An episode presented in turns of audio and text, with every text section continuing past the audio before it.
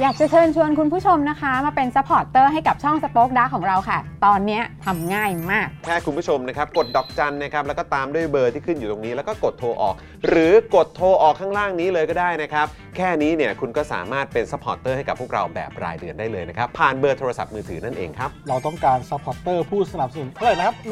15,000 คน ตอนนี้เรามีซัพพอร์ตเตอร์ 5,000 คน ใช่ ซึ่งก็ได้บอกความต้องการนี้ไปเมื่อประมาณปีกว่าๆที่แล้วแล้ว เราก็พยายามกันนะครับ เรื่อยๆเรื่อยๆเป็นหมื่นสามครับ ตอนนี้เหลือ 5,000นะครับ ไม่เป็นไร ครับ เรายังสู้ต่อครับ อีก 10,000 คน อีก 1 นะครับ 0,000 คนเท่านั้นเอง ใช่ค ใช่ รับ ก็คือเราก็พยายามจะทำให้ง่ายที่สุดนะคะ สะดวกที่สุดสำหรับคุณผู้ชมนะคะ บางทีเนี่ยอาจจะแบบว่าเออไปสมัครเป็นซัพพอร์ตเตอร์ไปทำอะไรคือแบบมันกดหลายลิงก์ ใช่ มันวุ่นวายใช่ไหม ใช่ มันบางทีแบบว่ามันไม่ค่อยแน่ใจว่าทำยังไง แต่ว่าอันเนี้ยคือง่ายมากที่สุดเลย แล้วก็ท่านใดที่สมัครแล้วนะครับ ก็สามารถไปติดตามคอนเทนต์ Exclusive นะครับ ได้ที่ Facebook Page Spoke Dark Supporter ได้เลย แล้วก็สำหรับ Supporter ท่านใดที่เป็นผู้สนับสนุนอยู่แล้วทาง YouTube หรือ Facebook นะครับ ก็สามารถทักแชทเข้าไป บอกว่าเป็น Supporter อยู่แล้วอยากเข้ากลุ่มลับ Exclusive สำหรับผู้สนับสนุนเท่านั้นนะครับ รีบสมัคร แล้วก็รีบทักแชทกันไปได้เลยนะครับ มากันเยอะๆนะคะ อืมสมัครกันเลยครับผม อีก 1 0,000 คนจะถึงเป้าแล้ว มาสนับสนุนพวกเรากัน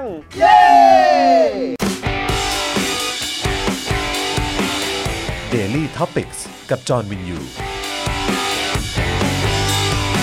สวัสดีครับคุณผู้ชมครับ ต้อนรับทุกท่านเข้าสู่ Daily Topics ประจำวันอังคารที่ 7 พฤศจิกายน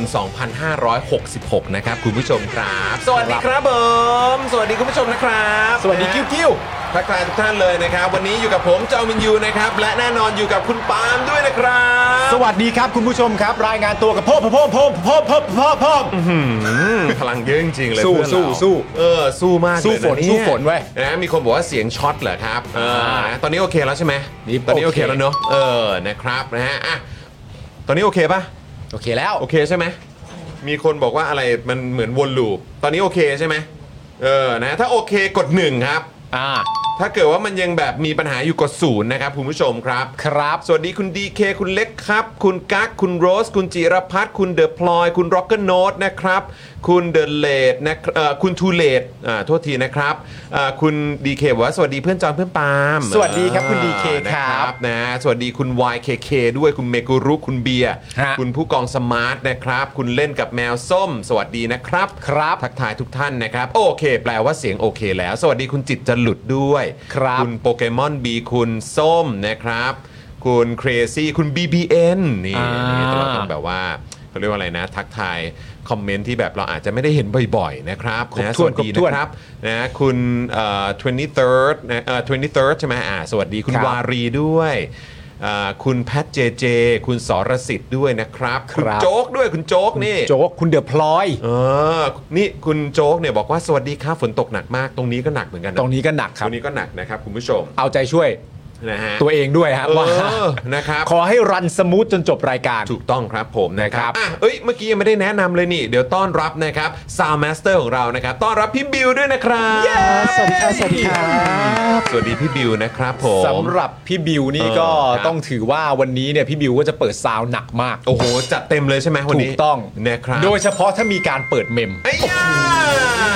นี่เปิดโชว์ไปก่อนทีหนึ่ง เพราะว่ามีซูเปอร์แชทเข้ามา โอ้ ของคุณโรสครับนะครับฮะวันนี้เนี่ยเป็นวันเกิดของคุณโรสนะครับ พี่ๆช่วยอวยพรให้น้องหน่อย ครับผม อ่าอ่ะคุณปาล์มก่อนคุณปาล์มก่อน ขอให้วันนี้นะครับผมแล้วก็ในทุกๆวันหลังจากนี้นะครับผมขอให้เป็นวันที่มีความสุขสำหรับคุณโรสนะครับขอให้กายใจแข็งแรง ขอให้ทุกๆ วันมีต่อยรอยยิ้มสุขภาพดี และร่ำรวยขึ้นในทุกๆ วันนะครับคุณโรสครับแฮปปี้เบิร์ดเดย์นะครับ เอ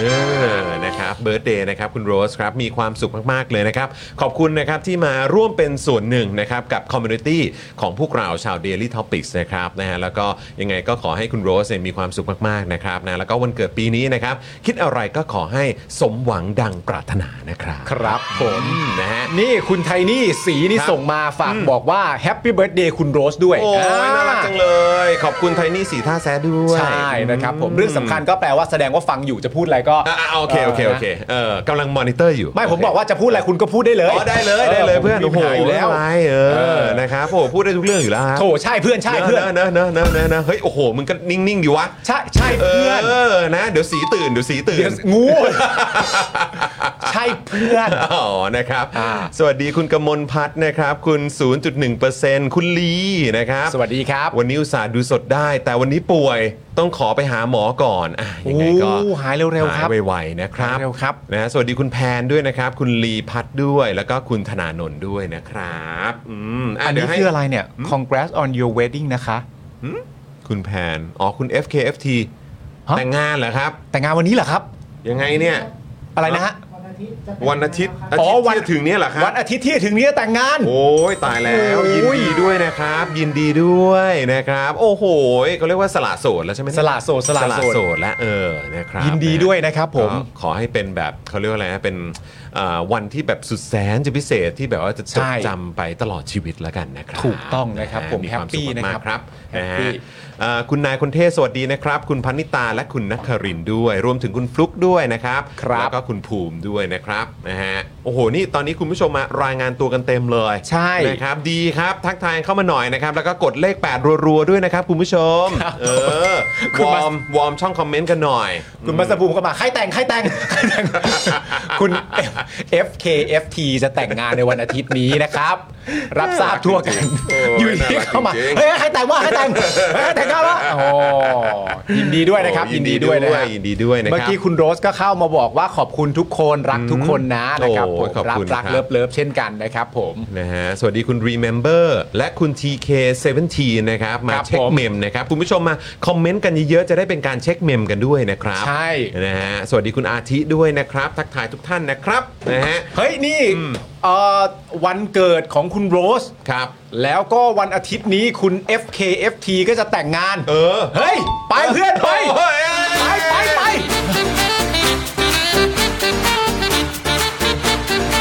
ฉลองกันหน่อยแล้วถึงตีสี่ตีสี่ เฮ้ยทำเปิดเดย์45ธันวาดีพวกเรา ล่วงหน้าเหรอไหมซ้อมก่อนซ้อมก่อน ซ้อมอ่ะพอพอพ โอ อ เคโอเคโอเคโอเคโอเคขอขอนิดนึงฮะนิดนึงนิดนึง เออ โอเค เอามีใครแต่งอีกไหม มีใครเกิดอะไรไหมวันนี้ นะคุณผู้ชมโห แดนกันเพื่อเป็นการวอร์มอัพร่างกายกันนะคุณผู้ชม โอเค นะฮะเดี๋ยววันนี้มีโฟนอินด้วยนะครับ ใช่ครับคุณผู้ชมครับ วันนี้ เราก็ เราจะมี อัปเดต โฟ ไป น เลย อิน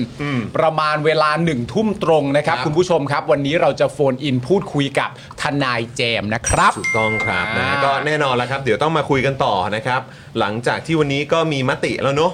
นะครับ ใช่ อย่างเป็นทางการ อืม ขับคุณชัยยามพวาน ใช่ นะครับออกจากสมาชิกพักนั่นเองนะครับ ใช่ครับ นะฮะ และ ก็ ล่าสุดหลังจากมีมติออกมาแค่เพียงแว็บเดียวเท่านั้นนะค ครั รับบ ผมก็มีการถแถลงจากคุณเอ่อชัยธวัฒน์แล้วหลังจากนั้นก็มีการพูดจาก อืม คุณชัยยามพวานเช่นเดียวกัน อืม นะ ค ครั รับบ ผมนะฮะ อ่า ก็เดี๋ยวอัปเดตกันนะครับ แล้วก็เดี๋ยวเรามาเอ่อพูดคุยกับทนายแจมด้วยนะครับ ครับ นะว่าต่อจากนี้จะเป็นอย่างไรกันต่ออ ม นะครับเอ่อในมุมของทนายแจมเองนะครับ แล้วก็อาจจะถามความเห็นในฐานะที่เป็นสมาชิกพักก้าวไกลด้วยนะค ค รั รับ บ ว่าต่อจากนี้เนี่ยทางพักจะไปกันยังไงต่อนะครับ นะฮะ ผม ก็เป็นเรื่องที่เอ่อสังคมสนใจกันมากๆ และที่สำคัญที่สุดก็คือโหวตเตอร์ของก้าวไกลเนี่ยแหละครับ ถูกต้อง ที่ให้ความสำคัญกับเรื่องนี้มาก ๆเลยนะครับ ใช่ครับ นะฮะ อ่าคุณทีบิวก็เข้ามาถามนะครับว่าเกิดอะไรขึ้น ฮะ แดนเปิดรายการกันเลยเหรอ อืม โอ้โหนี่ถ้าเข้ามาถามทุกคนก็ไม่ต้องเข้าข่าวกันเลยทีเดียว ออโอ้โห มีคนจะแต่งงานคุณทีบิว ใช่แล้ววันนี้ก็วันเกิดด้วยไง วันนี้เป็นวันเกิดคุณโรส ใช่ไหมฮะ และคุณ FKFT จะแต่งงานในวันอาทิตย์นี้ มีแต่เรื่องราวดีๆ เกิดขึ้น โอ้โห เออนะครับนะก็ขอให้แบบมีแต่เรื่องราวดีๆ เกิดขึ้นกับชาว Daily Topics ทุกๆท่านด้วยนะครับที่กำลังดูกันอยู่ตอนนี้นะครับ ครับ นะคุณผู้ชมครับ เดี๋ยวตอนนี้ก็ฝากคุณผู้ชมกดไลค์กันก่อนนะครับ อ่า พร้อมไหมถ้าเกิดพร้อมแล้วเรามากดไลค์พร้อมกันหนึ่งสองสามไปเลย ผมกดด้วยผม นะครับกดด้วย นะแล้วก็จะน่ารักมากๆด้วยนะครับ ถ้าคุณผู้ชมช่วยกันกดแชร์นะครับ แล้วก็อาจจะแบบบรรยายอะไรนิดหน่อยนะ บอก เออ หน่อยว่าแบบ เออ แบบนี้กำลังดู Daily Topic สดอยู่ เข้ามาคุยกันหน่อยไหม อะไรอย่างนั้นอะไรอย่างนั้น ะคบก็แชร์กันได้นะครับ เปิดเมม ณผู้ช เข้ามาคุยกันดีกว่าอะไรอย่ง เปิ งี้ ด ย เมมมาเมาส์กันดีกว่า อะไรแบบนี้อ่ะเดี๋ยวผมแชร์ไปที่ X ก่อนนะ เดี๋ยวพิมพ์ว่าอะไรดี ใช่ ปึ๊บปึ๊บปึ๊บอ่าโอเค ตึ๊บตึ๊บตึ๊บตึ๊บอ่าโพสต์เลยดีกว่า โชะนี่ไปแล้วเรียบร้อยครับคุณผู้ชมนะฮะฝากกดแชร์กันด้วยนะครับคุณผู้ชมครับ ครับ นะฮะแล้วก็เอ่ออยากจะฝากคุณผู้ชมนะครับเอ่อให้ได้มาเป็นเมมเบอร์กับพวกเราด้วยนะครับอีกหนึ่งช่องทางที่อยากจะฝากคุณผู้ชม อันนี้เป็นช่องทางที่แบบอยากเชิญชวนจริงๆนะค ครั รับบ อันนี้เป็นช่องทางใหม่นะครับอันนี้อยากบิวนิดนึงเพราะว่ามีโอกาสได้คุยนะครับกับพ่อหมอ นะครับแล้วก็ทีมงานสป็อคดักทีวีของเรานะครับที่ช่วยกันนะครับทำให้อ่าเขาเรียกว่าโปรเจกต์นี้มันเกิดขึ้นได้ ครับ นะครับไปดิวกับอ่าทางเครือข่ายโทรศัพท์มือถืออ ม นะครับทุกเจ้ามานะครับ ครับ โอ้โหกว่าจะดิวได้นี่ก็มันก็ไม่ใช่ง่ายๆนะ ใช่ นะครับนะแล้วท้ายที่สุดก็ทำสำเร็จครับ อืม นะทางค่ายมือถือทุกๆค่ายเนี่ยก็น่ารักมากๆนะครับ ครับ จัดการให้จนมันเกิดขึ้นนะครับกับ อืม การที่จะเปิดช่องทางให้คุณผู้ชมนะครับมาเป็นท่อนำเลี้ยงให้กับพวกเรานั่นเอง คนี่รับ นี่นะฮะมาสนับสนุนพวกเราได้ ผูกไว้กับบินโทรศัพท์มือถือก็ได้นะครับ นี่ ครับ เลยเดือนละ 149 บาทนะครับ คุ้มค่าแน่นอนคุณผู้ชมนะค ครั รับบ เพราะว่าเอ่อเรามากัน 5 วันต่อสัปดาห์ แล้วก็เดี๋ยวจะ ใช่ มีคอนเทนต์พิเศษพิเศษให้คุณผู้ชมติดตามได้อยู่เรื่อย ๆ ด้วยเหมือนกันนะครับนะก็กดดอกจัน 4 8 9 9 1 2 4 1 1 แล้วก็โทรออกนะครับคุณผู้ชม ครับ แค่นี้เองนะครับคุณก็จะมาเป็นอีกหนึ่งนะครับเสียงที่มาสนับสนุนพวกเรา ให้มีกำลังในการผลิตคอนเทนต์ให้ติดตามกันแบบนี้นะครับ ครับ นะ ผม ฮะ แล้วก็ถ้าเกิดสะดวกนะครับ อยากจะเข้ามาพูดคุยกับพวกเราด้วย ก็มาเป็นเมมเบอร์การผ่านทาง YouTube Membership นะครับ กดที่แถบข้างบนช่องคอมเมนต์ก็ได้เลยนะคุณผู้ชม ตรงนั้นก็จะเด้งเข้าไปที่หน้าแพ็กเกจก็เข้าไปเลือกแพ็กเกจกันได้ ใครที่ใช้อ่าเหมือนเบราว์เซอร์ใช่ไหมเขาเรียกว่าอะไรบนบนเดสก์ท็อปอะนะฮะก็กดปุ่มจอยข้างปุ่ม subscribe ได้ด้วยนะครับ ครับ นะฮะแล้วก็อีกหนึ่งช่องทางก็คือทาง Facebook Supporter นั่นเองนะครับ อ่า แล้วก็ยังเติมพลังให้กับพวกเราแบบรายวันได้แฟนๆเราน่ารักนะ หลาย ใช่ ท่านน่ะเขาชอบเติมพลังให้เราแบบรายวัน ใช่ นะฮะขอบพระคุณมากเลยนะครับนะฮะ รายวันก็ชื่นใจครับ ชื่นใจครับชื่นใจจริง ๆ เลยนะครับทุกบาททุกสตางค์นี่ก็สำคัญกับพวกเรามากนะครับนี่ ครับ เลยนะฮะก็สแกน QR Code ตรงนี้ได้เลยนะครับคุณผู้ชม ครับ สวัสดีคุณสุภา 1993 นะครับบอกว่าดิวลับปะเนี่ยฮะเรื่องอะไรเออ อ๋อ นะครับ หมายถึงที่แบบไปทำดิว อ๋ มา อไปทำดีลมา อ๋อ อ่า โอเคนะครับ คุณเอ่อแม่ค้าอินดี้สวัสดีนะครับ สวัสดีครับ คุณฮาเคนเจด้วยนะครับ คุณเรมี่ด้วยนะครับ บอกว่ามาครับ รับสมัครสมาชิกจำนวนมากครับ ผม นี่นะฮะ อ้าว แล้วก็คุณโอมนะครับ มาต่อเมมกับเราด้วยนะครับ โอ้โหเป็น VIP 6 บวกแล้วนะ หกบวก เออนี่มาต่อเมมกันด้วยนะ ใช่ ค แล้ รับ ว นะฮะอาจจะมีหลายท่านเนี่ยหลุดออกไปแบบไม่รู้ตัว ครับ นะฮะวิธีการเช็คเมมแบบง่ายที่สุดเลยก็คือคอมเมนต์เข้ามา ถูกต้อง เนะครับถ้ายังคอมเมนต์ได้อยู่ก็คือแปลว่ายังเป็นเมมกันอยู่นะครับคุณผู้ชม ใช่ นะฮะ เห คุ มือ ณ นที่คุณเล่นกับแมวส้ม ครับ บอกนะครับ กดจอยก็จะได้คุยกับจอน โอ้โหครับผม ง่ายมากเลย เอาเป็นว่าเอ่อเอาเหมือนคล้ายๆ คุณเมกุรุด้วย อ่าก ก ดจอยแล้วคุณจะจอยเลยครับ กดจอยก็จอยแล้ว เอ นะ อนะฮะนอกจากจะจอยมาอยู่กับเราแล้วเนี่ยก็ยังเอนจอยแน่นอนนะครับ ถูกต้องครับ นะฮะคุณโอมบอกว่าไปเป็นหนี้บัตรเครดิตมาเพิ่งได้มาต่ออายุครับ โอ้ขโหครั อบบ พระคุณ ผม นะครับข ข อ อ บบ คุ คุณ ณ นะครับนะฮะอ่ะโอเคนะครับ ทัก คุณทาย ผู้ คุณ ชม บรอกโคลีบอยด้วยนะครับ บอก เออ มาช้าไปนิดนึงสวัสดีครับ สวัส โอ้ ดี ยิน นะครับ ดีครับยินดีครับ และคุณฮาริสด้วยและคุณ LK Fighter ด้วยนะค ค รั รั บบ ผม อุ๊ยคุณวีวินก็เช็คมาบอกว่ายังไม่หลุดอืม ฮะ มันต้องอย่างนี้สินะครับ ขอบคุณมากเลยนะครับ ครับ อ่ะคุณปาล์มงั้นเดี๋ยวเรามาเอ่อขอบคุณสปอนเซอร์ใจเดียวเรากันก่อนไหม ได้เลย เออ นะครับอ่าเดี๋ยวเราจะสตาร์ทกันที่ i w วิน180 ดีกว่านะครับ คุณผู้ชมครับ ครับ นี่เลยช่างอลูมิเนียม งานอลูมิเนียมต้อง i w วิน180 นะครับ โหลดแอป i w วิน180 ได้เลยนะคุณผู้ชม หรือติดต่อไลน์ไปพูดคุย ครับ สอบถามข้อมูลกันได้นะครับ ทีมงานของเฮียตงเนี่ยน่ารักมาก ๆ เลยนะครับ แอดไปเลยแอด i w วิน180 นั่นเองนะครับ ขอบคุณครับเฮียตง ขอบพระคุณครับ ต่อกันที่ศูนย์ศัลยกรรมตกแต่งจินตรักษณ์นะครับ ผมหมอเชษจินตรักษณ์มือหนึ่งเรื่องการแก้จมูก แผนกศัลยกรรมจมูก ศูนย์ศัลยกรรมตกแต่งจินตรักษณ์โรงพยาบาลนวเวศแก้จมูกครั้งสุดท้ายให้สวยคู่คุณตลอดไปครับ สอบถามไปได้เลยที่ Facebook จินตรักเซอร์เจอรี่เมดิคอลเซ็นเตอร์ครับ ขอบพระคุณหมอเชษครับ ขอบคุณหมอเชษมาก ๆ เลยนะครับผม นี่วายสวยวายสวย นี่นะฮะคุณ TWK สวัสดีนะครับ รวมถึงคุณ Storm แล้วก็คุณเอมปวีปะเออนะครับ อ่า บอกว่า ครับ สวัสดีค่ะกำลังนั่งรถกลับบ้าน ฝนตกหนักมาก ใช่ใช่ใช่ใช่นะครับผม นะฮะ ใครที่กำลังเอ่อขับขี่ยานพาหนะอยู่นะตอนนี้ก็ขับขี่กันอย่างระมัดระวังนะครับ เพราะว่าตกมากจริง เมื่อวานอะ ใช่ ที่บอกว่าคุณชัดชาติบอกว่าอย่าให้เลี่ยงเส้นนั้นเส้นนี้ใช่ไหม เออ ก็แบบไม่รู้ว่าเรื่องอะไรเนอะ ใช่ โอ้โหแม่งแบบ ไม่ ยุบ แต่ ลงไปอย่างนั้นเลยอะ ไม่มันแตกแบบ โล อาง งงี้ ไปเลยอะแล้วไม่นึกว่าแบบมันจะมีแบบ เหมือนมันเหมือนคล้ายๆเป็นเป็น เป็นอะไรอ่ะมันเป็นช่องว่างลงไปหร เออเป็นหลุม เออมันเป็นห ท่ออะไร ลุม สัก ล อง ย่าง ไป อะ ใช่ไหมเหมือนเขาบอกว่ามันเป็นที่ที่แบบเขาให้แบบสายไฟใต้ดินน่ะ เอหอรืออุโมงค์สายไฟหรือสักอย่างอ่ะ ว่าดีนะที่แบบรถแบบที่ขับตามหลังมาเป็นรถขนาดค่อนข้างใหญ่เป็นฟอร์จูเนอร์นะ เออ แล้วก็ลงไปบริเวณอ่าล้อหน้าทั้งสองล้อ ใช่ คือถ้าเกิดว่าแบบ โอ้โห มันเป็นรถที่เล็กกว่านี้ หรืออะไรแบบเนี้ยคือมันอาจจะแบบวึบลงไปเลยก็ได้อ่ะโหโคตรอันตราย ไม่มันเหมือนแบบ คือตัวถนนนะตอนที่เห็นภาพที่มันแตก เออ อะ่ะมันเหมือนว่าเหมือนคนเอาค้อนมาเคาะโบกแล้วมัน แล้วมันก็ โบกไปเลย อ อะ อลงไปทั้งเหมือนลงไปทั้งแผ่นอะ เออ เออ แล้วเป็นแนวยาวแบบขวางถนนแบบเหมือนแผ่นดินแยกอะ่ะ เออ น่ากลัวมาก คือ ณ แบ ผู้ชม บคุณผู้ชมคือคือในในในช่วงสุดสัปดาห์ที่ผ่านมา ผมก็อยู่บ้านใช่ไหม อืม แล้วผมก็นั่งคิดแบบ เออ หรือเราแบบ เราออกไปข้างนอกน้อยไปเปล่า วะ คือเพราะว่าเหมือนแบบในในวีก่อนเออในช่วงสัปดาห์ที่แล้ว อ่า อะ่ะที่ผมทำเนี่ยแล้วออกไปแบบเหมือนในในย่านเมืองอะ่ะ อืม เออที่แบบว่าอาจจะลดเยอะหน่อย อืม เออเป็นย่านธุรกิจหรืออะไรแบบเนี้ยก็คือไป อ่า ตัดผม อ่า ใช่ไหมไปตัดผมมาแล้วก็คือแบบรู้สึกว่าโหแบบรถติดมากรถเยอะมากเลยอะไรอย่างเงี้ยแบบว่าโอ้โหรู้สึกมันมันคืออยู่แถวนี้ อ่า แทบมันจะอยู่ในโซนนี้มากกว่ามันก็ อ่า จะแบบหลุมหลวมๆอ่ะ อืม เออแล้วพอเข้าไปตรงนั้นเรารู้สึกว่าเหมือนแบบ โหมันแน่นมากเลยแล้วแบบ อ่า ไม่ค่อยอยากออกไปไหนอ่ะ อืม แล้วก็มีข่าวอย่างตอนนั้นก็ที่พารากอน อ่าใช่ ไหมครับ เรื่องนั้นก็น่ากลัว อืม ใช่ไหมครับ แล้วนี่ก็คือถนนน่ะ ใช่ ถนนกลางเมืองอ่ะ ใช่ มักกะสันน่ะ ถนน ใช่ปะ กลางเมืองจริงอะ เจริงๆ เออ คุณผู้ชมคือแบบเฮ้ยแบบชีวิตกูแบบว่าเขาเรียกว่าอะไรความสวัสดิภาพของ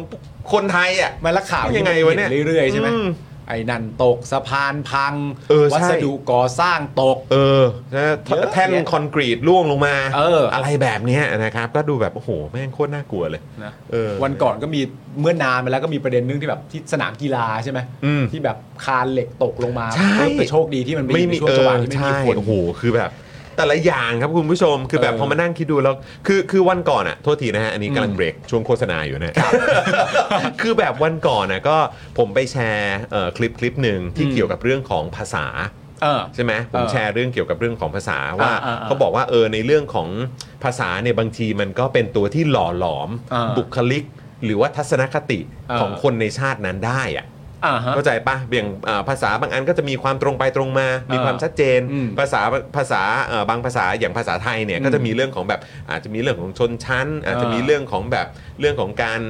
เขาเรียกว่าอะไรอ่ะแบบเหมือนพลิกเรื่องของภาษาหรือคำพูดหอ่ารืออะไรแบบนี้ได้ด้วยเหมือนกัน เป็น อะไรเงี้ย สละ ก็ สลวย ใช่แล้วมัน อ่า ก็แบบบางทีมันก็สะท้อนออกมาในเรื่องของทัศนคติของคนในในสังคมนั้นๆน่ะที่ใช้ภาษานั้นๆด้วยอะ า แล้วผมก็แบบมานั่งนึกย้อนดูแบบเออ เหมือนแบบอย่างเนี่ยเราทำข่าว เออ เราคุยเกี่ยวเรื่องการเมืองอ่ะอย่างผมทำมา 10 กว่าปีแล้วอ่ะ อืม เออคุณก็ทำมาหลายปี เออ แล้วเหมือนกัน เราก็เห็นวิธีการใช้ภาษาและคำพูด เออ ของคนในภาคราชการ เออ ใช่ไหมของคนของนักการเมือง เออ ของเผด็จการ เอออ ไรอย่างเงี้ยคือแบบเราจะเห็นวิธีการใช้ภาษาที่ เออ ที่แบบโอ้โหเออนี่แม่งบ่งบอกความเป็นคนไทยจริงๆว่ะ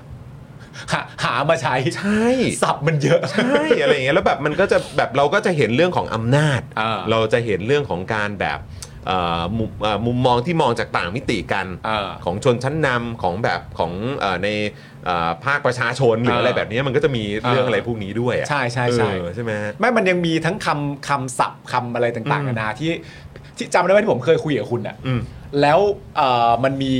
มันมีตอนรายการที่ตอนนั้นคุณคุณทำเลดไนใช่ป่ะ อืมอืมอืม แล้วผมคุยกับคุณแล้วอันนี้เป็นความรู้สึกของผมจริงๆนะคุณผู้ชมว่าตอนที่คุณจรทำเลดไนอ่ะ อืม ผมเสียดายอย่างหนึ่งในประเทศไทยมาก ๆ เลยอะ อืมอืม แล้วผมมีความรู้สึกว่ามันเกี่ยวข้องกับในมุมหนึ่งเล็ก ๆ กับมันเกี่ยวข้องกับการประสบความสำเร็จกับการทำเลดไนด้วยนะ อืม คือภาษาไทยอ่ะไม่น่ามีคำว่าครับเลย เออ มันแบบ ใช่ เออ มันเพราะแต่อันนี้มันเป็นเรื่องนิดนิดเล็ก ๆ น้อยๆนะ แต่เวลาเราดูของฝรั่งเราแบบว่า หรือประเด็นทั้งหมดนี้คือการไม่ต้องมีคำสร้อย หรือความสุภาพ อืม หรืออะไรต่างๆนานาเข้ามาเกี่ยวก็คือพูดคุยอย่างตรงไปตรงมาว่า มันเป็นอย่างนี้เป็นอย่างนี้ใช่ไหมยิงตับใหญ่ห้า เอออ ย่างนี้อย่างนี้ใช่ไหมยิงตับใหญ่ห้า เออแล้ว โด มั ย นเหมือนเหมือนมันเข้าใจโดยทั่วกันและเท่าเทียมกันหมด เออ โดยไม่ต้อง ใช่ไหม แบบว่าเฮ้ยถ้าคุณห้อยห้อยครับ หรือห้อยขะหรืออะไร เออ ไว้ข้างท้ายเนี่ยก็แปลว่าคุณเอ่อเคารพแล้วก็ให้เกียรติแขกรับเชิญ อืม แล้วทำต่างจากนี้ก็ไม่ได้ เพราะมันดูไม่น่ารัก เอออ ไรอย่างเงี้ยมันมันจะมี ขอบของมันอยู่ประมาณหนึงอ่ะ ใช่ เออ ใช่ ภาษานะ ใช่ครับ แล้วก็คือแบบพอมานั่งคิดดูแล้วแล้วก็แบบเออแบบเนี่ยอย่างไอสิ่งที่เราเจอกันอยู่เยอะแยะมากมายอ่ะ อ่า อ่าเรื่องการของการคอร์รัปชันเรื่องของวิธีการที่เขามีคำว่าเลี่ยงบาลีหรืออะไรแบบนี้ อ่า ใช่ไหม อ่า เออแบบ อ่ามั มันก็มันก็นึกย้อนสะท้อนกลับมาถึงแบบปัญหาที่แต่ละสังคมต้องเจอนะครับ คือไม่ได้บอกว่าภาษาไทยหรือสังคมไทย ใช่ เท่านั้นที่เจอ เออ ปัญหาหรือว่าเจอแต่เรื่องไม่ดีหรือว่า เออ เจอในสิ่งที่เรามองว่าเอออันนี้เราเห็นเป็น อ่า เป็นข้อบกพร่องเลยนะ อืม หรือว่าเป็นสิ่งที่แบบเราอาจจะสามารถแบบทำให้มันดีขึ้นได้ เออ ในสังคมอื่นก็มีคงมีด้วยเหมือนกันแหละ มีมีมี ใช่ไหมฮะ มี แต่ว่า เออ ก็คือแบบเราอยู่เราโตมาเรา เออ เกิดมาในสังคมนี้ เออ แล้วพอมานั่งคิดดูดีๆ ก็เออมันก็มีผลว่ะ เขาใช้คำพูดง่ายๆเหมือนอารมณ์ประมาณแบบ มันมันเอื้อต่อการเลี่ยงอ่ะสับมันเยอะ สับมันเยอะ ใช่ใช่ มันมันนำมาช่วยกันแบบว่ามึงถ้ามึงอยากจะเลี่ยงประเด็นเนี้ยมึงมีประมาณสักเอ่อถ้าในสี่แยกก็แปลว่ามีครบทุกแยกอ่ะมึงจะเลี่ยงไปใช้วอร์ดดิ้งไหนเท่านั้นเองนะมันเยอะมันเยอะมันเยอะ มไม่รู้ว่าคุณผู้ชม เออ คิดเห็นอย่างไรนะครับ พอดีไปเห็นมาปุ๊บแล้วก็รู้สึกว่าเออมันก็น่าสนใจดีก็เลยเอามาแชร์ให้คุณผู้ชมฟังด้วยนะครับ ครับ นะฮะอ่ะแล้วก็แน่นอนนะครับวันนี้มาอยู่ใกล้ชิดกับพวกเราเช่นเคยนะครับต้อนรับพี่โรซี่ด้วยนะครับ สวัสดีค่ะ ฝนตกหนักเลย โอ้ เดินมาช้าหน่อย ใช่ ใช่ใช่เมื่อกี้ก็เห็นอยู่ก็คิดว่าเอองั้นเดี๋ยวเราสตาร์ทไปก่อนแล้วกันเดี๋ยวพี่ ใช่ ซี่มาแจมด้วยแน่นอนนะครับ พี่ซี่มาพร้อมกับหมวกแสนสวย ถูกต้องถูกต้อง วันนี้มีความเป็น ออ แฟชั่นนิสต้า เนาะเออจริง ๆ ก็อยากหาหมวกใส่เหมือนกันนะ แบบประมาณนี้แต่ผมเป็นคนหัวโต ก็เลยไม่ควรใส่ ก็ไม่รู้อะคือแบบพอใส่ปุ๊บแล้วเนี่ยยิ่งทรงแบบของพี่ซี่อย่างเงี้ย อ๋อ เออที่ใส่อย่างเงี้ยคือใส่แล้วแบบอื้อหือมันพอดีเกิน เฮ้ย ตอนนี้คุณอย่าไปใส่หมวกอื่น คุณใส่หมวกกันน็อกอย่างเดียวก็พอแล้วเออ ระมัดระวัง ผม ไ ใส่อยู่แล้ว สุดยอด ผม น่ารัก ใส่อยู่แล้ว คุณผู้ชม น่ารักาก ใส่ตลอดเวลา ฉันได้ข่าวว่ามันแพง ฮะอะไร อะไรแพง หมวกกันน็อกเหรอ เปล่า ฮะอะไร อี อ๋อ ขง ไม่ สิ่งประกอบหมวกกันน็อกเนี่ย ไม่ใช่อะไร วันนั้นอาจารย์พิษบอก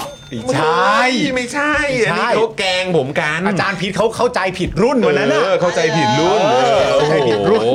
เครื่องคนละแบบเลย เอ้ยคนละเรื่องเลย นี่เครื่องแบบน่ารักน่ารัก รุ่น เออ รุ่นปีก็ไม่เท่ากันแล้ว แบบนี้สกูตเตอร์อยู่เนาะ อ๋ออย่างนี้เขาเรียกสกูตเตอ ส ร์ กูตเตอร์แบบนี้เรียกว่าสกูตเตอ ส ร์ กูตเตอร์ สกูตเตอร์ เราไปใช้มอเตอร์ไซค์ได้อย่างไร ใช่ครับ มันคือส สกู กูต ต เต เต อ อร์ ร์สกูตเตอร์เออนะครับมันแบบน่ารักน่ารัก ขับขี่ง่ายขับขี่ ใช่ ง่าย มันเอาไว้แบบเออใช้ในแบบย่านชุมชน เออ อใช่ไหมแบบว่า เราว่า จ่าย บิว ตลาดอะไรแบบเนี้ยเออ หรือว่าบิล แต่แต่อันเนี้ยผมสามารถผมสามารถยืนยันได้ อ่า ว่าคุณจรเนี่ยขับขี่ปลอดภัยจริง อืม ๆ ประมาณว่าถ้าสมมติว่ารอมันก็คือไม่เจออะ ผม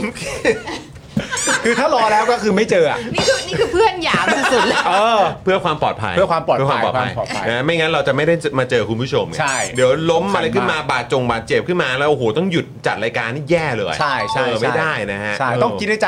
รอในบ้านแล้วกันวะ ผมไม่ตามกู ยืน มารร อ อ นะเดี๋ยวยุง กัด ผมไม่ตัด กูเป็นไข้เลือดออกซะก่อน ไม่ได้ เออแต่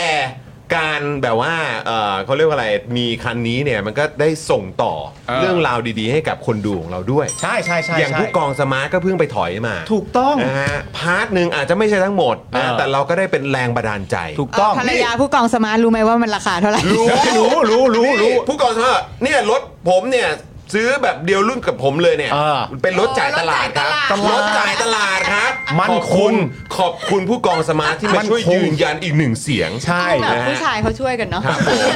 นะฮะขอบคุณ Honda ด้วยนะครับนะฮะ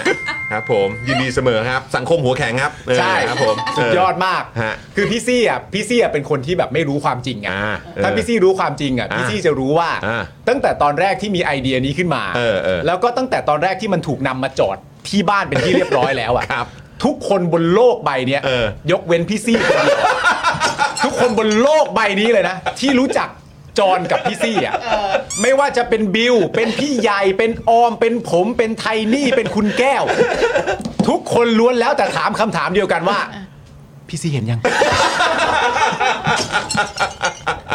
ไม่ต้องถามด้วยว่าพี่ซีรู้ยัง พี่ซีรู้ยังไอ้ไอ้ไอ้ตั้งแต่ตอนแรกที่มาไอเดียเนี้ยคำถามแรกคือ มึงบอกพี่ซี ยังแล้วพอมันเดินทางมาจอดถึงบ้านทุกคนก็แบบโหสวยจังเลย โอ้เท่มากเฮ้ยลองขึ้นไปข้อมเฮ้ยเจ๋งว่ะเอ้ยพี่ซีเห็นยังเฮ้ยโห แล้วเราก็แบบ ก็ใช่สิ พอดีว่าสกูตเตอร์คันเก่าผมเสีย ใช่ ใช้มานานแล้ว โอ้ยหลายปีแล้วเพื่อนหลายปีแล้ว หายปีแล้ว เออ มันก็แบบโอ้ยกองแข็งมากเลย เอาเอาเอาเอาเอาเอา ประกันอุบัติเหตุอะ มีเอ้ยมีเออนะครับแหมครับผม ความรู้สึกเนี้ยเหมือนอะไรรู้ป่ะ ครับอืม เหมือนตอนเด็กๆอ่ะ ครับ ที่ไอจิ๊บเพื่อนเราอ่ะ เออ มันจะขอแม่ซื้อเอฟเฟกต์กีตาร์ อ่า กูก็ไปนั่งพูดให้แม่มันฟัง อย่างเงี้ย ก็เอ่อขอบคุณมากเพื่อน ไม่เป็นไรเพื่อน ต h ง n ิ you thank โอ้ you โหเรื่องเล็กมาก เห็นไหมเห็นไหมเออเนี่ยเห็นไหมเนี่ยยืนยันกันโอ้โหขอบคุณขอบคุณมาก เออ คุณผู้ชม เด็กชายแต่ละตัวนี่ ขอบคุณมากครับผมมันมันมีค่ากับผมมาก มาคุณผู้ชมมาช่วยกันใหญ่ ครับผม ใช่ นะอ่าโอเคโอเคขอบคุณมากคบ ก็เราก็เข้าใจคอะรั นะ บ เพราะมันเป็นความฝันของมันมาตั้งแต่แบบว่า ใช่ อายุสิบห้าคือปาล์มรู้ใช่ไหมว่ามันมีท่าขึ้นมอเตอร์ไซค์ของมันอะ ไม่รู้ มาตั้งแต่คือแล้วมันก็ขี่มอเตอร์ไซค์ไม่เป็น แต่มันมีท่าขึ้น เฉพาะของ ท่าขึ้นคร่อมแล้วก็ท่าลง แล้วก็มันนะมายืนแบบโพสต์ทำยังไงอะไรเงี้ยคือแบบ คือมันทำได้หมด ซ้อ มัน ปแล้ ซ้อมไว้มาเป็น ซ้อ สิบปีแล้วอะ เ ทุกอย่างมีหมดยกเว้นมอเตอร์ไซค์ ใช่ อ๋อ และสกิลในการขับขี่ สกูตเตอร์ อ๋อย กเว้นสกูตเตอร์ยกเว้น สกูตเตอร์ยกเว้นสกูตเตอร์ สกูตเตอ อ่า ร์ แต่ตอนนี้ท่าที่ซ้อมก็ได้ใช้แล้ว ได้ใช้แล้ว เออ แล้วก็ยืนแบบยืน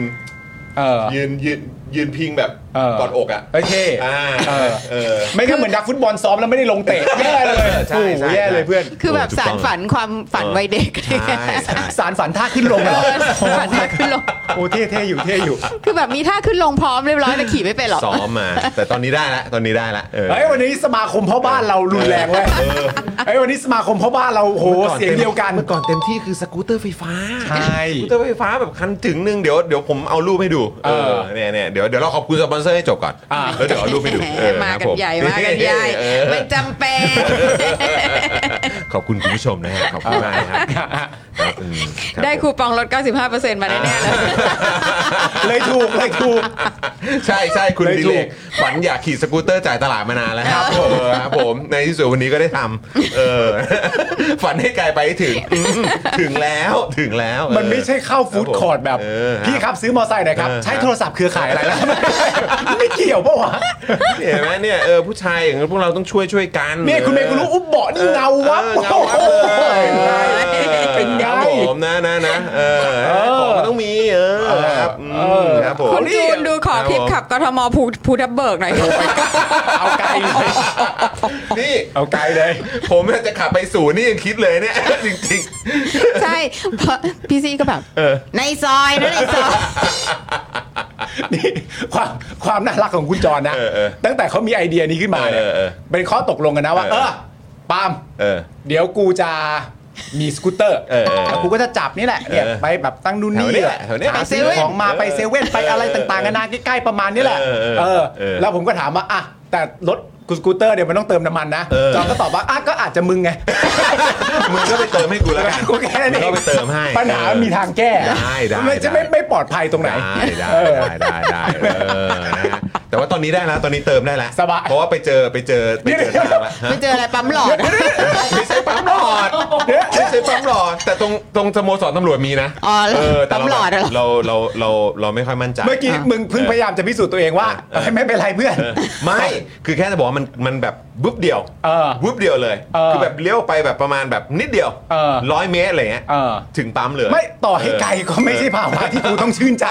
ในตัวมึงไหม โอ้โหแต่กูใส่หมวกกันน็อกอะไรทุกอย่างเลย เฮ้ย นะ มึงพูดจริงไหมเนี่ยมึง ออ มึงเติมน้ำมันได้แล้วเหรอเนี่ยโอ้โหชื่นใจเลยโอ้โห เติมได้แล้วฮะเติมได้แล้วฮะเออครับผมนะฮะนี่คุณเคนซูเปอร์แชทมาให้ด้วย นี่บอกให้ลองอะไรอะไรฮะเนี่ย อีกรุ่นนะฮะเดี๋ยวขอเช็คก่อนนะ มันคือ เออ รุ่นไหนเนี่ย คุณคะ คุณคะ คุณพอก่อนแล้วค่ะพอค่ะพอค่ะ นี่อะไรนะเออ อะไร อ๋ ล่ะ อเหรอฮะอ๋อคือแบรนด์นี้เหรอฮะ เออ โอ้โหไม่ไหวอะ ดูได้อย่างนี้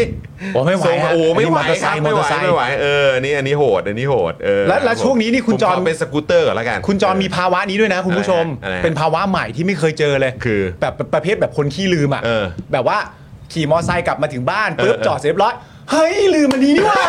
ลืมซื้อ ต้องออกอีกแล้ว ต้องออกอีกรอบ โอ้ เอ โห อโอ้โหแบบเซ็งเลย เออ แบบว่าอืมโอเคโอเคไม่เป็นไร แล้วแล้ว เสียเว คำ ลา ถาม หน่อย คำถามเวลาเกิดเหตุเนี้ย เออเออ กูคิดในใจตลอดเวลาเลย เออเออ ทุกครั้งเลยคืออะไรวะ เออเอ มึงคุยกับใครวะ มอไซค์สกูตเตอร์กับสกูตเตอร์มึงมึงหาข้ออ้างกับใครวะ ไม่แล้วกูอ่ะเหมือนแบบมุมสี่ห้าองศาด้วย เออเฮ้ย ลืมอะไรเนี่ย เดี๋ยวนะ แย่จริงๆเลย อ่ะน้ำแข็งไงล่ะ เดี๋ยวต้องไปซะละเออครับผม เออ แย่จังเลย เนี่ยซ้อมมา 24 ได้ผล แล้วยืนแล้วยืนพิงมอไซค์ด้วยนะตอนระหว่างคิด ลืมลืมเออครับผม อ่าประเด็นนี้เราจบแล้วนะ โอเคพอพอ จบเข้าใจตรงกันนะ โอเคขอบคุณคุณผู้ชมขอบคุณคุณผู้ชมขอบคุณนะครับนะฮะเอามาต่อกับ OX Clean ครับ สำคัญมากนะครับ OX Clean นะครับคุณผู้ชมสเปรย์ฆ่าเชื้อนะครับ เอาไว้ฆ่าเชื้อบนอานมอเตอร์ไซค์ ได้หมดเลยปลอดภัยสะอาดเออนะใช้ได้ทุกพื้นผิว ใช่ เออนะจะบนเบาะมอเตอร์ไซค์ของเราก็ได้ ได้ได้ได้ ในรถก็ได้ ได้ นะครับหรือว่าในบ้านนะครับ อ่า ในครัวตู้เสื้อผ้าอะไรใช้ได้หมดเลยนะครับ อ่า คุณผู้ชมครับนะขนาด 500 ml นะครับขวดละ 500 บาท อ่า ซื้อ 2 ขวดนะครับแถมอีก 1 ขวดนะครับ คุ้ม ครับ ค่ามากนะครับ แล้วก็ส่งฟรีทั่วไทยด้วยนะครับนะฮะเพราะฉะนั้นคุณผู้ชมถ้าสนใจนะครับ โทรไปสั่งได้เลยนะครับ ที่เบอร์ 0909714888 หรือแอดไลน์ไปก็ได้นะครับ ที่แอดวัสันเบนซ์นั่นเองนะครับ ครั ขอบบคุณนะครับผม ขอบคุณครับ เราต่อกันที่ XP Pen นะครับ ผม ครับ เมาส์ปากการะดับโปรราคาเริ่มต้นไม่ถึงพันนะครับ ดูข้อมูลเพิ่มเติมได้เลยนะครับ ที่เพจ XP Pen Thailand ต้องบอกคุณผู้ชมแบบนี้สำหรับงานออกแบบนี้ก็ได้ อืม สำหรับการเรียนการสอนนี่ก็ได้ ใช่ สำหรับการวาดรูปหรือว่าการทำงานศิลปะในเชิงแบบว่าแบบเป็นแบบเป็นดิจิตอลเป็นอะไรเงี้ยก็ได้เช่นเดียวกันนะครับ ใช่ ผม ครับ ถ้าคุณผู้ชมไม่รู้ว่าจะออกแบบจะเขียนอะไร ก็เริ่มต้นจากการเขียนมอเตอร์ไซค์ก็ได้คุณผู้ชม นะฮะมอเตอร์ไซค์นี่ก็ลองวาดรูป ไปดูนี่ไงไปดูแรงบันดาลใจได้ เออ ที่เพจเขาไง เพจเขา XP Pen Thailand คุณผู้ชมครับ ใช่ใช่ อ่า นะครับนะแล้วก็จริง ๆ ใช้เป็น Presentation ก็ได้นะ ใช่ เออตัวแบบว่าตัวนำเสนอ Presentation ก็ได้นะครับ คุณผู้ชม ถูกครับ นะครับนะฮะอ่ะแล้วก็เดี๋ยวต่อกันนะครับ กับไทยปริ้นนะครับ คุณผู้ชม ฮะ บริการพิมพ์ฉลากสินค้าบรรจุภัณฑ์และสิ่งพิมพ์อื่น ๆ ราคาถูกส่งฟรีทั่วประเทศนะครับ คุณผู้ชม ครับ ด้วยประสบการณ์ด้านงานพิมพ์อย่างยาวนานนะครับ พร้อมโรงงานมาตรฐานนะครับ มั่นใจได้เลยนะครับ คุณผู้ชมว่าจะได้งานพิมพ์สีสวยคมชัด และตรงตามบรีฟแน่นอนนะครับ ครับ เป็นแฟน Daily Topics ครับ ใช้โค้ดนี้ครับ JKT5 ครับคุณผู้ชมนะฮะรับส่วนลดไปเลยทันที 5%นะครับ ไปดูรายละเอียดกันได้นะครับ ลองเข้าไปส่องกันก่อนนะครับ ที่นี่เลยครับ นี่ thaiprint.co.th นั่นเองนะครับ ครับ ครับผม ขอบพระคุณมาก ๆ นะครับ ต่อกันที่ธัญรัตน์นะครับ ถ้าอยากมีผิวสุขภาพดีต้องเริ่มต้นจากการทำความสะอาดผิวนะครับ สบู่ธัญรัตน์ฮะอุดมไปด้วยส่วนผสมหลักจากใบบัวบก แตงกวาและว่านหางจระเข้นะครับ ช่วยลดต้นเหตุของการเกิดสิว ใช้ได้ทั้งผิวหน้าและผิวกาย 1 ก้อน 100 กรัม ราคา 149 บาทครับ แน่นอนนะฮะเรามีโปรพิเศษสำหรับแฟนๆ Daily Topic ด้วยนะครับผมซึ่งโปรพิเศษนี้จะทำให้ส่งฟรีตั้งแต่ก้อนแรก แถมตะข่ายตีฟอง นอกจากนี้นะครับผมถ้าซื้อ 2 ก้อน ลดเพิ่มไปอีก 5%โอ้โ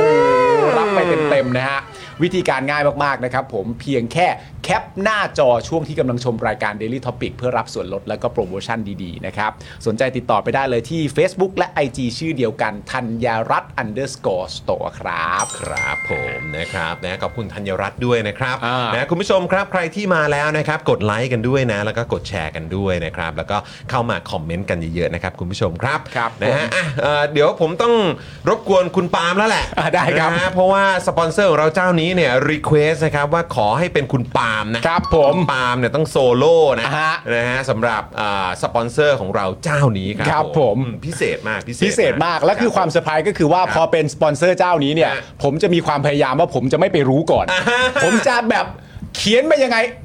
ลุยกันอย่างนั้น เออ นะฮะ อ่เอาล่ะคุณผู้ชม สปอนเซอร์เจ้านี้นะครับ ครับผม คุณผู้ชมครับก็คือ มา แม่หมาดูหมอครับ โอ้ยมาแล้ว มาแล้ว สวัสดีครับแม่ สวัสดี หมา ครับ หมอครับ มันเป็นยังไงมันเป็นยังไง ไหนมาดูสิ มา ดูสิ มามา อ่า รังสรรค์ขึ้นมาให้คุณ รังสรรปล์ค์โดย ขึ้นมา เฉพะนะครับ มาร่วมรันวงการมูเตลูเมืองไทยให้เป็นซอฟต์พาวเวอร์ โอ้โห ด้วยการดูดวงวนไปครับ ดูแล้วแชร์ ดูแล้วบอกต่อ ให้แม่หมอ ให้แม่หมอดูหมอ ให้แม่หมาดูหมอ ดังไกลระดับโลกนะครับ มาเช็คพื้นดวงปี 2024 ฮะ ว้าว ว่าในหนึ่งปีจะมีอะไรเกิดขึ้น หรือเช็คว่าต้องมูยังไงให้มันปัง ขนาดคนใหญ่คนโตยังมู แล้วคนแบบเราเราๆมันจะไม่มูไหวหรือนี่เป็นไงเป็นไง ต้องมูกันแล้ว มันต้องมูกันแล้ว เออ นะฮะ นอกจากเช็คพื้นดวงแล้วนะครับ เรายังมีแพ็กเกจให้คนโทรมากรีดได้ด้วย ฮะ ไม่อยากดูดวง แต่อยากคุยกับใครสักคน โทรหาเราได้ โอ้โห จะอวดผัว ด่าเพื่อน หรือบ่นเรื่องเดิมๆจนเพื่อนไม่ฟังแล้ว แม่หมาพร้อมฟังทุกคน ยังยังไม่พอ ยังไม่พอ ยังไม่พอ เออ เรายังดูดวงสัตว์เลี้ยงให้ได้ด้วย โอ้โห ไม่ว่าจะมีคำถามอะไร หรืออยากเช็คพื้นดวงน้องๆ ก็พร้อมเสมอ จะได้เข้าใจกันมากขึ้น โอเค ดูได้ทั้งหมา อืม แมว ปลาทอง เยี่ยมนะ กระต่าย โอ้โห ช้าง ม้า งู นกฮูก ลิ ง หรือหมาในปาก ก็ดูได้เช่นเดียวกันเฮ้ยเอาแล้วเอาแล้วเอาแล้ว โอ้โหละเอียดจริง แอดไลน์แม่หมาดูหมอนะครับ ครับ ด็อกกี้มัมมี่ทาโร่เพื่อจองคิวได้เลยนะครับผม แล้วก็สำหรับเอ่อน้องๆ สัตว์เลี้ยงนะครับผม ครับ ที่ ผม อยู่ทางบ้านนะครับผม เกิดว่าสมมุติว่าเจ้าของเนี่ยบังเอิญไม่ได้ไปบอกว่ามีสิ่งเหล่านี้เกิดขึ้น ผมก็ขอเป็นตัวแทนสัตว์เลี้ยงนะครับ เพื่อต้องการจะบอกแทนน้องหมาว่า ฮัลโหลบูอ้าวอ้าวอ้าวอ้าวอ้าวอ้าวอ้าวอ้าวอ้าวอ้าวอ้าวอ้าว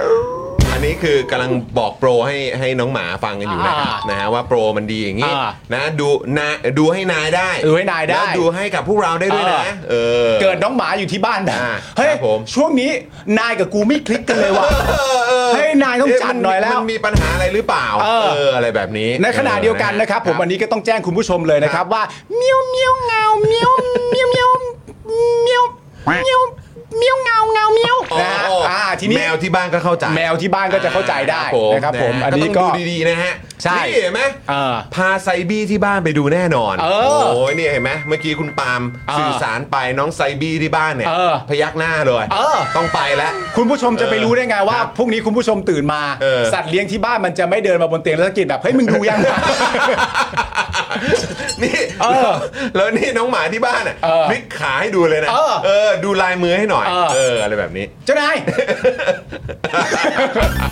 น่าสนใจมาก โอ้ยตายแล้ว ในขณะเดียวกันนะครับ ผม ครับ สำหรับใครที่เลี้ยงงู โอ้ย นะครับ มีงู ผม ด้วยเหรอ ก็ต้องบอกแบบนี้ครับว่า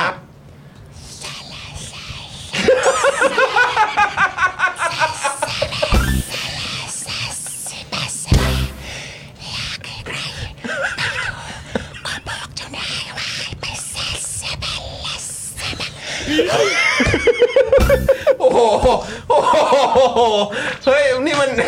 อะไรเนี่ย พาเซลทัง เออพาเซลทาง พาเซลทาง อ๋อพาเซลทาง โอ้โห กูก็ไม่นึกมาก่อนว่า กู กู นึก ต้อง ว่าแบบพาไปไหน ไม่รู้มาก่อนเลยว่ากูต้องสื่อสารกับซาลาซาสลิติวินด้วย โอ้โห โอ้ย นี่ ครับผม นี่ชื่นใจไปถึงบัวดมอเลยทีเดียว โอ้ มึงอย่าพูดชื่อสิ เออโอ้ยไม่เห็น นี่นี่เริ่มเริ่มเริ่มมีคนมาขอเสียงปลาทองแล้วนะพี่ เสียงปะทอนมันต้องยังไงวะ ยังอีกยังอีก ดูดวงให้มันนะ อ่า ครับคุณ ครับผู้ชม ผมนะโอ้ยครับผมเอ้ยสื่อสารนี่มันไม่ง่ายเลยนะเออ ใช่ กูก็ว่าแล้วทำไม ใช่ บางคนไม่งมีปัญหาในการสื่อสาร ใช่เฮ้ยการสื่อสารมัน เออ ต้องเข้าใจว่า คุยกับงูนี่คุยอย่างนี้นะ โอ้คุยยากมาก เออครับผ งูไม่ถามพูดเลยมึง พูดดีก็รู้ นะ เรื่อง แนะนำเอ่อก้าวไกลหรือเอ่อเขาเรียกอะไรตอนคราวที่แล้วอ่ะไปฝึกภาษาพาเซลหน่อยเออโอ้คุยกับงูได้ โอ้อะคุณผู้ชมเลี้ยงอะไรก็ ก็สื่อสารกับเขานะครับ คุยกับเขานะฮะ ตามนั้น คุยนะฮะ ครับ คุ ผ ย ม นะฮะเออครับผม ก็มีคุณผู้ชมถามกระต่าย ครับ กระต่ายพูดยังไง ครับ กระต่ายก็กระต่าย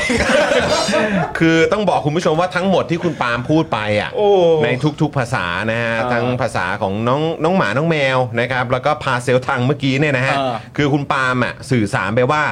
พ่อแม่ดูดวงให้หนูหน่อย จองคิวแอดด็อกกี้มอมมี่ทาโร่เลยเร็วๆ อ่ะใช่ เมื่อกี้ ใช่ คุณปาล์ม ใช่ พูดอย่างนี้ทั้งหมด ผมจะพูดเกินนั้นแหละ นะครับ เออ นะก็หลายท่านอาจจะไม่เข้าใจ เออ นะฮะภาษาเหล่านี้นะครับ ใช่ เราก็ทำการแปลให้เรียบร้อย ใช่ แล้วนะครับ ครับผม อืนะฮะ ผมให้คุณชายครับ สัตว์ชนิดไหนเนี่ย ตั้งใจว่าตัวเองเนี่ยจะไม่ทำเองทายมา กูเพิ่งเห็นเมื่อกี้กูก็คิดเลย สัตว์ชนิดไหน ตั้งใจมาแล้วว่าฉันจะไม่ทำเองเออ ฉันจะไม่ทำเอง เออ สัตว์ชนิดไหนตอบมาผิด อะไรวะ เอย่างอย่าง ยัง โทษทีโทษที อะไรวะ กะลอก โอ้ยเป็นไงเป็นไงจอน เฮ้ยเฮ้ยเฮ้ยเลิกรายการเลิกรายการเลิกเลิกเลิกเลิกเลิกเลิกคุณผู้ชมเอ่อแค่นี้ก่อนนะคะ โอ้ยคือกูไม่ได้หา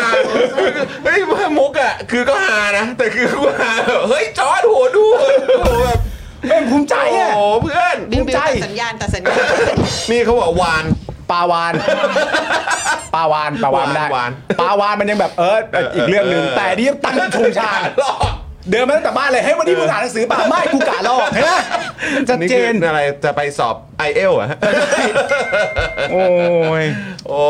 ยตายแล้ว อ๋อ เออนะฮะ พอแล้วพอแล้วพอแล้ว คุณผู้กอง นะ สมาร์ทบอกว่าวันนี้คุ้มละวันนี้คุ้มละเออครับผมคุ้มคุ้มคุ้มละเออนะฮะ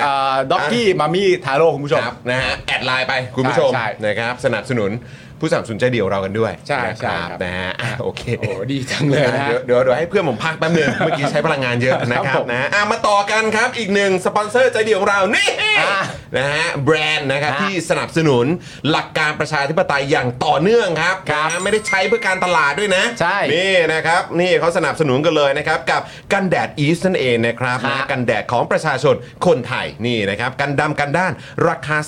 390 บาทนะครับ คุณผู้ชมนี่ อ่า แพคเกจจิ้งเป็นแบบนี้นะครับ ครับ นะฮะอีฟส์ไฮบริดซันเจล SPF 50 บวก PA บวกบวกบวกบวกนะครับ คุณผู้ชม กันแดดที่มีค่าปกป้องแสงแดดสูงมาก ๆ เลยนะครับ ปกป้องผิวของเราจากแสงแดดเมืองไทยได้แบบสบาย ๆ เลยนะครับ คุณผู้ชมนี่ ครับ นะฮะ แล้วก็จริง ๆ แล้วก็มีอีกหลากหลายผลิตภัณฑ์เลยนะครับสำหรับแบรนด์อีฟนั่นเองนะครับ อยากให้คุณผู้ชมเนี่ยเข้าไปดูกันนะครับ ที่ Facebook ก็ได้ Instagram ก็ได้หรือ TikTok ของอีฟนั่นเองนะครับ คุณผู้ชมยังไงก็ไปสนับสนุนกันเยอะๆ แล้วก็เอามาอวดกันด้วยนะครับ ครับผม ขอบคุณนะครับ มีมีคุณเดอะมูนไลท์เดสกาถามว่า เอ๊ะ นี่อีฟเขารีเควสอะไรบ้างไหม ไม่มีฮะไม่มีไม่มี จะคุยภาษาพระอาทิตย์อะไรเงี้ยเออครับผมโอ้โหครับนะฮะอ่ะขอบคุณอีฟด้วยนะครับ ใช่ครับ คุณผู้ชมครับ ต่อกันที่ Spoke Dark Store นะครับผม ครับ อ่ะ จอนว่าไป หมดแรงหมดแรงนี่อยากให้คุณผู้ชมไปอุดหนุนพวกเรากันนะครับที่ Spoke Dark Store นะครับ ฮะ นะแล้วก็วันนี้เนี่ยผมใส่เสื้อเจาะข่าวตื้นมา ครับ นี่ อ๋อ นะครับ สุดยอด อยากให้คุณผู้ชมไปอุดหนุนกันนะครับนะฮะโดยเฉพาะพวกแบบเอ่อแก้วกาแฟเจาะข่าวตื้น อ่าใช่ ถุงผ้าเจาะข่าวตื้นอะไรแบบนี้นะครับ ครับ รวมถึงเสื้อของเจาะข่าวตื้นกันด้วยนะครับ อยากให้แบบ เขาเรียกว่ามีเก็บสะสมกันไว้ด่วนๆเลยนะครับ ด่วนๆนะคุณผู้ชมนะครับนะเพราะว่านี่อยากให้คุณผู้ชมเนี่ยมีมีเก็บไว้กันด้วย ใช่ นะครับนะ ครั ฮะ บ แล้วก็นอกจากนี้เนี่ยยังสามารถสนับสนุนพวกเรากับเอ่อผลิตภัณฑ์อื่น ๆ ได้ด้วยนะ อย่างผ้าพันคอก็มีนะครับ ถูก คุณผู้ชมนะครับ ผ้าพันคอ หมอนก็มีนะครับ ผ้าพันคอลายมูดี้ดอทก็มีด้วยเหมือนกันนะครับ คุณผู้ชมก็สามารถไปอุดหนุนกันได้นะครับ คุณผู้ชมครับนะค ครั รับบ แล้วก็ที่ Spoke Dark Store เนี่ยคุณผู้ชมยังสามารถอุดหนุนนี่ได้นะ ฮะ อะโวไนซ์นั่นเองนี่นะครับอ่าน้ำมันอะโวคาโดนะครับสกัดเข้มข้นนั่นเองนะครับแล้วก็มาพร้อมกับน้ำมันกระเทียมด้วยคือรวมอยู่ในแคปซูลเดียวเลยนะครับคุณผู้ชม ใช่ครับ นะนะจะได้มาช่วยสร้างสมดุลไขมันในร่างกายของเรานะครับคุณผู้ชม ครับ ใน 1 กระปุกเนี่ยนะครับที่เห็นอยู่ตรงนี้นะครับมีอยู่ทั้งหมด 30 แคปซูลนะครับคุณผู้ชม ราคาปกติเนี่ยอยู่ที่ 1,059 บาทนะครับแต่ถ้าเกิดใช้โค้ดจอห์นวินยูนะครับเหลือ 950 บาทเท่านั้นนะครับ อย่างที่บอกไปนะครับไปสั่งกันได้ที่เว็บของเรา spokedark.tv/store นะครับหรือว่าไปที่ Facebook Fanpage ของ a b o n i c e ก็ได้นะครับ แล้วก็ DM เข้าไปนะครับใช้โค้ดด้วยนะจะได้รับส่วนลดด้วยนะครับนะครั ผม ยังไงอุดหนุนไปแล้วนะครับมาอวดกันด้วยนะครับคุณผู้ชม ครับ อืมนะครับอ่ะเรียบร้อย ครับ สำหรับสปอนเซอร์ใจดีของเรา ขอบคุณสปอนเซอร์ทุกๆเจ้าเลยนะครับ ขอบคุณครับ ขอบคุณครับ ขอบคุณ ครับผม มาก ๆ เลยครับ ขอบคุณคุณผู้ชมด้วยที่มาเป็นเมมเบอร์กัน ใช่ นะครับ ขอบคุณคุณผู้ชมด้วยนะครับ ที่เติมพลังมาให้พวกเราด้วยนะครับ ครับ นะฮะ ผม อ่ะโอเค คุณผู้ชม เดี๋ยวเราจะมาเข้าข่าวกันแล้วแหละ ใช่ อืมนะครับ แล้วก็แน่นอนนะฮะว่าตอนเริ่มต้นเนี่ยเราก็เริ่มต้นจากข่าวสั้นทันโลกกันก่อนเลยแล้วกั ข่าน วสั้นก่อนละกัน ข่าวสั้นทันโลกก่อนคุณผู้ชมจะได้อัปเดตสถานการณ์ของโลกทั้งใบนี้ด้วย ใช่ นะครับผมต้องตามให้ทันเพราะว่าเรื่องมันสำคัญ อืม นะครับผ ครั ม บผม ข่าวสั้นทันโลกนะครับ คุณผู้ชมฮะข่าวที่หนึ่งเช้านี้เศรษฐาตอบคำถามนักข่าวที่ถามว่าไปชมโขนได้เจอประยุทธ์ไหมคุณเศรษฐาตอบว่าเจอครับ ยังสวัสดีทักทายกันอยู่เลย ท่านได้ถามผมอยู่เลยว่าเหนื่อยไหมจบข่าว จบข่าวครับ เป็ไง แค่นี้แหละคุณผู้ชม ใช่ มา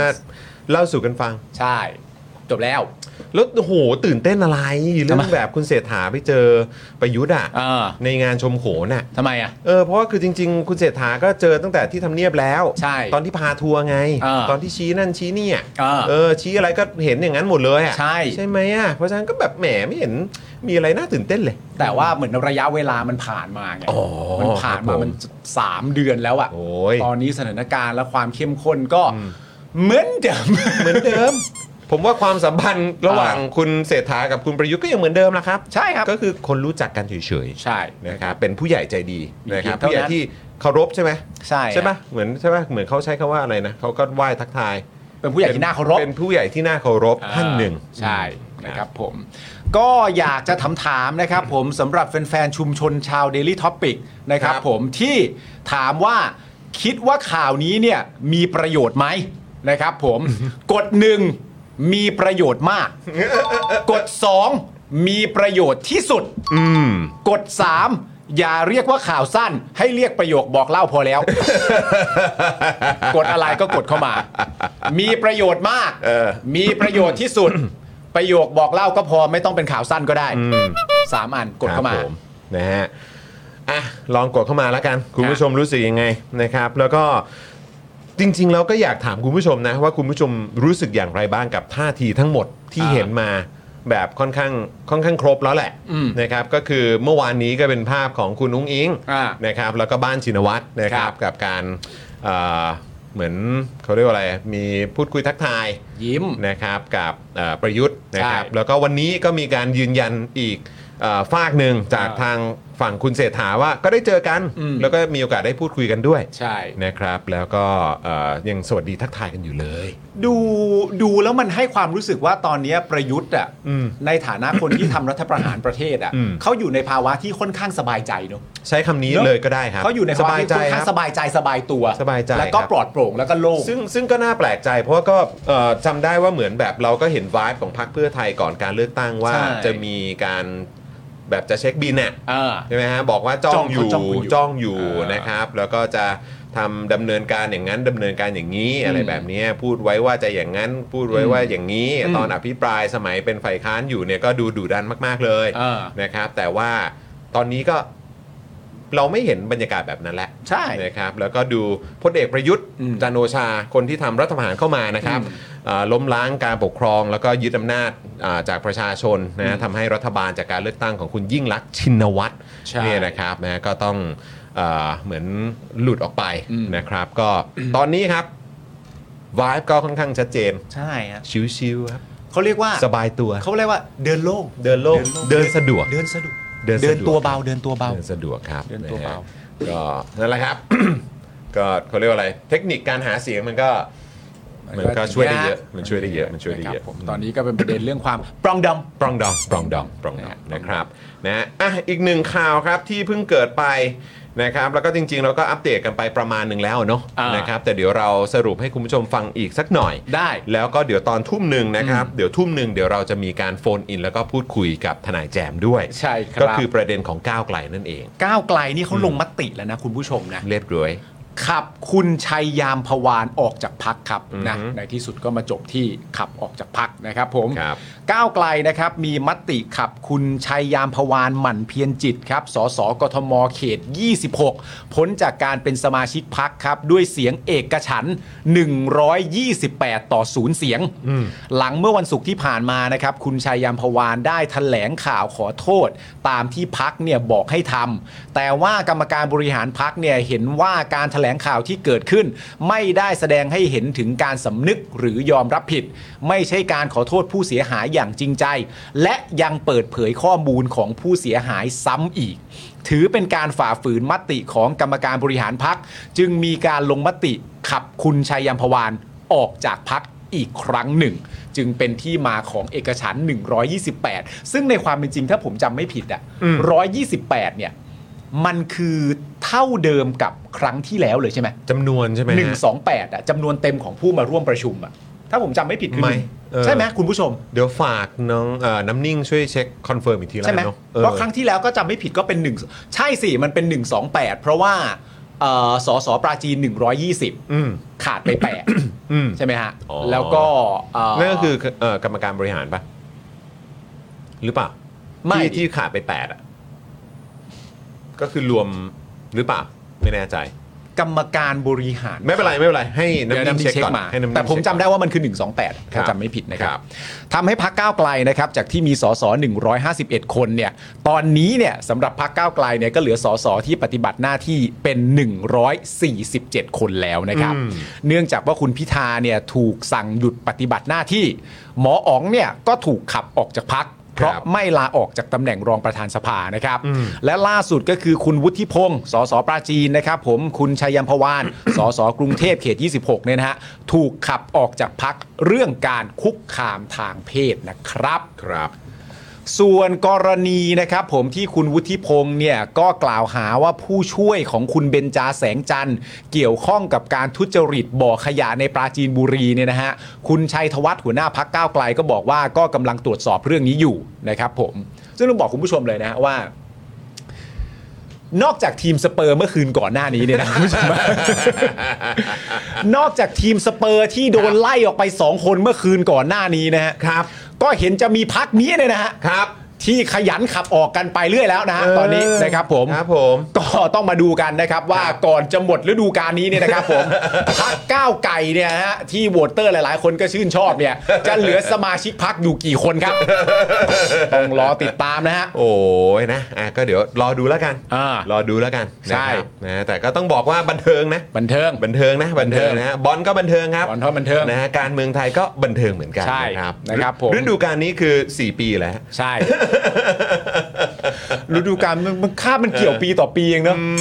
แต่ฤดูกาลนี้มันสี่ปีอะนะ แต่มันก็น่าสนใจมากนะ คุณผู้ชมคือวันก่อนนะพี่ซี่ผมดูรายการที่เป็นอ่าอาจารย์อ่าวีระกับคุณสุทธิชัยอ่ะ เออ แล้วก็เขาก็มีการวิเคราะห์กัน เออ ว่าคุณเสถาเนี่ยจะอยู่ถึงเมื่อไหร่ เออ ไอ้ยเราก็แบบเฮ้ยโอ้โห นี่เทียบเหมือนกับชื่ออะไรนะลิสทรัสปะ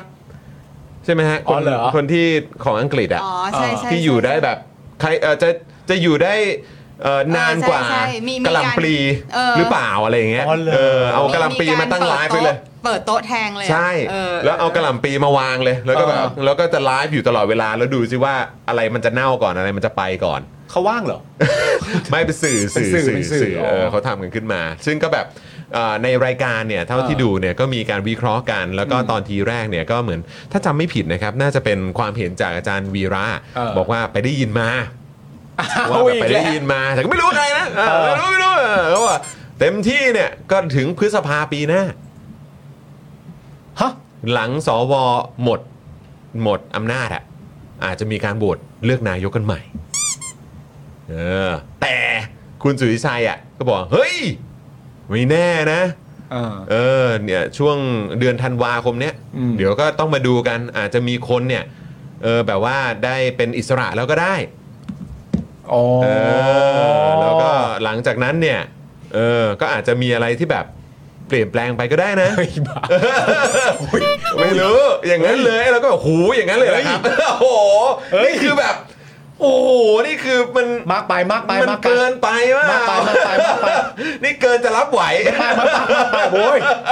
โอ้ยนั่นก็โอ้ยมากไป แต่พฤษภาก็น่าสนใจนะ คุณ เอออือหือ ตอนที่ อืม มีคนพูดว่า ครับ เขาจะเอา รวมไทยสร้างชาติเหรอ ชั้น 14 กลับบ้า อ๋อ น ชั้น 14 กลับบ้านเออ คือคนก็แบบ เฮ้ยเกินไป อ๋อเหรอ ใช่ไหมอ่ะ เอ อ๋อ แบ มั บ น ว่ะ มันเคยเกินไปมาหลาย มัน ที เค แล้ว ย เหรอ เกินไปมาหลายทีแล้วไหมอ่ะ อืม แล้วก็ เฮ้ยแต่อันนี้เกินไป แล้วก็ เฮ้ อาย รมณ์แบบเข้าแก๊ปด้วยไม่ต้องเป็นสสอ่ะ อ๋อไม่ต้องอยู่แล้วไง เออ ก็ตามกฎมันไม่ต้องเป็นไง เฮ้ย นี่คือแบบที่พี่หนูหลิงทำนายไว้อ่ะ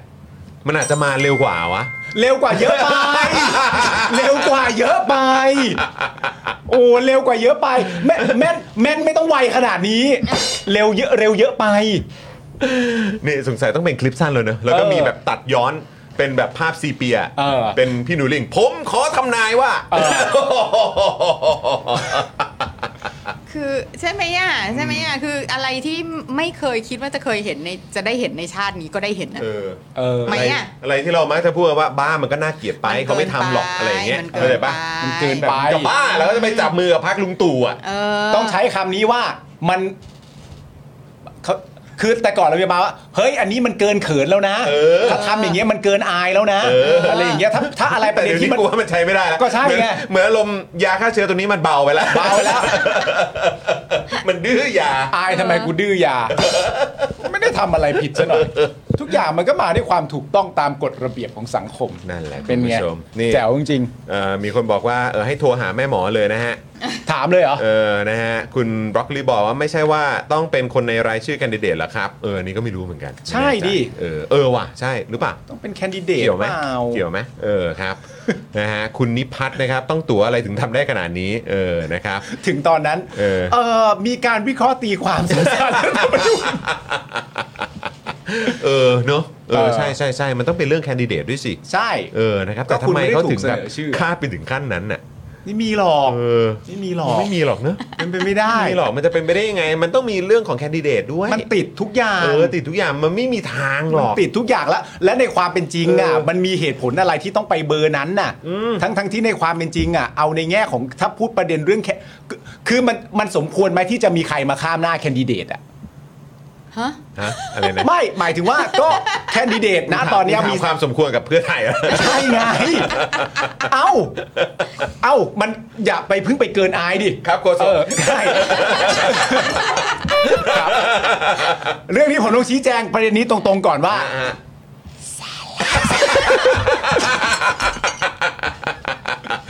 มึงนี่ก็ไปภาษางูเลยเออ ไม่คือมันเป็นประเด็นนี้คือแบบแคนดิเดตมันมี 3 คนถูกไหม เออ หนึ่งใน 3 ถูกเลือกให้เป็นนายก อ่าฮะ ใช่ไหมแคนดิเดตนายกพักเพื่อไทยอ่ะมี อ่า 3 คน เออเออเออ และในตอนนี้สมมติว่ามันจะไม่ใช่คุณเศรษฐาจริงๆมันก็มีเหลืออีกตั้งสองอ่ะ อ่ามั มันจะข้าม 2 ไปเป็นคนอื่นเนี่ยมันเกินไป มันทำไม่ได้ อ่าครับ มันทำไม่ได้ที่สำคัญก็คือว่า โอ้โห สองคนเนี้ยสองคนเนี้ย เออ มึงบอกโอ้โหอะไรเล่า อ๋อเปล่าเห็นโอ้โหคอมเมนต์นิดนึง ไม่ใช่อย่าไปฟังคอมเมนต์ เออ ฟังกูดิฟังกู โอเคโอเคโอเค อย่าไปฟังคอมเมนต์ดิ เอ้าไม่ได้ต้องฟังเศรษฐาคนเดียวเหรอ ไม่ก็ฟังกูเป็นโคศกไง อ๋อโอเคอันนี้คนคนละประเด็นกัน ไอ้ฟังคอมเมนต์อ่ะมึงอ่านไม่เท่าไหร่งกูกลัวมึ วิ ง ไห เผลอ เอาวิ อ่าน กไหมเอาวิกไหม ไม่ไม่ออกไม่ต้องไม่ต้อ งเอาวิกเออโอเค ไม่ต้อง ครับ คืออย่างนี้ เออ สองคนเนี้ย ครับ เกี่ยวกับพักแน่นอน อ่าอ่าฮะ เป็นแคนดิเดต อ่า และก็เกี่ยวกับพัก อ่า คนหนึงเป็นหัวหน้าพักแล้วด้วย เออ อีกคนหนึงก็เป็นคนของพัก เออ แต่คนที่เขาคาดกันน่ะ เออ คนนั้นไม่เกี่ยวกับพัก เลยเนาะ เลย เออว่ะจริงด้วยลืมไป อยู่ดีๆคุณจะเอาคนไม่เกี่ยวกับพักแล้วจะมาอยู่ในตำแหน่งนั้นเนี่ย ก็จริง มันเกินไปเพราะว่า ก็จริง เขาไม่ ก็จริง เกี่ยวกับพัก เออจริงจริงจริงจริงคุณผู้ชม ครับผม เอ้ย อะไรฮะ มีใครอินบ็อกมาฮะ อะไร เอ๋อแหมนึกว่าเขามาเช่า อ๋อ ใครอินบล็อกมา มีใครอินบล็อกมา เอาคนไม่เกี่ยวกับพักมาเป็น แล้วมันจะได้รับความไวเนื้อเชื่อใจจากบูเตอร์ได้ยังไง no no no no มันไม่มีความคิดแบบประหารตัวเองแบบนั้นหรอก โอเค โอเค ใครเขาจะไปทำอย่างนั้นเนาะ ครับผม โอเค ไม่มีอะไรคือหยิบข่าวเมาส์มาคุยเฉยๆแล้วดูสิ ใช่ เป็นคอนเทนต์เลย ใช่ เออครับผม ผมว่าเขาอยู่ 4 ปี เอออยู่สี่ปีอยู่แล้วแหละ เอาไป นะครับ อ ยู่สี่เพราะว่า ปี คือจริง ๆ แล้วเอ่อทางคุณเสถาเองเนี่ยก็มีแบบเขาเรียกว่าอะไรมีมีภารกิจอะไรที่ต้องทำเยอะ ใช่ นะครับนะ ใช่ เพราะฉะนั้นก็คือแบบอันนั้นน่าจะเป็นข่าวเมาส์กันมากกว่า ใช่ นะครับก็อย่าไปอย่าไปแบบอะไรกันมากเออมันเป็นข่าวเมาส์เฉยๆนะ สำคัญคุณเศรษฐาก็ควรจะผ่านภารกิจวันที่ 10 พฤษภาพฤศจิกายนไปให้ได้ก่อน ผ่านแน่นอน อันนี้ฉลุย โอ้ยเนี่ยละเอียดเลย เออ คราวนี้ต่อจากนี้จะไร้ซึ่งข้อสงสัย เออ จบแล้วแหละ ถ้าจะถกเถียงว่าไม่สมควรก็ว่ากันไป แต่ไม่มีข้อมูลอะไรตกหล่น ถูก เอ ชั อ วร์ สุดยอด ชัวร์เพื่อน ดี เอ อ โอ้ยนะฮะคุณโปรเมโลถามว่าเออคุณปาล์มเหนื่อยไหมคะอืมคุณ อ๋ อ อ รทัยบอกว่าค่ะท่านโคศกปาล์ม ใช่ นะฮะ คือถ้าฝึกบ่อยๆ ก็ไม่เหนื่อยห รอกอะ คุณม่อนบอกว่าปาล์มเพื่อน เฮ้ย ตอนนี้อะไรก็เกิดขึ้นได้นะเพื่อน อย่างนั้นเลยเหรอเพื่อน มันจะเป็นอย่างนั้นจริงๆเหรอเพื่อน คือผมว่าเขาอยู่ 4 ปี เพราะว่ามันไม่ ฮะ มันไม่มีความจำเป็นอะไรใด ๆ ที่ เนอะ ที่ที่เขาจะไม่อยู่นี่ เออ ใช่ เออ ครับผมโห แต่ไม่ได้ไม่ได้แปลว่าแบบ ไม่ได้คือภาวะนี้ของเขาอ่ะ เออ เออ มันเป็นมันเป็นภาวะเนี้ยที่เราเห็นน่ะ เออ มันเป็นภาวะที่แบบ อืมถ้าประมาณนี้ก็อยู่ 4 ปีไป ก็อยู่ได้ อยู่ได้ ก็อยู่ได้อยู่ได้อยู่ได้ นะครับผมอันนี้ไม่ได้เกี่ยวกับประชาช ไม่ น เกี่ยว ด้ กัน นะ นะเออครับผ เนี่ ม ยก็อยู่ไปงงๆนี้แหละ อยู่อย่างเงี้ย เก็ อยู่อย่ง ตาม เงี้ย นี้ไปนะครับคุณผู้ชม เอออ เ ยู่ซึมซึมๆอยู่ซึมซึมๆไป นะครับนะฮะแล้วก็เดี๋ยวเราก็เตรียมตัวนะเออเขาอะไรนะมีเขาที่บอกอะไรนะ มีนายกชื่อเศรษฐา แล้วพวกเราจะเป็นเศรษฐีเย้ ครับผม ใกล้เข้ามาแล้วใกล้เข้ามาแล้วนะคุณผู้ชม ไปรับพวกเรา อ่า Come on man Come ไปไป on ไป man ไปไปไป รวย ไป ครับผม เป็นเรื่องที่ดีเป็นเรื่องที่ดี กุมภาไหม กุมภา มั มัน ลุ้นกันดีกว่ากุมภาไหม กุมภากุมภา กุมภานะ กุมภา กุมภานะ ต้องรอชี้แจ ขึ้ ง นชื่อว่า ทีหนึ่ง เพื่อไทยอ่ะ เออ ยังไงเขาไม่เกินไปจากเนี้ย ใช่ อูค่อนข้างมั่นใจ เออ เออนะครับ แล้วคุณคิดว่ามันจะเข้าอยู่ในประเด็นไหนประเด็นหนึ่งใน 3 ข้อเกณฑ์นั้นไหม ว่า หรือก็ 3 ข้อเกณฑ์นั้นน่ะ อืม เอ่อหนึ่งหมื่นแสนห้าหมื่นห้าแสน อืม กับบัตรคนจน คุณคิดว่ามันจะอยู่ใน 3 ข้อนี้ไหมหรือคุณมีความรู้สึกว่า ไม่จบที่ 16 ปีขึ้นไปแจกหมดพร้อมเต็มเอี่ยมแน่นอน ทำไมแอบมีความรู้สึกว่าอาจจะเป็นอันหลังก็ได้นะ show me the money เออ เขาต้องทำได้นะ เพราะเขาคิดมาครบจบแล้ว มันเป็นนโยบายเรือธงเขา เออใช่ไหมแล้วก็คือแบบไม่ได้ เพราะมันไม่ใช่อะไรนะ มันไม่ใช่นโยบายเลยนะ มันไม่ ไม่ ใช่ ใช่ น น โย โย บา บาย ย สังคมสงเคราะห์ มันไม่ใช่ ใช่ มันไม่ใช่ ต้อง การ ให้ทุกคนดี มัน วะ ไม่ใช่โครงการแจกเงินคนจน เออใช่ไหมเออมันต้องต้องทำได้อยู่แล้ว มันเป็น infrastructure เออครับผม มันเป็นนวัตกรรมทางการเงิน เออเป็นนวัตกรรมทางการเงินทำไมทำไม่ได้ครับ มันเป็นเรื่องใหญ่ เออใช่ไหม มันเป็นเรื่องใหญ่ แจกเข้าไป ยา กุม ใช้ ภา เออ สิบหกปีขึ้นไป แน่นอน ใช่ เพราะมันไม่ใช่นะ นโยบายสังคมสงเคราะห์ครับ มันไม่ใช่นโยบายแจกเงินให้คนจน เออ ในขณะเดียวกันก็คนจนรอไม่ได้แห้งเลยอะไรวะเฮ้ยงงไปหมดแล้ว เอานะนะครับ เดี๋ยวเรามารอดูพายุหมุนกันครับ รอดูพายุหมุนกัน นะฮะ นะครับผมข้อมูลไม่ว่าจะเป็นเงินมาจากไหน แจก ครับ อย่างไร แจกในขอบเขตเท่าไหร่ แจกแล้วเกิดอะไรขึ้น ครบถ้วนสมบูรณ์อย่างแน่นอน 10 พฤศจิกายนนี้ เต็มเต็ม ใหม่แน่นอน รอฟังผมคนเดียว อืม นะฮะ ไม่ไม่รอฟังคุณเศรษฐาคนเดียว นะ ไม่ใช่รอฟังผมรอคุณเศรษฐาคน ไม่ เดีย แล้ว วตอนตอน คุณคุณก็ได้ เออ คุณก็โคศก เอ นี่ อ ได้ ไม่แล้วตอนเมื่อกี้ เดี๋ยวผมสรุปให้ ตอนเมื่อกี้ที่บอกว่าใหม่ เออ ก็แบบอ๋อสงสัยเป็นข้อมูลใหม่ ใหม่อะไรข้อมูลมาเอาอีกแล้วโอ้โห ฟรีแจกเงินหนึ่งหมื่น ใหม่เออนะ ก็ตามนี้ละกันอ่าโอเค ฟรีแจกเงินหนึ่งหมื่นฟรียังไงวะ เงินกูนี่ เงินก็เกินก็ เงินกูนี่ งบประมาณแผ่นดิน เออครับผมนะฮะ ฟรีแบบ ไม่นะ ไม่ไม่ไม่ไม่ไม่ไม่ฟรีไม่ฟรีไม่ฟ ฟ รี รีเดี๋ยวภาษีว่ากัน โอ้โหคือถ้าฟรีคือไม่เก็บภาษีนะเออไม่เก็บภาษีคือแบบเราไม่ต้องจ่ายภาษีเออ เดี๋ยวรอดูคุณผู้ชม อ่ะโอเคนะครับ เออเออเออถามหน่อยเออถ้าต้องถามคุณผู้ชมด้วย ขอ ครับ ถามนิดนึง ถ้าสมมติว่าเงินดิจิตอลหนึ่งหมื่นเนี่ย ถ้าเผื่อว่ามันมาในลักษณะของการลดภาษี สมมุติว่า อืม ถูกไหมเพราะว่าในพอพอเดือนประมาณกุมภามีนาเนี่ยเราก็ต้อง อืม เสียภาษีบุคคลแล้วใช่ป่ะ ครับ ใช่ แล้วก็คือหนึ่งหมื่นอะคือแบบทุกคนลดภาษีที่ต้องจ่ายไปเลยหนึ่งหมื่น อ๋อตัดออกไปเลย ใช่ อ่า อืม เอออันเนี้ยแฮปปี้นะ เออ เออ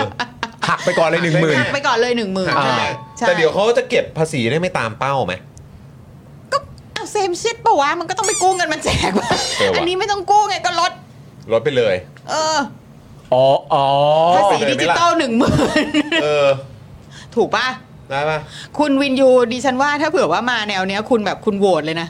โหวตดีครับโหวตดีครับเอ เฮ้ย อ ล้ำนะเนี่ย เออโหวตดีครับ เนี่ยคือแบบคือ นี่ คื คุณหญิงว่าเอาค่ะพี่ซี่ ใช่ไหม คุณธนาโนตแบบนั้นดีกว่าเยอะเลยครับ เนอะ เพราะประเด็นเนี้ยมันจะถูกจับไปชนกับภาษีโดยตรงนึกออกไหม นี่คุณ ที่ที่ประเด็นในประเทศไทย คุณ อ่ะ สุรพงศ์บอกว่าใครไม่รับก็ไม่ต้องจ่ายภาษีไง เออ ไม่รับก็ลดภาษีไปห ไม่ มื่น ไม่รับก็ลดไปเลยหมื่นหนึ่ง เออ เพราะยังไงก็อยากแจกอยู่แล้ว นี่ช่วยคิดเลยนะเนี่ย ออนี่ช่วยคิดนะเนี่ย โอ้โห ใช่ไหม เพื่อไทยครับ เอ เอาไหมฮะ แล้วใครที่ถ้าเผื่อว่า เอาไหม ต้องไม่ต้องจ่ายเกินหนึ่งหมื่นนะก็ก็ไม่ต้องจ่ายไปเลยไง อ๋อไม่ได้ดิไม่ได้ ทำไมอะ เพราะมันไม่เข้ากระตุ้นเศรษฐกิจ ก็แต่จะแจกทุกคนนี่ ก็กระตุ้นสิก็เอาเงินที่ไม่ต้องเสียภาษีไปใช้อย่างอื่นนี่เรา เออ คือถ้ามันเสียภาษีได้อ่ะ ครับท่านโฆษก ผมว่า ผมผมว่าถ้ามันถ้ามันจ่ายภาษีได้ คือ อะ นี้ครับ คืองี้ต้องเรียนแบบนี้ นะครับ ถ้าเกิดว่ามันเอาไปสามารถที่จะไปเสียภาษีแบบหักหักบึ๊บไปเลยอ่ะ เออ ผมว่าคนไม่ซื้อหมูซื้อหมาแน่ นอนอะ ผมว่ามันจะมาจบตรงนี้หมดเลย ไม่ ครับ แต่ว่ามันก็ไม่ กู ใช่ นั่งนิ่ง ๆ เลยแล้วแบบ แต่มันก็ ทำไป แต่มันก็ไม่ใช่ทุกคนไงที่แบบว่าจะจ่ายภาษีแบบอ่าแบบรายบุคคลใช่ไหม ใช่ แบบบุคคลเนี่ย ใช่ เพราะว่าก็คือ ใช่ แบบตอนนี้คนที่แบบเสียภาษีแบบบุคคลน่ะ เออ ก็ถ้าถ้าจำนวนจริง ๆ แล้วเนี่ยก็ เออ บางทีเขายังแซวอยู่เลยแบบโอ้โหมัน มันจะมาเคล ก ม ระจอกอะกระ เอ จอก อจะมาเคลม ใช่ ว่าเออมันก็ไม่ได้ เออ ใช่ไหมเผื่ออันนี้ไงอาจจะเป็นแบบทางเลือกหนึ่งไหม ใช่ เออ แต่ประเด็นก็คือว่าถ้าเกิดว่ามันลด รี ไป บรีบลงทะเบียนเลยนะ จะใช่ ประเด็นคือถ้ามันเกิดว่าลดไปมากกว่านี้เนี่ยมันจะไปตีชนกับไอ้ห้าเปอร์เซ็นเฉลี่ยต่อ GDP ไม่ได้ไง อ๋อ เพราะว่ามันมีเกณฑ์อันนั้นที่เพื่อไทยต้องทำให้ประสบความสำเร็จด้วยอ่ะ มึงจะเอาทุกอย่างเลยใช่ไหม และผมไม่ได้เอาทุกอย่าง เขาอะ เขา เขาอะจะเอาทุกอย่าง ผมก็จะเอาอย่างนี้แหละ เออ ผมไม่ได้เอาทุกอย่าง แต่ก็แบบแค่คือถ้าถ้าเกิดว่าสมมุติว่ามาพฤษภาเนี่ย คือถ้าเอาตามใจตัวเองได้อะพัก เอออั อันดับหนึ่งก็เป็นรัฐบาลไปแล้วไง อ๋อเออ เออ เออไม่แต่คือหมายความว่า คือถ้าเกิดว่ามากุมภาก็ยังมีลุ้นไหมว่ามันจะขึ้นไป5%น่ะ GDP อ่ะแต่เพราะเขาบอกว่าถ้ามาพฤษภาหรือมาแม้กระทั่งกันยาปีหน้าที่เขาว่ากันเนี่ย เออ ก็ไม่มีทางอยู่แล้ว แล้วมันก็จะเลยจุดตรงจุดนั้นไปแล้วที่มันจะไปแตะได้ถึง 5 ใช่ เออ แต่เขาอาจจะบอกก็ได้ว่านี่ไม่ใช่นโยบายเดียวนะครับ นี่แหละครับผม ตลกคุณเกียร์ แต่เงินดิจิมอนต้องมาพร้อมกับเครื่องดิจิไวส์ เครื่องดิจิไวส์เครื่องดิจิไวส์เออครับผม เอาไว้ใช้เงินดิจิมอน ครับผม และที่สำคัญไปอีกอย่างหนึ่ง ครั นะ บ ผมมีความรู้สึกด้วยว่าจะทำอะไรต้องเกรงใจบล็อกเชนด้วย อ๋อเออว่ะ เออคือต้องต้องต้องให้บล็อกเชนมัน ก็ ได้ สร้าง ได้สร้างคุณค่าของมัน infrastructure ไป เออ นี่เราไม่ได้ยินคำว่าบล็อกเชนมันนานแล้วเนาะ เออ เดี๋ยววันที่ 10 ก็ได้ยิน เออ กูนึกว่าจะมีคำนี้มาแทนไง เออ คำว่าซูเปอร์แอป แต่ซูเปอร์แอปนี่แบบอายุสั้นมากอะ ไปแล้ว อายุสั้นมากคำ ไป ว่า แล้ว ซูเปอร์แอปอะเออครับผม เออเนี่ยผมอยากรู้ตามตามความเข้าใจของพี่ซี่อ่ะประเด็นสมมุติว่ามันเป็นเรื่องแบบไอ้ไอ้เอ่อเงินเดือน 50,000 บาท แล้วก็เงินในบัญชี 5 0 0แสนอ่ะคือถ้าเกณฑ์เนี้ยมันจะต้องควบมาทั้ง 2 อันใช่ปะ่ะหรือถ้าสมมติว่าเรามีเงินเดือนประจำ50,000 บาท อืม แต่ว่าเงินในบัญชีเราไม่ถึง 5 0 0แสนอ่ะ อืม เรายังคงได้อยู่ปะ เอาคุณเป็นโคศกอะผม คือเพราะเพราะว่าทุกอย่างมันมาสองข้อรวมกันนึกออกไหม อืม ไม่ว่าจะเป็นหมื่นแสนห้าหมื่นห้าแสนอ่ะไอ้สองข้อนี้มันมารวมกันในหนึ่งข้อ ก็เลยอยากรู้ว่าไอ้ในหนึ่งข้อเนี้ยถ้าเราตกหล่นไปอันหนึงอ่ะมันยังเข้าเราอยู่ไหมี่ ว่า อ่ะ เขาเขียนไว้อย่างนั้นก็คือเพื่อให้เราถกเถียงกันนี้แหละเขาจะได้เปลี่ยนได้ไง อ๋อโอเค เข้าใจแล้ว ใช่ไหมโคศก ได้ได้ได้ได้ well แต่แต่โหวตโหวตลดภาษีหนึ่งหมื่นค่ะ ได้ได้ได้ได้ถ้าพี่จะตอบนี้ก็ได้ ใช่พี่จะตอบนี้แหละ ได้ได้ได้ได้โอ พี่ เค คิดว่าพี่อยู่กับรัฐบาลนี้มานานพอ จะ โเคโอเคโอเค ก็แบบก็คุ้นน่ะ เออ ก็คุ้นน่ะเออครับผม นี่อย่างใด เออ อ อ ย่างหนึ่งนะเท่าที่ฟัง อย่างใดอย่างหนึ่ง ก็เท่าที่ฟังไงยู เท่าที่ฟังชอบอ่ะ เท่าที่เขาว่ามา เท่าที่ฟัง ตอนแรกเท่าที่ฟังเขาก็ไม่จับมือกับไอ้ตูมกัน เออใช่ พูดอย่างนั้นเหมือนกันแหละ เออ เออ นี่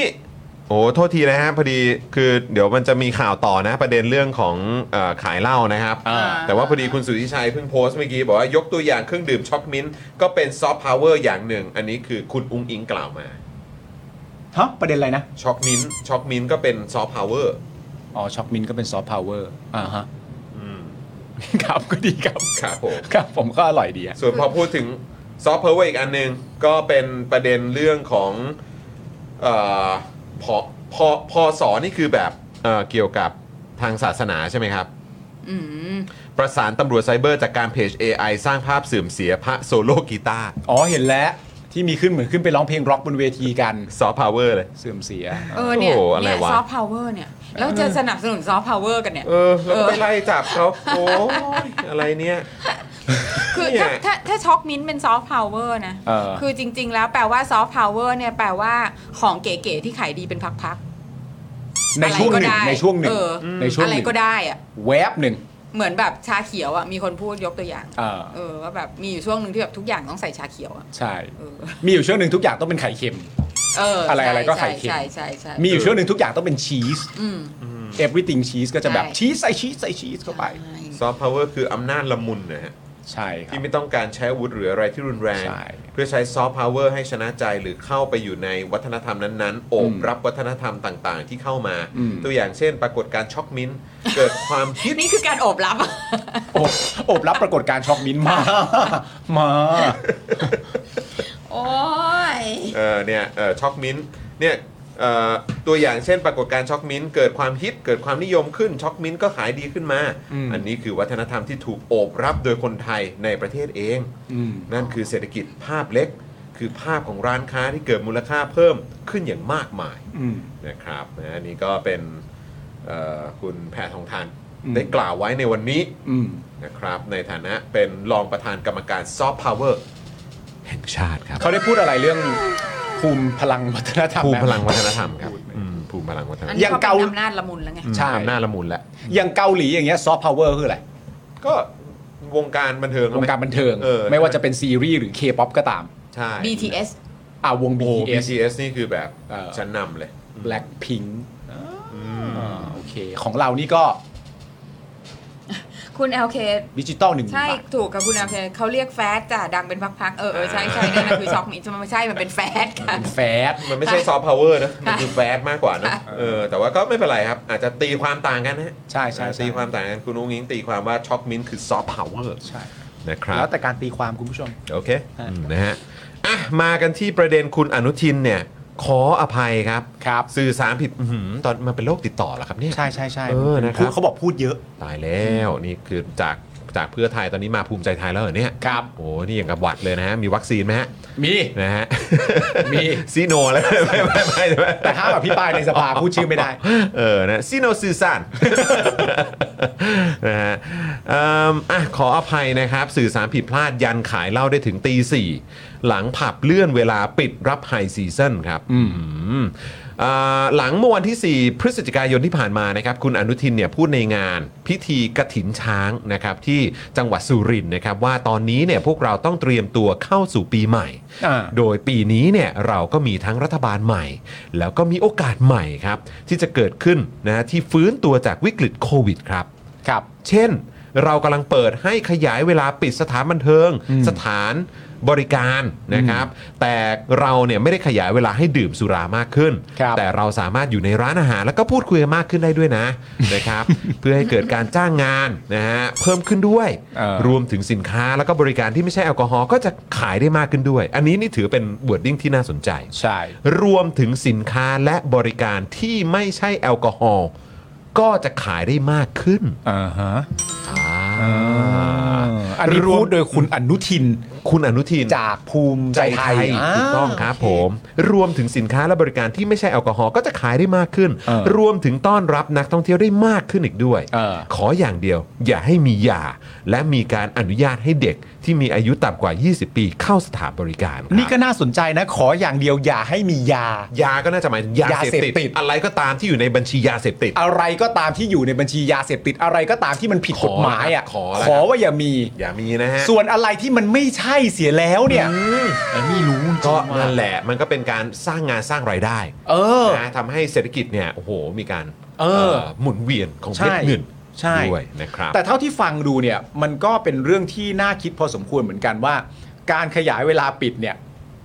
มันก็จะวนมาชนไม่งั้นคนก็จะกล่าวหาได้ว่าเฮ้ยมึงตั้งใจจะให้เขากิน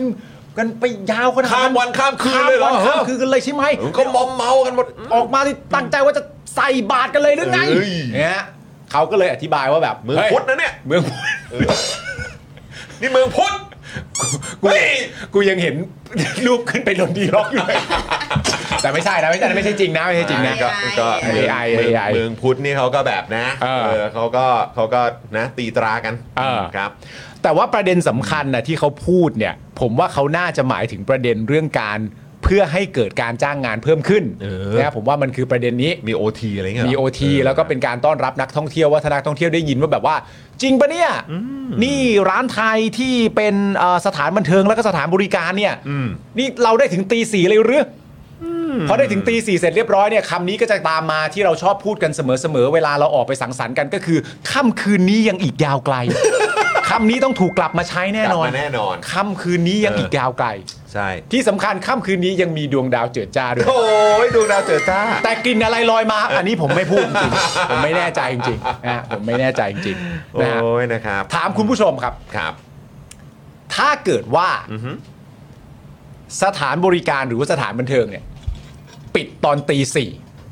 แต่การสั่งเครื่องดื่มแอลกอฮอล์เนี่ย อืม ยังสั่งได้เท่าเวลาเดิมอะ อืม ถามคุณผู้ชม คุณผู้ชมจะทำยังไง เอาแบบสายดื่มก็ได้อะ ปกติวิถีคุณเลยอ่ะ คือเฉพาะเฉพาะเฉพาะเครื่องดื่มแอลกอฮอล์ใช่ไหม ใช่ คือห้ามห้ามห้ามเกินเที่ยงคืน ใช่ ที่จะสั่งได้ ใช่ แต่น้ำแข็งอะไรสั่งได้ใช่ไหม ปกติเวลามันปิดอะเท่าที่ผมรู้อะ เออ มันปิดพร้อมกัน อ๋อปิดพร้ บา อม ง กัน ร้านก็บางร้านก็ซัดยาวพร้อมกันว่าปิดแล้วปิดหมด ก็คือแบบตู้น้ำแข็งตู้ เออ อะไรนะ สิ่งประกอบสร้าง มิกเซอร์อะไรอย่างเงี้ยเหรอ เออแต่แต่ ก็คือ ที่แต่บางร้านที่ตามมาก็มี อ๋อเหรอ เออบางร้านที่ตามมาก็มี โอเค แต่ว่าสิ่งที่อยากรู้ก็คือว่า สั่งตุนสิครับนี่ไงสั่งล่วงหน้าไง ตุนไว้ก่อน เออ ครับผม คือเรื่องเนี้ย ทำไมถึงไม่มีแบบความยับยั้งชั่งใจกันล่ะครับเขาบอกห้ามเกินเที่ยงคืนก็ทำไมจะไปตุนหน่วยไว้ล่ะครับ หลังเที่ยงคืนก็ห้ามกินไหม คือ คือเรื่องเนี้ย มันไม่ได้เข้าใจแบบ ยากเลยนะ เขานั่งคุยอย่างเดียวป่ะ แล้วจริง ๆอะ เออ ตั้งแต่มันไม่ใช่ตีสี่อะ ครับ มันก็เป็นวิถีปฏิบัติ ที่โคตรจะปกติ เขาทำกันเหรอ ไม่ใช่เขาทำมึงก็ทำ เขาเขาอะไรเรามึงก็ท อ๋อ มันเหลือ มันเหลือ ำมึงก็ทำมึงก็มึงยังพูดอ่ะน้องแช่ตู้ มันพูดเลย พี่เอากระติกมาเอง เอาไม่ใจอ๋อ ไม่ได้ไม่ได้ไม่ได้ไม่ได้ โอ้ ไม่ได้ มันเป็นมันเป็นวิถีปฏิบัติที่เป็นปกติอยู่แล้ว ครับ แรกที่เราจะได้ยินก่อนแอลกอฮอล์เนี่ย มันคือจะเดินมาก่อนในแล้วเวลาสักประมาณ4ี่ทุ่ม เออ หรือ4ี่ทุ่มครึ่งเกือบเกือบห้าทุ่มเนี่ย ครับ เราจะได้มีพนักงานเดินบอกเสมอว่า พี่คะ อืม ครัวปิดแล้วนะคะ อ่า จะถังอะไรพี่ก็สั่งไว้ก่อน อ่า แล้วคุณก็นานคุณก็จัดยำวุ้นเส้นหมูแดดเดียวอะไรต่างๆนา นาคุณก็จัดไปถั่วทอดอะไรยำถั่วอะไรก็จัดไปใช่ไหมฮะหลังจากนั้น ปั๊บ ครับยังไง คุณ นะ ก็ เพื่อ สั่ น งไป ลุง า ลุ ครั ง บ พวกนี้มันขยันกินกับ เออครับผมเออย ำยำปลาหมึกเผ็ดๆก็อย่าพลาดนี่สำคัญยำปลาหมึกเผ็ดก็อย่าพลาดยำบะหมี่กึ่งสำเร็จรูป แต่ว่าลวกเส้นมาอย่าให้เส้นมันนิ่มเกินไป ก็อย่าพลาด โอ้ย ก็สั่งตุนๆกันไว้ก่อน ครับผม และนอกจากนั้นสักประมาณเที่ยงคืนเนี่ย เออเออเออ ก็จะมีน้องๆ พี่ เออ ๆ ในร้าน เออ ก็จะเดินมาบอกเราว่า พี่ขาแอลกอฮอล์สั่งได้ถึงเที่ยงคืนนะคะ เออเอเอออ แล้วพอหลังจากประโยคนี้จบเสร็จเรียบร้อยเนี่ย เออ ผมเห็นน้อยมากเลยนะครับ เออ ที่จะตอบไปว่า โอ้แย่จัง ไม่มีนะฮะ ถึงเวลาที่ เราต้องหยุดกันแล้ว โอ้แย่จริงเล โอ้ ย แย่จริงเลยเ โอ้โห หลังเที่ยงคืนไป เออ ต้องเหมือนซินเดอเรลล่าแล้ว เออ เออครับผม ผมเห็น ดื่ ทุก ไม่ได้แล้ว ผมเห็นทุกคนก็พูดเป็นเสียงเดียวกันว่า งั้นขอเมนู เมนูมาก่อนแล้ว เม กัน นูมาก่อน ออ แล้วก็เปิดว่า นูมก่อน ตึ๊บตึ๊บ เออ ตึ๊บตึ๊บตึ๊บอะไรอย่างเงี้ย แล้วก็สั่งไปง่ายๆ แล้วเราก็ไม่ต้องสั่งตามความเป็นจริงด้วย เพราะเรากับเขารู้กันอยู่แล้วเราก็บอกไปว่าขอโปรหนึ่งก็จบแล้วได้แล้วนี่ปัญหาอะไรก็สบายสบายๆมาก โอ้โหนี่มีคุณผู้ชมว่าเอออ๋อลืมไปยังไม่เข้าข่าว เข้าแล้ว เข้าแล้ว เข้าแล้วออ เข้าแล้ว อันนี้คุยถึงแบบถามคุณผู้ชม เออ อครับผม เอาเอ็นไก่มา เนี่ยคุณเกียร์ถามว่าคืนนี้คุณปาล์มจะได้เข้าบ้านไหมฮะ เข้าบ้านสิ ครับผม ก็จะได้เอายำปลาหมึกเผ็ดๆไปฝากคุณไทนี่ด้วย อร่อย แต่คุณผู้ชมก็ต้องบอกก่อนนะว่ามันมีพื้นที่นะ ใช่ นะฮะเพราะเดี๋ยวเขาจะมีโซนนิ่งด้วยนะครับ ใช่ ก็คือตอนนี้เนี่ยมีเอ่อกฎหมายเนี่ยอนุญาตให้ขายแอลกอฮอล์ได้ถึงเที่ยงคืน อ่า โดยรัฐบาลเนี่ยเพิ่งอนุมัตินะครับเปิดสถานบริการถึงตีสี่ ครับ เพื่อกระตุ้นเศรษฐกิจและการท่องเที่ยวในพื้นที่นะครับสี่พื้นที่ด้วยกัน อ่า ก็คือกรุงเทพนะฮะกรุงเทพมหานคร ภูเก็ตครับชนบุรีก็คือที่พัทยา ครับ นะครับแล้วก็เชียงใหม่ด้วย อืม นะครับซึ่งมาตรการนี้จะทำขึ้นตามโซนนิ่งนะครับไม่ได้อนุญาตให้ทำได้ทั้งจังหวัดนะครับ นำร่องแหละนำร่อง นำร่อง ป นะ เด็ ครับก็คงมี นำร่อ มีโซนน่ะ เออ นะครับซึ่งประโยชน์ที่คุณอนุทินเนี่ยบอกว่าสินค้าและบริการที่ไม่ใช่แอลกอฮอล์จะได้ขายได้มากขึ้นเนี่ย อันเนี้ย คุณอนุทินหมายถึงอะไรครับเนี่ย อันเนี้ย อืม อันนี้มันก็มีการตั้งคำถามกันเยอะพอสมควรนะ มันต้องเป็นข้าวเกลียบแน่ แน่แน่ๆทอดมากรอบๆจะบ้าเหรอไปทางเคิร์มเลย เออจะเป็นอะไรก็ไม่รู้ยังนึกไม่ออกนะคุณผู้ชม ใช่ นะครับนะก็พยายามนึกอยู่ว่าเอ๊ะจะมีสินค้าอะไรบ้างนะ แกงป่าไหมนะ เออเพราะแอลกอฮอล์ก็ไม่ได้ละ ไม่ได้แล้ว เออไม่ได้ละ แอลกอฮอล์ เก็นะคุณผู้ชม กูก็จริง ๆ กูก็ไม่เคยเห็นคนถ้ามันสั่งไม่ได้กูก็ไม่เคยเห็นคนนั่งอมน้ำแข็งเล่นด้วย นะมันจะเย็นปากซะเปล่าๆอ่ะมันไม่น่าทำอย่างนั้นหรอกใช่ไหมมันจะเย็นปากซะเปล่า อย่าเลย ๆบอกว่าไม่ได้หรอก ไม่ไม่มีหรอก มันหมายถึงอะไรวะ อ่ะคุณผู้ชมช่วยกันคิดหน่อยนะครับนะฮะ อ่ะรู้แล้ว อะไรครับ บุหรี่ อ๋อบุหรี่เหรอหูยงั้นก็เอ่อเนี่ยสื่อ พื่อสังคมเนี่ย ใช่ ก็จะมีงบประมาณมาทำรายการเพิ่มเลย ใช่ ว้าวนะเออ นะครับ น่าสนใจ ไม่ออกโหแต่แต่อย่าเลย อย่าสู่กันมากขึ้นเลย สินค้าและบริการที่ไม่ใช่แอลกอฮอล์ก็จะขายได้มากขึ้น เพราะว่าเที่ยงคืน เพราะว่าเปิดได้ถึงตีสี่ เออ ปิดเอ่อถ้าในถ้าสมมติว่าในเรื่องของแอลกอฮอล์ปิดเที่ยงคืน อืม คุณมีเวลาสี่ชั่วโมงนะ อืม สี่ชั่วโมงที่คุณตุนไว้อะ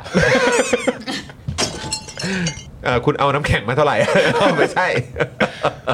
แต่ถ้าสมมติว่ามันมีมันตุนไม่ได้มันสมมติตุนไม่ได้จริง เออ ๆไอ้สี่ชั่วโมงนั้นน่ะ ทำอะไรว่า ถูกอธิบายโดยคุณอนุทินว่าแบบสินค้าอื่นที่ไม่ใช่แอลกอฮอล์และ โอเค เครื่องดื่มก็จะได้ขายดีขึ้นมันจะอะไรวะ แต่ล่าสุดเนี่ยนะฮะ คุณอนุทินเขาออกมา มา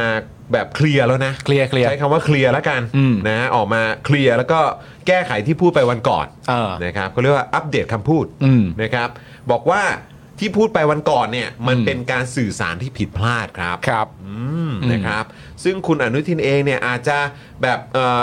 เข้าใจผิดไปหน่อย อืม นะครับ อาจจะผิดไปหน่อย อืม ต้องขออภัย อืม เพราะตอนนั้นเนี่ยพูดไปหลายเรื่อง ครับ นะครับ วันนั้นเนี่ยที่บอกว่าขายสุราได้ถึงเที่ยงคืนเนี่ย อืม ก็หมายถึงสถานบริการที่มีลักษณะคล้ายสถานบันเทิงนะครับ มีรายละเอียดเยอะแยะไปหมดเลยนะครับ ซึ่งอย่างไรเนี่ยนะครับร้านอาหารเนี่ยก็สามารถขายสุราได้ถึงแค่เที่ยงคืนเหมือนกัน อืม ส่วนถ้าเกิดเป็นสถานบริการที่ได้รับใบอนุญาตอยู่แล้วใน 4 จังหวัด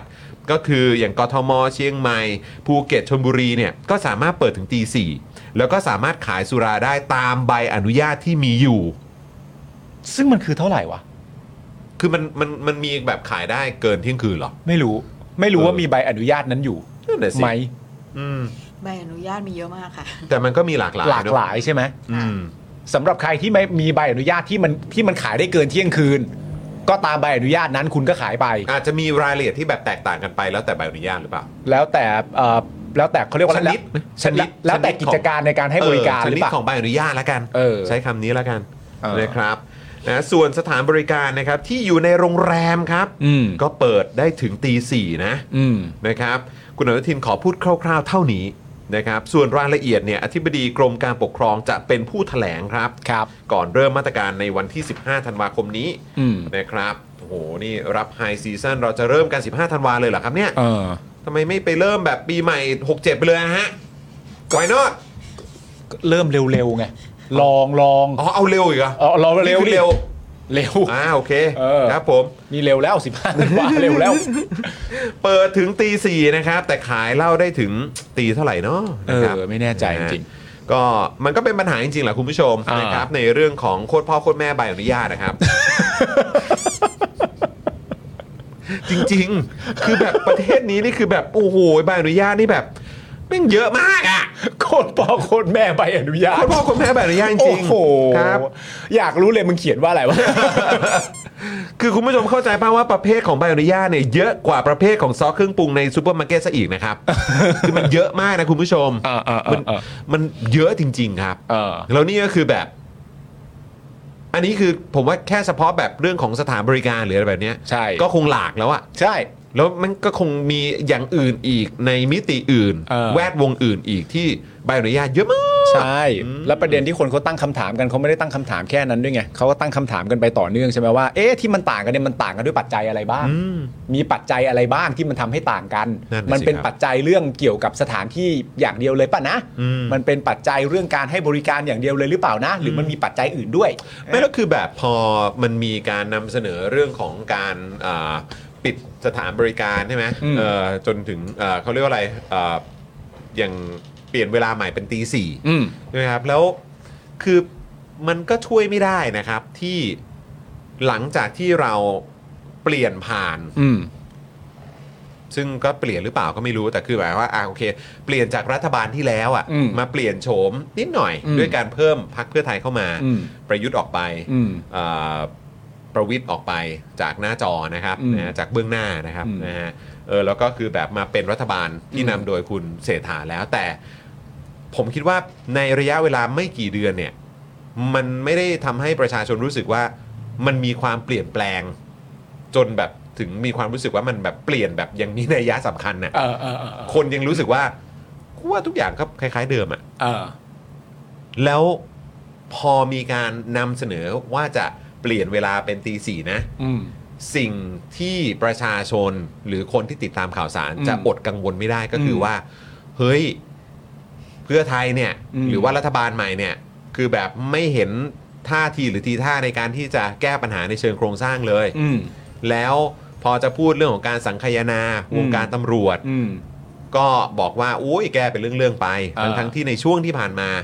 9 ปีที่ผ่านมาเราเห็นถึงปัญหา ใช่ และโดยเฉพาะช่วงเลือกตั้งเนี่ย อืม แล้วหลังเลือกตั้งมาเนี่ยก็เห็นถึงแบบเรื่องราวที่น่ากังวลแบบสุด ๆ ในแวดวง กระบวนการยุติธรรมโดยเฉพาะฝั่งตำรวจ ใช่ ใช่ไหมฮะแล้วก็ยังมีประเด็นของเจ้าหน้าที่รัฐ อืม ด้วยเหมือนกัน ล่าสุดก็ยังจับเรื่องของสินบงสินบนได้อยู่เลย อ่า ใช่ไหมครับ แล้วก็ยังมีเรื่องของอะประเด็นของเจ้าหน้าที่ฝ่ายครับความมั่นคงนั่นนู่นนี่อีก อ่า ภาครัฐอะไรต่างๆ ก็ยังดูมีปัญหาอยู่อีก อืม แล้วคือคนคือคุณเอามานำเสนอตั้งแต่ตอนเนี้ยตั้งแต่ เออ ช่วงที่ทุกอย่างความไว้เนื้อเชื่อใจหรือ เออ ความมั่นใจของประชาชนเขายังไม่มีเลย แล้วคุณ เออ เอามานำเสนอตอนเนี้ย เออ คนเขาก็ต้องคิดอย่างเดียวแหละ ใช่ ว่าแบบ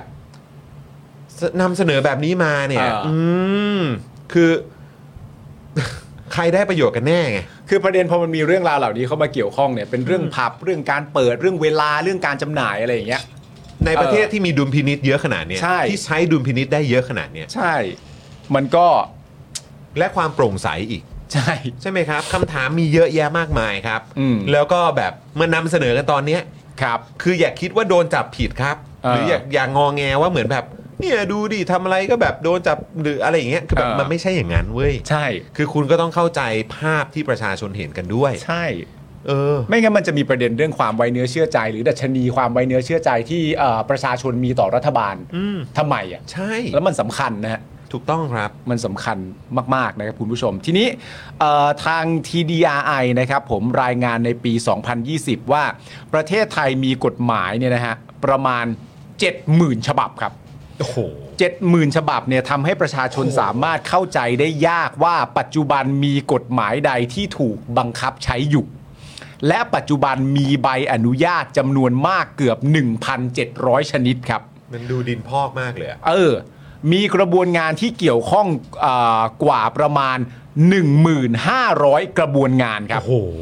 และคณะกรรมการตามกฎหมายจำนวน 345 คณะ โอ้โหบ้าไปแล้ว ปัญหาที่แท้จริงแล้วมีมาตรการทางกฎหมายที่เหมาะสมแตกต่างกัน ไม่ใช่ว่าควรตั้งคณะกรรมการหรือออกใบอนุญาตในทุกกรณี โอ้โห TDI นะครับพบว่ากฎหมายและระเบียบเกี่ยวกับการขออนุญาตเนี่ยมีจำนวน 1,000 กระบวนงาน สร้างต้นทุนประชาชนประมาณ 2 แสนล้านบาทต่อปี โอ้โห หากมีการตัดโละกฎหมายที่ไม่จำเป็น ภาคเอกชนจะสามารถประหยัดต้นทุนลงได้ราว 1.3 แสนล้านต่อปี หรือเทียบเท่าร้อยละ 0.8 ของ GDP ปี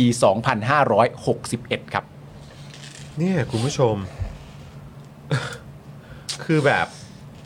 แล้วเราจะคาดหวังให้รัฐบาลใหม่เนี่ยครับ อ่า รัฐบาลเพื่อไทยเนี่ย เขาจะลงมาแก้ปัญหาในประเด็นนี้ไหม เออ แล้วก็ นี่ก็โครงสร้างนะ ใช่ อืม คือแบบเราก็ยังคงตั้งคำถามอยู่ดีอะครับ อืม คือมัน เออ ถ้าเกิดเพื่อไทยทำอ่ะ ก็จะดี อืม แต่ก็คือแบบขอเห็นแบบทำอย่างแบบจริงจัง ทำเลย อะ เออ ทำเลยอ่ะ อืม นะครับ แต่ตอนนี้ก็คือเหมือนแบบเหมือนไปมุ่งด้านอื่นมากกว่า อืม แล้วคือแบบจริง ๆ ถ้าแบบมามาแก้ตรงนี้ถ้าทีตามที่ TDI บอกนะครับ แล้วนี่คือของปี 61 เนอะหรือว่ารายงานของตอนปี 2000 เนี่ยเออ2020 เนี่ย คือถ้าเกิดว่า ภาคเอกชนประหยัดต้นทุนลงได้ตั้งแสนสามหมื่นล้านอะ่ะ อืม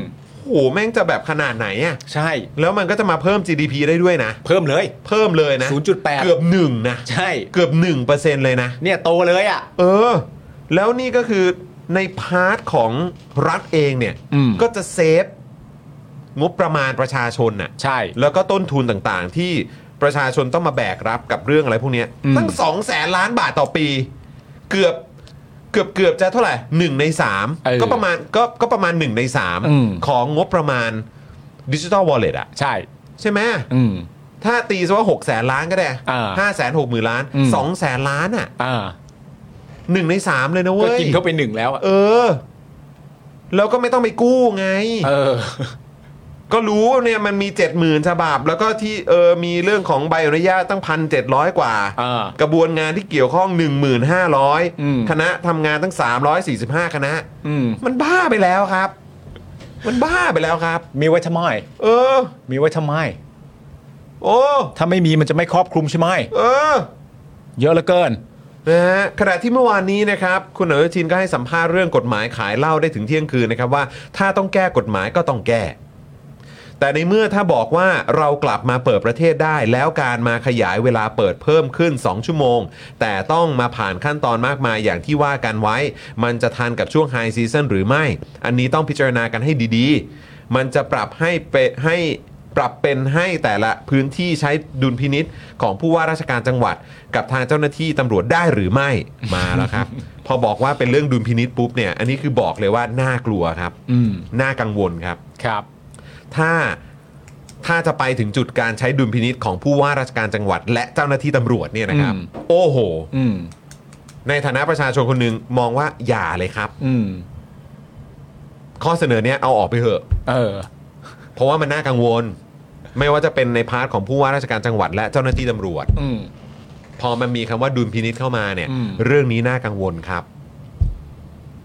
น่ากังวลนะครับ มันจะเต็มพื้นที่นะ คุณผู้ชมเห็นด้วยหรือเปล่า อืม ว่ามันน่ากังวล แต่แล้วแต่นะ เอออยากฟังความเห็นคุณผู้ชมด้วย ใช่ นะครับ คือแค่การเปิดปิดผับการขายเหล้าเนี่ยนะครับ มันก็มันก็ควรจะเป็นอำนาจที่ตัดสินใจได้เลยของฝ่ายบริหารหรือเปล่า เออ คือนี่ก็เป็นการพิสูจน์เรื่องรัฐราชการแล้วนะครับ ที่มัดมือมัดเท้า นักการเมืองที่มาจากการเลือกตั้งอะคุณผู้ชม อืม อันนี้คือขนาดว่าเป็นรัฐบาลนี้นะ อืม ที่เราก็มีเครื่องหมายคำถามเยอะแยะมากมายอะ เออ แต่นี่เราพูดแทนเขาเลยก็ได้ครับ อืม ว่าเออนี่ไง มันคือบทพิสูจน์แล้วครับ เรื่องรัฐราชการครับ อืม และอำนาจอะไรต่างๆ ที่มันมัดมือมัดเท้านักการเมืองที่เป็นตัวแทนของประชาชนที่มาจากการเลือกตั้งอะ อืม แบบขยับแล้วก็ทำอะไรแทบไม่ได้เลยอะครับ เหมือนกับเรื่องดิจิ t a ลวอลเล็ตนั่นแหละครับ ที่ปปชก็ออกมาตั้งป้อมเรียบร้อยเลย ว่าจะตรวจสอบอะไรแบบเนี้ยครับ เออ คืออยู่ดีก็โผล่มาเลย กูเอาแน่ เออนี่ขนาดนี่คือเรากำลังพูดถึงนโยบายของพรรคเพื่อไทยนะครับ เออ คือแบบเนี้ยขนาดคุณจะทำอ่ะ อืม ยังโดนในพาร์ทของพวกรัฐราชการทั้งหลายเหล่านี้เนี่ย อืม คือมีท่าทีแบบนี้มันก็สะท้อนให้ให้เรารู้สึกยังไงดีอะครับ อืม แล้วนี่ยังมีการคุยกันอีกด้วยว่า เออเอายังไงอะขึ้นเงินเดือนไหม อะ โอ้ย คือถ้าเกิดว่ากลัวการแก้กฎหมายไม่ทันเนี่ยนะครับ หรือว่าเรื่องของประเด็นไฮซีซั่นเนี่ยนะครับ อ่า ทำไมไม่ออกเป็นพรกอะครับ อืม ซึ่งก็สามารถออกได้โดยคอรมอไง เห็นออกมาแล้วอ่ะ ก็นั่นนะสิ ก็เห็นเคยออกมาแล้วอ่ะ ซึ่ง คือทำได้แล้วก็หลังจากนั้นก็ค่อยเอาเข้าสภาทีหลังไง เออ ใช่ไหมครับ อืม คืออย่างเรื่องอื่นนะอย่างพรกฉุกเฉินน่ะที่เอาไว้ปราบม็อบอ่ะยังออกกันได้หน้าตาเฉยเลย เออ ใช่ไหมอ่ะนะฮะจับคนเข้าคุกโครมๆเลย ให้อำนาจเจ้าหน้าที่รัฐโดยไม่ต้องรับผิดชอบอะไรกันด้วย เออ ยังทำกันได้เลย เออ ใช่ไหมอ่ะ อืม แล้วคือยังไงอะครับ เรื่องเปิดร้านเหล้าขายเหล้าได้ถึงกี่โมงนี่โอ้โหยคือมันแบบมันยากเกินไป มันจะไม่ทัน แล้วก็จะกระโดดไปเรื่องดุลพินิษเลยเหรอครับ เออ เฮ้ย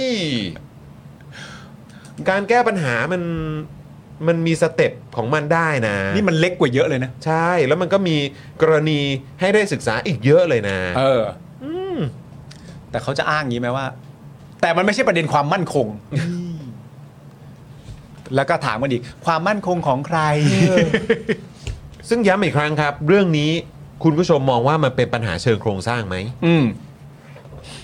มันเป็นปัญหาเชิงโครงสร้างแน่ๆค เอ รับ อ ยังไงมันก็เป็นปัญหาเชิงโครงสร้างแน่ๆครับคุณผู้ชมครับ แล้วถ้าเกิดว่าคุณมีท่าทีในลักษณะแบบนี้ว่าเหมือนแบบ เออ จะไม่แตะต้องปัญหาเชิงโครงสร้างนะ เออ แล้วประชาชนคนไทยที่คุณชอบหยิบยกขึ้นมาเป็นข้ออ้างเสมออะ เออ ไว้โหนน่ะ อืม เขาจะต้องทนทุกข์กับปัญหาที่มันหมักหมมแบบเนี้ย เออ ก่อกินโครงสร้างแบบเนี้ย อืม ไปอีก 4 ปีเหรอครับ อืม แล้วก็ต้องมาลุ้นอีกทีว่าจะเกิดอะไรขึ้น ต้องมาลุ้นอีกทีว่า การเลือกตั้งมันจะเป็นไปตามเจตจำนงของประชาชนหรือเปล่า อืม ในอีก 4 ปีข้างหน้าอีกเหรอครับ อืม มันไม่สมเหตุสมผลเลยอะครับ ใช่ แล้วมันไม่แฟร์เลยครับ อืม ที่ประชาชนต้องมาทนแล้วก็แบกรับอะไรแบบนี้ อืม แล้วคุณก็สามารถโหนคำว่าประชาชนได้ ตลอดเวลา อืม แต่ต้องอย่าลืมนะครับ นี่คุณเพิ่งเป็นรัฐบาลมาไม่กี่เดือนเองนะ อืม คำหลาย ๆคำของคุณนะมันจะมันจะหมดราคาซะก่อนนะครับ อืม ประชาชนอะไรนะตั้งผลประโยชน์เอ่ออะไรผลประโยชน์ของประชาชนเป็นที่ตั้ง เออ นะเรื่องของปากท้องประชาชนมาก่อน รอไม่ได้ เออเรื่องของวิกฤตอะไรต่างๆ วิกฤตรัฐธรรมนูญ วิกฤตรัฐธรรมนูญคือสิ่งต่างๆ เหล่านี้มันหรือแบบนักบริหารมืออาชีพอะไรแบบเนี้ย เออ คือของเหล่านี้ไอ้คำพูดเหล่านี้ที่มันมีมูลค่า และมันแบบมันทำให้แบบใช่ เออ คุณเป็นอย่างนั้นจริง เออ ๆ ใช่เราเชื่อคุณเพราะคุณได้พิสูจน์มาในอดีต เออ หรืออะไรต่างๆเหล่านี้มันจะถูกด้อยค่าลงเรื่อยๆและไม่ใช่เพราะใครนะครับ อ่า ไม่ได้เป็นเพราะประชาชนด้วย มันมาจาก ไม่ใช่เพราะนักข่าวด้วย ไม่ใช่เพราะนักข่าวด้วยครับ อืม นะฮะ มันก็มาจากพักกันละครับ ใช่ครับ นะครับ โอเค เดี๋ยวเราก็ต้องมา รอดูกัน ซึ่งผมเข้าใจว่าคือตอนแรกเนี่ยมันจะเปิดนำร่องก่อน อืม แล้วพอถึงไฮซีซั่นจริง ๆ เนี่ย อืม มัน คุ จะ ณคะ รับ 15ธันวานี่ยังไม่หาย หายหายแล้วหายแล้วหายแล้วหายแล้ว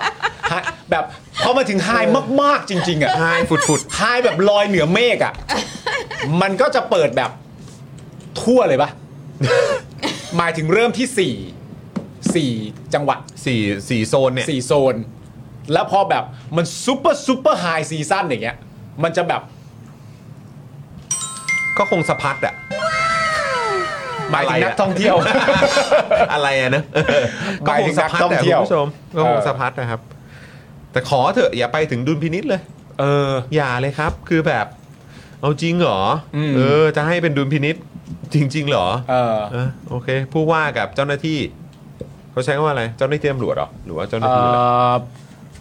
ดุลพินิษของ ผู้ว่าราชการจังหวัดกับทางเจ้าหน้าที่ตำรวจได้หรือไม่ อืมระบุมาด้วยว่าเจ้าหน้าที่ตำรวจ เจ้าหน้าที่ตำรวจด้วยนะ ได้หรือไม่นะครับผม โห ตีสี่อ่ะ ตีสี่อ่ะมึง เปิดได้ถึงตีสี่อ่ะ นั่นแปลว่า ในความเป็นจริงถ้าเกิดว่าไม่เคารพกฎกติกา คุณสมมติคุณจะเล่นนอกกติกาเนี่ย คุณมีเวลา ให้จำหน่ายอ่ะ ไปถึงสี่ชั่วโมงเลยนะ แล้วกูก็ไม่รู้ว่ามันคิดกันยังไงด้วย แต่เขาก็บอกว่าเออแต่ไม่ไม่ไม่รวมแอลกอฮอล์อะ ใช่อะ ไม่รวมแอลกอฮอล์ ครับแต่เป็นสินค้าอะไรเดี๋ยวก็ต้องมาลุ้นอีกที ใช่ ถั่วทอดมั้งถั่วทอด ถั่วทอด ถั่วทอดปรุงหน่อย ข้อไก่ เอ็นเอ็นข้อไก่ เอ็นข้อไก่ เอ็นข้อไก่ใส่งา เหล่านี้แหละมั้ง เออ ที่จะขายดีอ่ะ ใช่ เออครับผมนะ การสร้างงาน เออ การสร้างงานเนี่ยอันนี้ก็เดาว่าน่าจะเป็นการเปิดได้อย่างยาวนานมากขึ้น เออแบบนี้ ก็ ก็สามารถใช้น้ำมันทอดได้มากยิ่งขึ้น ส่งเสริมส่งเสริมธุรกิจเอ่อน้ำมันพ่อค้าไก่ พ่อค้าไก่ หรืออะไรพวกนี้ ไม่ หรือปล่า เดี๋ยวนะ อาหาร ปกติครัว มันปิดก่อนแอลกอฮอล์นะเว้ย ไม่ก็ตอนนี้ก็ต้องขยายเวลาแล้วไง คุณก็ต้องปรับตัวใหม่ เอออาจจะเป็นตีสองแทน อ๋อ าครัวปิดตีสองนะ ก็จะสร้างงานได้เพราะว่าจากที่ อ่า เอ่ออาจจะมีพ่อครัวแค่กะเดียวก็ต้องเปลี่ยน อ่า เป็นสองกะแล้ว อ่า เออแบบว่ารอบรอบรอบ เออ ค่ำคืนกับรอบจะเช้า อ่ใช่ใช่ใช่ แล้วนี่ก็รวมไปถึง เออ เอ่อน้อง เออ ๆ ในสถานบริการด้วย หรือว่าแบบเหล่าผู้เขาเรียกอะไรเอ่อคนที่อาจจะเป็นเขาเรียกอะไรแบบเอ่อกับตัน เออ คนเสิร์ฟ เออ ใช่ไหมแล้วก็แบบพนักงานดูแลความปลอดภัย ถูกต้อง ดูแลความสะอาด น้องๆ PR อะไรแบบนี้ใช่ไหม อ่า ฮะเหล่านี้ก็คือก็จะมีรายได้เพิ่มมากยิ่งขึ้ มี น ช่วงเวลาในระยะการทำงานมามากกขึ้นยิ่งขึ้น เพราะถ้าเกิดว่าสมมติว่าเอ่อข้างในก็ต้องเปลี่ยนตามกฎกติกานี้ อืม ใช่ไหมครับผม อืม เพราะฉะนั้นเนี่ยค่าดริงก์ทั้งหมดก็ต้องเปลี่ยนใหม่ทั้งหมด อ๋อ ใช่ฮะ เปลี่ยนโซนเป็นเปลี่ยนใหม่จากที่แบบร้านบางร้านอาจจะเป็นแก้วเราเท่านี้ ตัดตรงนี้ตรงนี้มาแล้วจะอยู่ได้ถึงชั่วโมงนี้ก็ต้องเปลี่ยนใหม่ทั้งหมดเพราะมันต้องรันยาวไปถึงเอ่อตี ตี สี่ สี่โอ้โห ถ้าเกิดว่ามีน้องๆคนไหนไม่ไหว ก็จะกลายเป็นกะพอทำเป็นกะปั๊บเสร็จเรียบร้อยเนี่ยมันก็จะเพิ่มงาน ให้กับน้องๆเขาได้มากยิ่งขึ้น แต่ อีกด้วย นี่คือแบบว่าถ้าเกิดว่าเหมือนพนักงานในร้านอ่ะ อืม คือแบบโหถึงตีสี่เลยเหรอวะ ใช่ คือแบบปกติคือเขาน่าจะไอะอย่างอย่างพนักงานเสิร์ฟอย่างเงี้ย เออ ปกติต้องเข้าเข้าร้านตั้งแต่กี่โมงอะหกโม เย็น ง ๆก็เข้า อะไร แล้ว งี้ เย็น ห้า ๆห ห ก ก โม โม ง ง เข้าแล้ว ตีซะว่าห้าหกตีซะว่าเข้าอ่ะหกโมงก็ได้อะ เออ หกโมงแต่เสร็จงานตีสี่เหรอ ใช่ โห ต้องเก็บล้างต่อ ก็หกโมงเย็นถึงหกโมงเช้าโอ้โห เคครับผม อืมนะฮะ พี่ปาล์ม คุณคุณนายคนเทพบอกว่าดูดูถนัดนะ เรื่องกับข้าวพวกนี้ใช่ไหมฮะ เรื่องพวกยำทงยำถั่วอะไรพวกนี้ฮะ คือเมื่อกี้เราควรจะตัดเป็นคลิปสั้น ไหม จะตัดไปทำไม ความห่วงใยของ ห่วงใย พี่ปาล์ม ผมห่วงใยผมห่วงใยผมห่วงใย คุณการดาคุณปาล์มรู้ละเอียดดีจัง ฮะ นี่คุณเอกว่าเรื่องนี้ปาล์มดูละเอียดนะ เฮ้ยคุณผู้ชม อันนี้นี่มันเป็นการแสดงออกซึ่งความห่วงใยต่อทุกสาขาอาชีพนะครับ อ่าครับผมนี่ร้านปิดแล้วรอนิมนต์พระใส่บาตรต่อเลย เอออ่ าครับผม เออ นะฮะเปิดถึงตีสี่คุณปาล์มเข้าเนื้อเลยนะครับ อุ้ยใช่แล้วผมเที่ยงคืนก็ไปแล้ว โอ้ครับผม ใช่ นะฮะเฮ้ยเดี๋ยวเราขอบคุณสปอนเออสปอนไม่ใช่เออก็สปอนเซอร์เรานะ สปอนเซอร์ ก็ถื เรา เป็นสปอนเซอร์นะ ใช่ นะเป็นเมมเบอร์ใจดีของเรา เออ คุณสิงห์ทองก่อนนะครับ อันนี้อันนี้อ๋ออันนี้ซูเปอร์แชทมา ครับ คุณปาล์มพูดได้ทะลุปลุกโปร่งดีจริงๆอ่าครับผม ขอบคุณครับขอบคุณครับ ครับผม ผมก็มีเพื่อนๆเล่าให้ฟังอยู่บ้างครับ เออ ครับครับใช่ครับ อ่า คุณการดาครับมาต่อเมมกับเรา โอ้ขอบคุณมากครับ นี่นะครับ ขอบคุณคุณการดานะครับ อ่า แล้วก็คุณสุพัชชาด้วยก็มาต่อเมมกับเราด้วยนะครับ อ่าครับ เหมือน ผม เหมือนเมื่อกี้มีอีกหนึ่งท่านปะแต่เหมือนแบบอยู่ผมไม่แน่ใจเหมือนข้อความหายไป ครับ นะครับ ถ้าเกิดว่าเกิดเกิดกลิชอะไรขึ้นมาต้องขออภัยด้วยนะครับ ผม นะแต่ขอบพระคุณมาก ๆ เลยนะครับ ครับ นะฮะอ่ะโอเคเออเดี๋ยวเราจะมีโฟนอินกับทนายแจมตอนทุ่มหนึ่งนะครับ คุณ ใช่ ผู้ชม ครับ พี่ซี่ครับเอาไงเดี๋ยวเราจะเข้าเรื่องประเด็นเงินเดือนกันก่อนไหมหรือว่า หรือเงินเดือนเราจะเก็บไว้วันพรุ่งนี้ เพราะเดี๋ยวมีคุยกับทางทนายแจมด้วย อืม หรือว่าเราจะเข้าเงินเดือนก่อนแล้วก็เดี๋ยวจะได้โฟน อ่ะคุณ อิน เงินเงินเดือนก่อนละ เงิ กัน นเดือนก่อน ค่ะเดี๋ยว โอเค เดี๋ยวเดี๋ยวติดต่อทนายแจมนิดนึง อ่า ครับ นะครับบอกว่าแบบเออเดี๋ยวขอขอเลทนิดเดียว ใช่ เออ ครับ นะครับเพราะว่าประเด็น อ๋อ เกี่ยว ใช่แต่แต่คือทนายแจมอะเขาอยู่ได้กับเราได้แค่ถึงทุ่มครึ่ง อ๋อโอเคโอเค โอ โอ เค เค โออ๋เคอโอเคโอเคได้ครับได้ครับนะฮะอ่ะงั้นเดี๋ยวเราเข้าประเด็นเกี่ยวเรื่องของเงินเดือนก่อนดีกว่านะครับเงินเดือนของข้าราชการนะครับคุณผู้ชม ใช่แล้ว นะครับที่มีประเด็นออกมาแล้วก็หลายคนก็ค่อนข้างกังวลนะครับว่าฮะเอาจริงดิจะขึ้นกันแล้วเหรออะไรอย่างเงี้ยแล้วก็มีการเปรียบเทียบนะครับ ครับ กับหลาย ๆ รัฐบาลที่ผ่านมาด้วยนะครับ ครับผมหลังจากที่มีการแชร์เอกสารนะฮะที่ระบุว่าเป็นการประชุมคอรมอในวันที่ 31 ตุลาคม 66 ครับเอ่อคุณเศรษฐาทวีสินนะฮะนายกรัฐมนตรีได้มอบหมายให้กระทรวงแรงงาน และคุณปานปรีนะครับในฐานะรองนายกรัฐมนตรีไปศึกษาความเหมาะสมและความเป็นไปได้ในการปรับอัตราค่าแรงขั้นต่ำครับและเงินเดือนสำหรับกลุ่มข้าราชการพลเรือน และเจ้าหน้าที่ของรัฐ และรายงานผลให้คอรมอทราบโดยเร็วที่สุดนะครับ เป็นไงมันจะเริ่มขึ้นแล้วเห็นไหมคุณจรแต่ต่อมาครับ คนนี้ครับคุณชุนคุณชัยฮะ ครับ คุณชัยวัชรงค์ครับ ครับ โฆษกประจำสำนักนายกรัฐมนตรีครับ ชี้แจงว่าเรื่องนี้ไม่ใช่มติคอรมอ ไม่ใช่ใช่ไหมฮะ แต่เป็นเพียงข้อสั่งการของนายก โอ้ ยังอยู่ในระหว่างการศึกษาความเป็นไปได้ และยังไม่รู้ว่าแนวทางที่ศึกษาจะทำได้แค่ไหน อาจจะทำหรือไม่ทำก็ได้นะครับผมก็ศึกษาอยู่นะฮะ โอ้โห ซึ่งในประเด็นนี้เนี่ยนะครับผมก็มีความเห็นเรื่องนี้นะครับ มาแล้วครับ มาแล้วครับ มาแล้วครับ จากคุณสุทธิชัยหยุ่นนะครับ ครับ ที่โพสต์ว่าหลายเรื่องที่รัฐบาลบอกเป็นเรือธง แต่ไม่รู้จะไปทางไหนในมหาสมุทรแห่งความคาดหวังอันกว้างใหญ่ไพศาล โอ้โห สร้างความหวังเป็นควิกวิน แต่ไร้แผนปฏิบัติ ผู้คนก็งุนงง แจกเงินหมื่น เรือดำน้ำจีน ศึกษาขึ้นเงินเดือนข้าราชการ เปิดสถานบันเทิงถึงตีสี่ซอฟต์พาวเวอร์ ยาบ้ากี่เม็ด รัฐมนตรี พูดไปคนละทาง ตอบคำถามวกไปวนมา บางคนแค่ท่องแบบนกแก้วนกขุนทอง ถ้าคิดยังไม่ทะลุไม่ใช่นโยบาย แต่คิดดัง ๆ อาจทำปืนลั่นครับ โอ้โห ถ้าคิดยังไม่ทะลุนี่ก็ไม่ใช่นโยบาย แต่อ่าแค่คิดดัง ๆ อาจทำปืนลั่นนะครับผมอ่านะครับกับผมนะฮะ นะฮะขณะที่คุณเศรษฐาเนี่ยนะครับ ผมไม่แน่ใจว่าตอบตอบเอ่อ โพสต์นี้หรือยังนะฮะ ตอบไหมวะ ตอบไหมอ่ะไม่รู้อ่ะ น่าจะตอบ ยังอ่ะคุณเศรษฐาตอบหรือยังฮะ ปกตินี่เป็นแฟนพันธ์แท้คุณสุทธิชัยหยุ่นนะ ค่ะ ฮะ ยังยังไม่เห็นนะ ยัง ยังไม่ ใช่ไหม เห็น ฮะ อ๋อ มีคนยึดมือถือคุณเศรษฐาอยู่ป่ะเออครับผมนะฮะ ก็คุณเศรษฐาก็ให้สัมภาษณ์เรื่องนี้ อ่าน นะครับนะว่าได้สั่งการให้ศึกษาเรื่องความเป็นไปได้ อืม ในการดูเรื่องของเงินเดือนครับ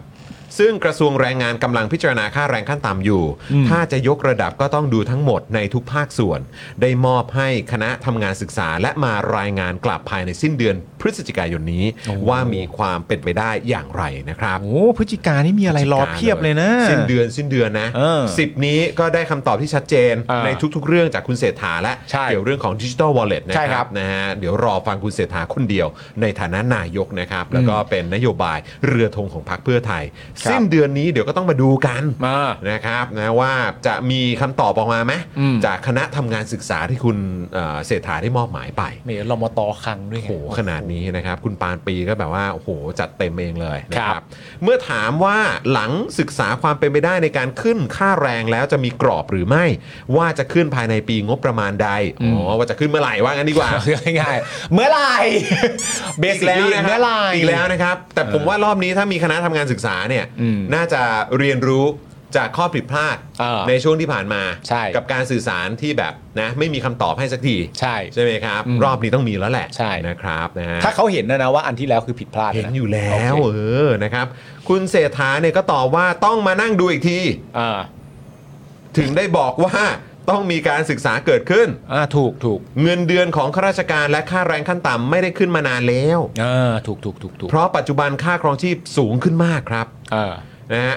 เราก็เป็นห่วงพี่น้องประชาชนทุกภาคส่วน โอ้ใช่ ทั้งในส่วนของค่าแรงขั้นต่ำและเงินเดือนข้าราชการด้วย อ่า เอาไหมฮะ ขึ้นค่าแรงเหรอ เอาไหมฮะ ขึ้นค่าแรงใครก็เอา อืม เอาดิ เมื่อถามว่าจะสอดรับในเรื่อง อะไรอะไร มึงไปเว้นวักอะไร ไม่กูกำลังดูอยู่ว่าเออกูไม่ได้ตกคำไหนออกไปใช่ไหม เมื่อถามว่าจะสอดรับเออขออภัย เมื่อถามว่าจะสอดรับในเรื่องค่าแรงขั้นต่ำที่เป็นนโยบายของรัฐบาลด้วยไหมอ่ะ เออ คุณเศรษฐาก็ตอบว่าโหหลักการถือว่าสอดคล้อง ฮะ หลักการถือว่าสอดคล้อง แต่จำนวนเงิน เปอร์เซ็นต์ที่ขึ้นก็ต้องไปว่ากันในแต่ละภาคส่วน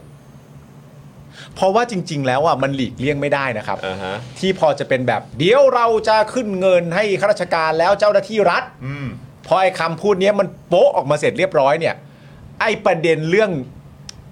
ค่าแรงขั้นต่ำอ่ะ อันนี้ก็เรือธง ใช่ก็คื เรือธงใหญ่ ประ เริ่ ชาม ช เล น ย ไง เออ ที่ไม่ได้อยู่ในฝั่งราชการอ่ะ เออ ประชาชนคนส่วนใหญ่ของประเทศอ่ะ เออ ก็แบบ แล้วพวกเราอยู่ไหน ที่ไม่ได้มีสวัสดิการ เออ ที่ไม่ได้มีอะไรเหมือนกับเขาๆอ่ะ เพราะว่าคือก่อนหน้านี้เข้าใจว่าอาทิตย์หนึ่งก่อนหน้านั้นปะพี่ซี่จำได้ไหมครับ ที่ เออ เหมือนแบบทางใครนะรัฐมนตรีที่ที่มาจากภูมิใจไทยอ่ะที่เคย เออ อ อ ยู่กระทรวงท่องเที่ยวอ่ะ เอ่อพี่พัฒน์ เออพิพัฒน์ใช่ไหมก็เหมือนออกมาพูดถึงเรื่องของแบบความเป็นไปได้ในเรื่องของค่าแรงอ่ะ ครับ ที่บอกว่าเออแบบมันน่าจะมันน่าจะเป็นไปได้ยากอ่ะ เออ ใช่ไหมแต่ว่ากลายเป็นว่าเนี่ยวันนี้ก็วันก่อนในในช่วงที่ผ่านมานายกก็บอกว่า เออ ไปดูหน่อยซิว่าจะขึ้นเงินเดือนข้าราชการยังไง ครับ เอาไหมคะ ก็นั่น เอาหรือไม่คะ เออ เราก็เลยแบบ เอ๊ยยังไงวะ คือประเด็นเรื่องเอาหรือไม่คะเนี่ยนะ อืม คุณผู้ชมนะฮะมันเอ่อในการปราศัยของครอบครัวเพื่อไทย ต้อง ะครับย้ำผม เตือนความทรงจำกันนิดนึง ใช่ เออ ในการปราศัยของครอบครัวเพื่อไทยที่อุบลราชธานีเมื่อวันที่ 17 กุมภาพันธ์ 66 เห็นวันก็ชัดเจนแล้วว่าก่อนเลือกตั้ง เอ้ย เห็นไหมฮะเห็นว่า 17 กุมภาพันธ์ 66มันเพิ่งเลยวาเลนไทน์มานิดเดียวเอง หรือว่าจริง ๆ เราไม่ควรไป take it serious แต่ก็ฟังดูหน่อยแล้วกัน ฟังดูหน่อยแล้วกัน เฟังดูหน่อยแล้วกัน 17 กุมภาพันธ์ 66 เนี่ยนะครับ ผม ครับ คุณแพทองทาน ซึ่งตอนนั้นเนี่ยเป็นหัวหน้าครอบครัวใช่ไหม ตอนนี้เป็นหัวหน้าพักแล้ว ตอนนี้เป็นหัวหน้าพักไปเลย นะฮะ ปราศัยหาเสียงตอนหนึ่งนะครับว่า เงินเดือนข้าราชการเริ่มต้น 25,000 บาท เอาไหมคะ ข้าราชการทั้งหลายเงินเดือนขึ้น เริ่มต้น 25,000 บาท ถ้าขึ้นทุกตำแหน่งอีก 70%เงินเดือนที่จะขึ้นแบบนี้ต่อไป เอาหรือไม่คะนี่ นี่เวลาพูดว่า ไง เอาหรือไม่คะนี่เหมือนพูดพูดเหมือนมีอยู่แล้ว นะฮะ พูดแบบดูแบบมั่นใจอ่ะ เอาเปล่า เออ มี เออ มีอยู่เอาไหมอ่ะ เออ เออ เอาว่าจะเอ้ยเอาเปล่า เออ เออ แหม่ถ้าถ้าเลือกเราจะได้แบบนี้หรือเปล่าวะ เออ ที่แบบเขาพูดแบบเนี้ย คือพอเขาพูดอย่างเงี้ย มันดูเหมือนว่าแบบไปดูมาแล้วแน่เลย ใช่ ว่ามี แล้วแบบนี้แปลว่าขึ้นได้ ก็ดิจิตอลวอลเล ถึง ย กล้านำเสนอแบบนี้ ใช่ เออ แบบนี้คือแปลว่าแบบต้องต้องมีแน่ๆเลย เออ แต่ว่าคุณเศรษฐาบอกว่าอะไรนะต้องไปดูก่อนใช่ไหม ต้องไปดูก่อนมี ต้องไปดูก่อนนะคือบอกว่าหลักการคือถือว่าสอดคล้องแต่จำนวนเงินเปอร์เซ็นต์ที่ขึ้นต้องว่ากันไปแต่ละภาคส่วน ก็เดี๋ยวรอ เอาไหมอะนะ เอาไหมคะ เอาก็บอกว่าเอาแล้วแล้วทำไม เออ ตอนนี้ยังไงเนี่ย อืม เอาเอาครับเอาเอาครับ คือก็จริงอยู่นะครับผมเขาบอกว่าเงินเดือนปริญญาตรี 25,000ค่าแรง 400 ภายใน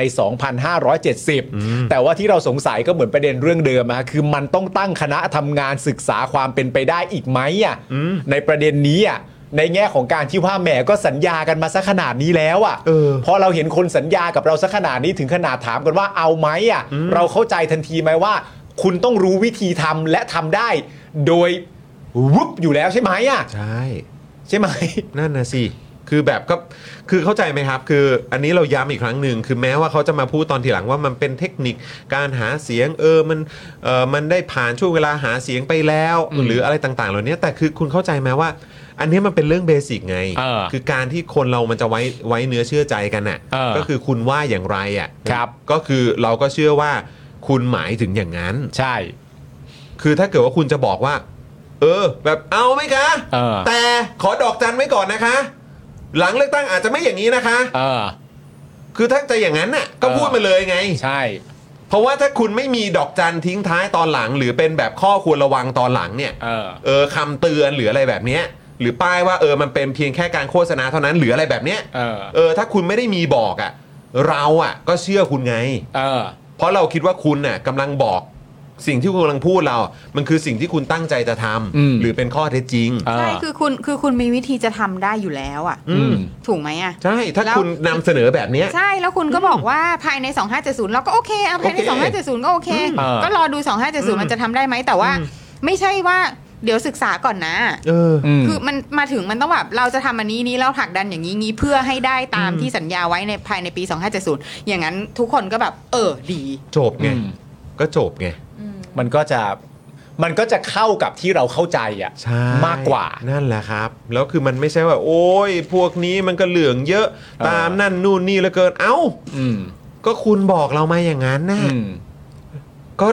ก็เข้าใจว่า เออ ก็คือคุณหมายว่าอย่างนั้นไง เออ ใช่ไหมล่ะครับ ถ้าเกิดว่าการเลือกตั้งครั้งหน้า อืม มันจะเขาเรียกว่าอะไรนะ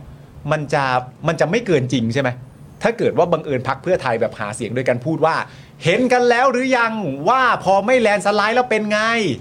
เออ โอ้มันไม่มันไม่มีอะไรเกินจริงหรอ มันไม่มันมันไม่เกินจริงใช่ไหมมันไม่เกินจริงใช่ไหมเห็นกันแล้วหรือยังว่าพอไม่แลนด์สไลด์แล้วเป็นยังไง ก็นี่แหละไม่แลนด์สไลด์ก็เลยไม่ได้กระทรวงแรงงาน เออ ใช่ไหมไม่ได้กระทรวงอะไรอีกอะก็เป็นนายก ม แล้ว หาไทย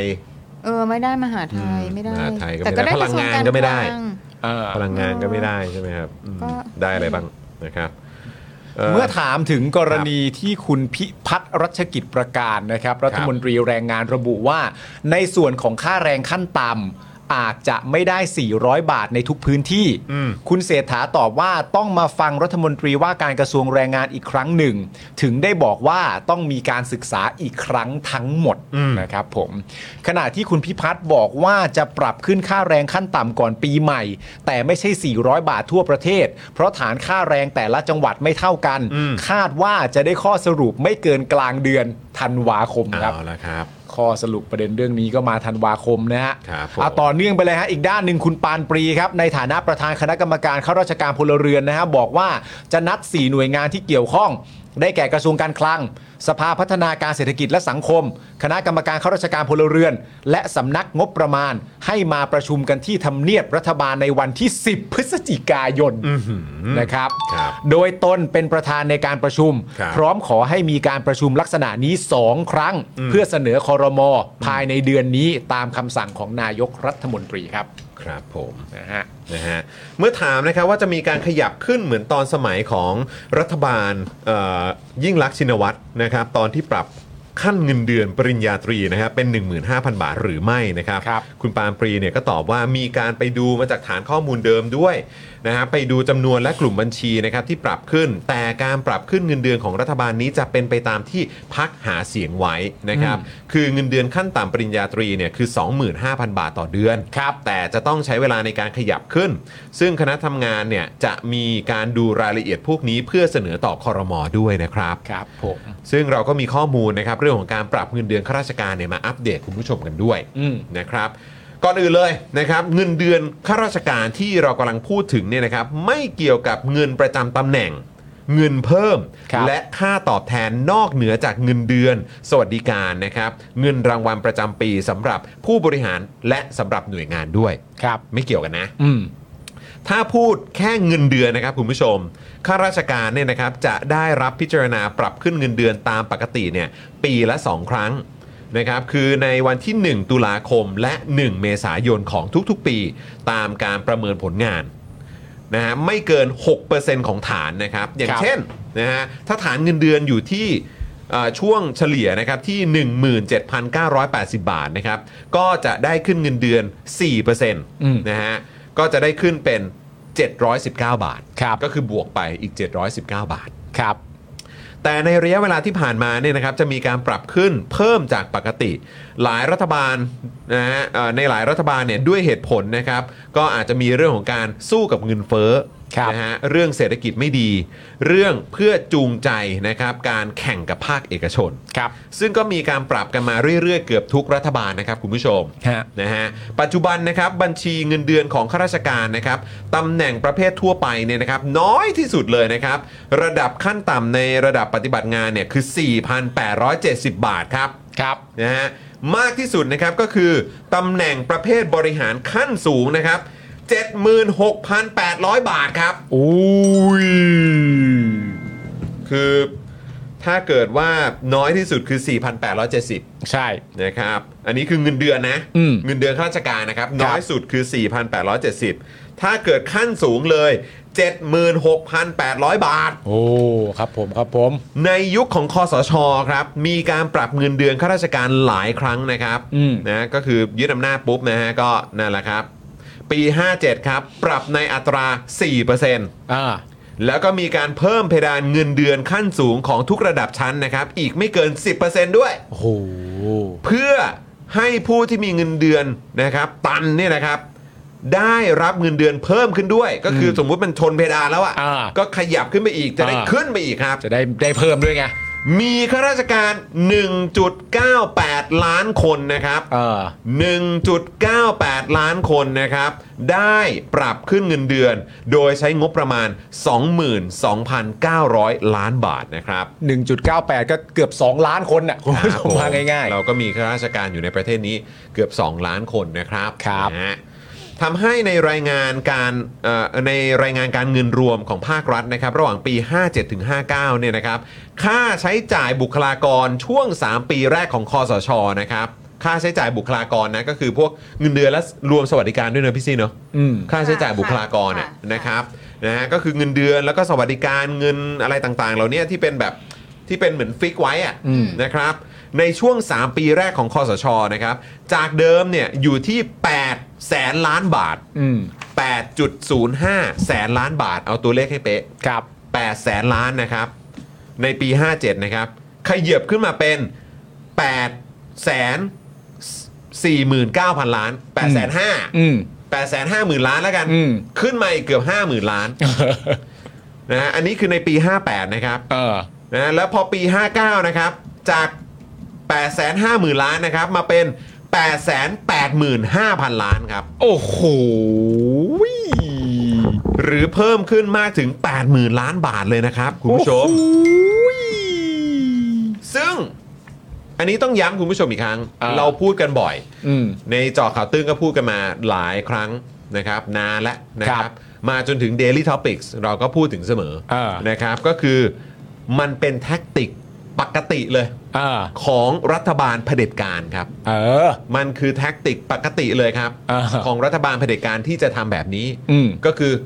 ยึดอำนาจมาปุ๊บ อ่า ขึ้นเงินเดือนข้าราชการก่อน มันต้องดูแลกันหน้อย นะฮะก็คือพยายามจะเอาข้าราชการมาเป็นพวกไว้ให้ได้อะ เออ นะครับจะได้แบบอารมณ์แบบเออ เห็นดีเห็นงามกับสิ่งที่รัฐบาลที่มาจากการยึดอำนาจอะ ครับ เออแบบทำอยู่อะ เออ นะเห็นดีเห็นงาม อืม ก็ไปตามเขานะจะได้ไม่แบบไม่ไม่เยอะสิ่ง เออ นะครับ ก็ขึ้นเงินเดือนให้แล้วไงนะครับ อืม ซึ่งก็ไม่แปลก เพราะในระบบเผด็จการเนี่ยนะครับที่ไม่ได้มีความโปร่งใสใดๆเนี่ยนะครับ ราชการเนี่ยก็เป็นที่ทำมาหากิน และก็เป็นที่ฝากลูกหลานเมียน้อยเมียเก็บเมียหลวงเมียเก่าต่าง เออ เข้ารับราชการหรือโยกย้ายคนนั้นคนนี้นะครับเข้าออกกันได้อย่างสะดวกสบายครับ โถตามข่าวเราก็เห็นกันคุณผู้ชมฮะ โดยเฉพาะใน เดี๋ยว ยุค โย ขอก งเผด็ นี่ จการครับ ไปไปอยู่ฝั่งนี้ไปไอกอรมนไปโอ้โห โอ้ย อะไรเต็มไปหมดครับคุณผู้ชมตามข่าวก็เห็นนะ เห็นกันอยู่ครับ คนนั้นอยู่ที่นี่คนนี้อยู่ที่นั่นคนนั้นเป็นอย่างนี้กับคนนั้น โอ้โหเต็มไปหมดฮะ ยิ่งหลังรัฐประหารมานะในยุคเผด็จการเนี่ยความโปร่งใสยิ่งโอ้โห ใช่ หาได้ยากลำบากครับ ใช่ครับ ปัจจุบันนะครับในปี 2566 งบบุคลากรหรืองบที่จ่ายเงินเดือนและสวัสดิการข้าราชการนะฮะ คิดรวมกันเป็น1ล้าน2 8 5 4 7 4 ล้านบาทนะครับ หากคิดสัดส่วนต่องบประมาณก็รวมนะฮะ คิดเป็น 40.4 ของงบประมาณเลยนะ เออ เฉพาะงบบุคลากรเนี่ยนะฮะ นอกจากนั้นนะครับในยุคคสชเนี่ยยังมีการเพิ่มเงินให้เฉพาะกรณีหลาย ๆ ครั้งด้วย เช่น เคยมีมติเลื่อนเอ่อมีมติเลื่อนขึ้นเงินเดือนเป็นกรณีพิเศษ 2 ขั้น เพื่อเป็นบำเหน็จให้กับผู้ปฏิบัติงานของคอสชไปแล้วทั้งหมด 3 ครั้งแล้วนะครับ โอ้โห อยู่ในปี 2558 ถึง 2560 รวมทั้งสิ้น 2,463 คนครับ ก็เป็นกรณีพิเศษนะครับ พิเศษมาก กรณี เยอะเลย พิเศษนะครับ หลายคนเลยพิเศษเลย นี่ ะฮะ คือเพื่อเป็นบำเหน็จให้กับผู้ปฏิบัติงานของคอสชครับ เออ เกือบ 2,500 คนน่ะ เป็นบำเหน็จให้กับคนที่ทำงานของคอสชอ่ะ เออ คนที่ทำงานให้กับคณะรัฐประหารอ่ะ ห้าห้าแปดถึงหกศูนย์สองปี โอ้โห สุดยอดไปเลยครับ 11 ตุลาคม 59 ครับคุณผู้ชมครับคอสช มีมติเพื่อขึ้นเงินเดือนให้กับกำนัน ผู้ใหญ่บ้าน แพทย์ประจำตำบล สารวัตรกำนัน ผู้ช่วยผู้ใหญ่บ้าน ฝ่ายปกครอง และผู้ช่วยผู้ใหญ่บ้านฝ่ายรักษาความสงบ ขั้นละ 200 บาทต่อปี รวม 25 ขั้น รวมถึงการปกครองส่วนท้องถิ่นด้วยครับ นะฮะนั่นคือ 11 ตุลาคม 59 พอพ้นปีใหม่ เข้าไป 4 มกราคม 60 เห็นชอบหลักเกณฑ์และวิธีการเยียวยาให้แก่ข้าราชการตำรวจ ครับ และข้าราชการทหาร ผู้ได้รับผลกระทบจากความเหลื่อมล้ำของอัตราเงินเดือน ครับผม ดูแลอย่างดี มกรานะครับอันนั้น อัน หก นี้คือย้ำอีกครั้งนะครับข้าราชการตำรวจและข้าราชการทหารนะครับ ใช่ครับ ผู้ได้รับผลกระทบจากความเหลื่อมล้ำทางอัตราเงินเดือนนะครับผมวันที่ 19 กุมภาพันธ์บ้าง แต่เป็นวันที่ 19 กุมภาพันธ์58 นะสนช เห็นชอบร่างพรบธรรมนูญ สารทหาร ครับ เพื่อเพิ่มเงินเดือนของตุลาการ พระธรรมนูญกับอายการสารทหารครับ อืมครับผม ดูอะไรที่จริงหนุย สารทหารครับ เออ สารทหาร ถูกต้อง ครับ เอ๊ะ4มีนา 59 นี่มันก็เกิดเหตุการณ์ขึ้นเหมือนกันนะครับ คุณผู้ชม ว่าไง นะ เพื่อน 4มีนา 59 เนี่ยมีการพิจารณาร่างพรบระเบียบข้าราชการพลเรือนสถาบันอุดมศึกษา ให้ระบบการเลื่อนเงินเดือนของข้าราชการพลเรือน ในสถาบันอุดมศึกษา สอดคล้องกับระบบการเลื่อนขั้นเงินเดือนของข้าราชการพลเรือนครับนี่ดูแลดี 23 พฤศจิกายน 2560 มีเหตุการณ์บางอย่างเกิดขึ้นคุณผู้ชม ครับ มีการแก้ไขพรบระเบียบข้าราชการทหาร เพื่อเติมบัญชีอัตราเงินประจำตำแหน่งข้าราชการประเภทวิชาการในสถาบันการศึกษาสังกัดกระทรวงกลาโหมครับ ครับ โอ้ยไม่พักเลย ต่อเนื่องไหมต่อเนื่อง 12 ไป 12 กรกฎาคม 61 ครับ อันนี้เพิ่ง 61 นะคุณผู้ชม เออ ผ่านร่างกฎหมายขึ้นเงินเดือนให้สารรัฐธรรมนูญ และองค์กรอิสระครับผ โอ้ ม โห เป็นไง ดีดี เป็นไง ดีดี จีจีไปเลย ดีดี เออ นะครับนะฮะ 12 กรกฎาคม61 ขึ้นเงินเดือนให้กับสารรัฐธรรมนูนนะครับและองค์กรอิสระนะครับ ครับ หลังจากการปรับเงินเดือนข้าราชการครั้งสุดท้ายผ่านมา 9 ปีนะครับในยุครัฐบาลที่มีคุณเศรษฐาเป็นนายกนะครับการขึ้นเงินเดือนข้าราชการกลับมาเป็นประเด็นอีกครั้งนะครับ ส่วนค่าแรงขั้นต่ำนะครับปี 56 หรือ 10 ปีที่แล้วนะครับคุณผู้ชม ครับ ปี 56 นะ รัฐบาลยิ่งลักษณ์นะครับ ปรับขึ้นค่าแรงขั้นต่ำ300 ทั่วประเทศตามที่หาเสียงไว้ ปัจจุบันนี้ครับ ค่าแรงขั้นต่ำอยู่ที่วันละนะครับ เฉลี่ยนะครับ 337 บาทนะครับ อ่า ทำไมอ่ะ ก็ได้เห็นแล้วใช่ไหมว่า เออ ฝั่งข้าราชการนี่เป็นไงบ้าง เออ นะครับ ส่วน 10 ปีที่แล้วครับ ครับ ค่าแรงขั้นต่ำปรับขึ้นมาเป็น 300 บาท ครับ ปัจจุบันนี้นะครับ โดยเฉลี่ยนะครับ อืม อยู่ที่ 337 บาทครับ พวกคุณได้เพิ่มขึ้นมาตั้ง 37 บาทเนี่ย ใช่จก แต่ว่า สิบแต่จากสิบปีที่แล้วนะ แต่คุณผู้ชมต้องให้ความเป็นธรรมนะ เออ มันก็ไม่ใช่ว่าทุกที่จะ337 บาทนะ ถูกต้อง นะครับ ก็มีที่อื่นที่เขาได้เยอะกว่านั้น ใช่ 354 บาทครับ อันนี้มีเยอะกว่าเพราะแต่ละจังหวัดเนี่ยก็ไม่เท่ากันไง แล้วแต่พื้นที่ใช่ไหม นะฮะ เข้าใจ ใช่ ในประเด็นนี้นี่มีความเห็นจากนักวิชาการด้วยนะครับ นะครับผม ในประเด็นเรื่องการขึ้นเงินเดือนข้าราชการนี้นะครับ ล่าสุดมีความเห็นที่น่าสนใจจากคุณอนุสรณ์ธรรมใจนะครับผอศูนย์วิจัยเศรษฐกิจดิจิทัลครับ ที่ให้สัมภาษณ์ในรายการทอ l k คุยข่าวใหญ่ ทางไทยรัฐออนไลน์นะครับ บอกว่าในส่วนของเงินเดือนข้าราชการคิดว่าควรจะปรับขึ้น เพราะไม่ได้ปรับมา 9 ปี โดยเฉพาะข้าราชการชั้นผู้น้อย แต่ข้าราชการระดับกลาง และชั้นผู้ใหญ่ยังมองไม่เห็นความจำเป็นที่จะต้องปรับตอนนี้นะครับนะฮะ คุณอนุสรณ์บอกว่าการปรับเงินเดือนข้าราชการควรทำเป็นระยะ โดยระยะแรกต้องปรับให้ข้าราชการชั้นผู้น้อยก่อน ส่วนข้าราชการระดับกลางหรือผู้บริหารระดับสูง จะต้องเป็นระยะที่ 2 การปรับระบบทั้งหมด ควรปรับโครงสร้างข้าราชการไปพร้อมกัน เช่น ถ้าเราจะปรับเงินเดือนข้าราชการทั้งระบบ ก็มีความจำเป็นที่จะต้องลดขนาดของหน่วยราชการให้เล็กลง และมีประสิทธิภาพโหเป๊ะเลยนะ จึงจะสามารถจ่ายค่าตอบแทนที่สูงขึ้น รวมทั้งอาจจะทำให้เกิดการทุจริตลดลงได้นะครับผมคือมันไม่ใช่แบบ เท่าเดิมแต่เพิ่มให้เพื่อน มันก็มันก็มันจะแบบโอ้มีเงินถุงเงินถังกันมาจากไหนนะฮะส่วนเหตุที่ไม่ปรับให้ข้าราชการระดับสูงทันที คุณอนุสรบอกว่า ในระดับอธิบดีระดับปลัดกระทรวงเนี่ยเงินเดือน 8 ถึง 90,000 บาท ซึ่งถือว่าน้อยหากเทียบกับเอกชน แต่ในส่วนนี้เนี่ยก็จะได้รับค่าตอบแทนอย่างอื่น เช่น เป็นกรรมการในคณะกรรมการต่างๆเนี่ยก็จะได้เบี้ยประชุม เมื่อรวมแล้วเนี่ยก็จะได้ค่าตอบแทนสมฐานะอยู่แล้วนะครับ และเมื่อถามว่าสัดส่วนของข้าราชการไทยเมื่อเทียบกับภาระงานเหมาะสมหรือไม่ คุณอนุสรณ์ตอบว่า มองว่าไม่ค่อยเหมาะสม โดยเฉพาะข้าราชการกองทัพ ประเทศไทยเป็นประเทศที่มีนายพลเยอะที่สุดในโลก ส่วนของข้าราชการในหลายกระทรวง ถ้าเทียบกับญี่ปุ่นก็จะต่างกันมาก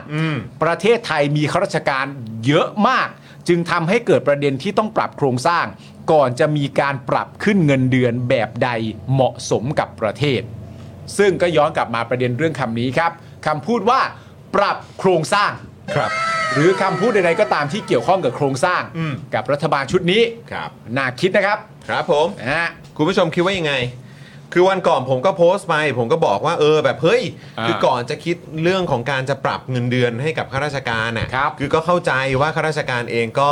มีจำนวนเยอะมากที่ได้รับเหมือนแบบเขาเรียกว่าไงนะเอ่อปัญหา คหรับ รืออะไรต่างๆ ที่เขาก็ได้รับผลกระทบเหมือนกันแหละ ฮะ เกี่ยวเรื่องของค่าของชีพแต่เราต้องไม่ลืมนะครับ ค่าแรงขั้นต่ำของประชาชน 10 ปีแล้วนะครับ ขึ้นมาสูงสุดคือ 54 บาทนะครับ ครับ ครับผม ครับผม ก็ฝากกันเอาไว้ ครับ นะครับอ่ะคุณผู้ชมเดี๋ยวตอนนี้เราจะโฟนอินทนายแจมนะครับ ใช่ครับ นะฮะเราจะมาอัปเดตกันหน่อยดีกว่านะครับ นี่เราก็เตรียมคำถามไม่เรียบร้อยนะครับ เดี๋ยวเราต้องไปกันค่อนข้างกระชับนิดนึงต้องขออ ใช่ ภัยคุณผู้ชมด้วยเพราะว่าทนายแจมมีภารกิจต่อด้วยนะครับ ครับ นะ ผ ฮะ ม อ่ะเดี๋ยวจะมีเวลาคุยกับทนายแจมประมาณ 10 กว่านาทีนะครับอ่ะพี่บิวเดี๋ยวเอาซาวขึ้นได้นะครับ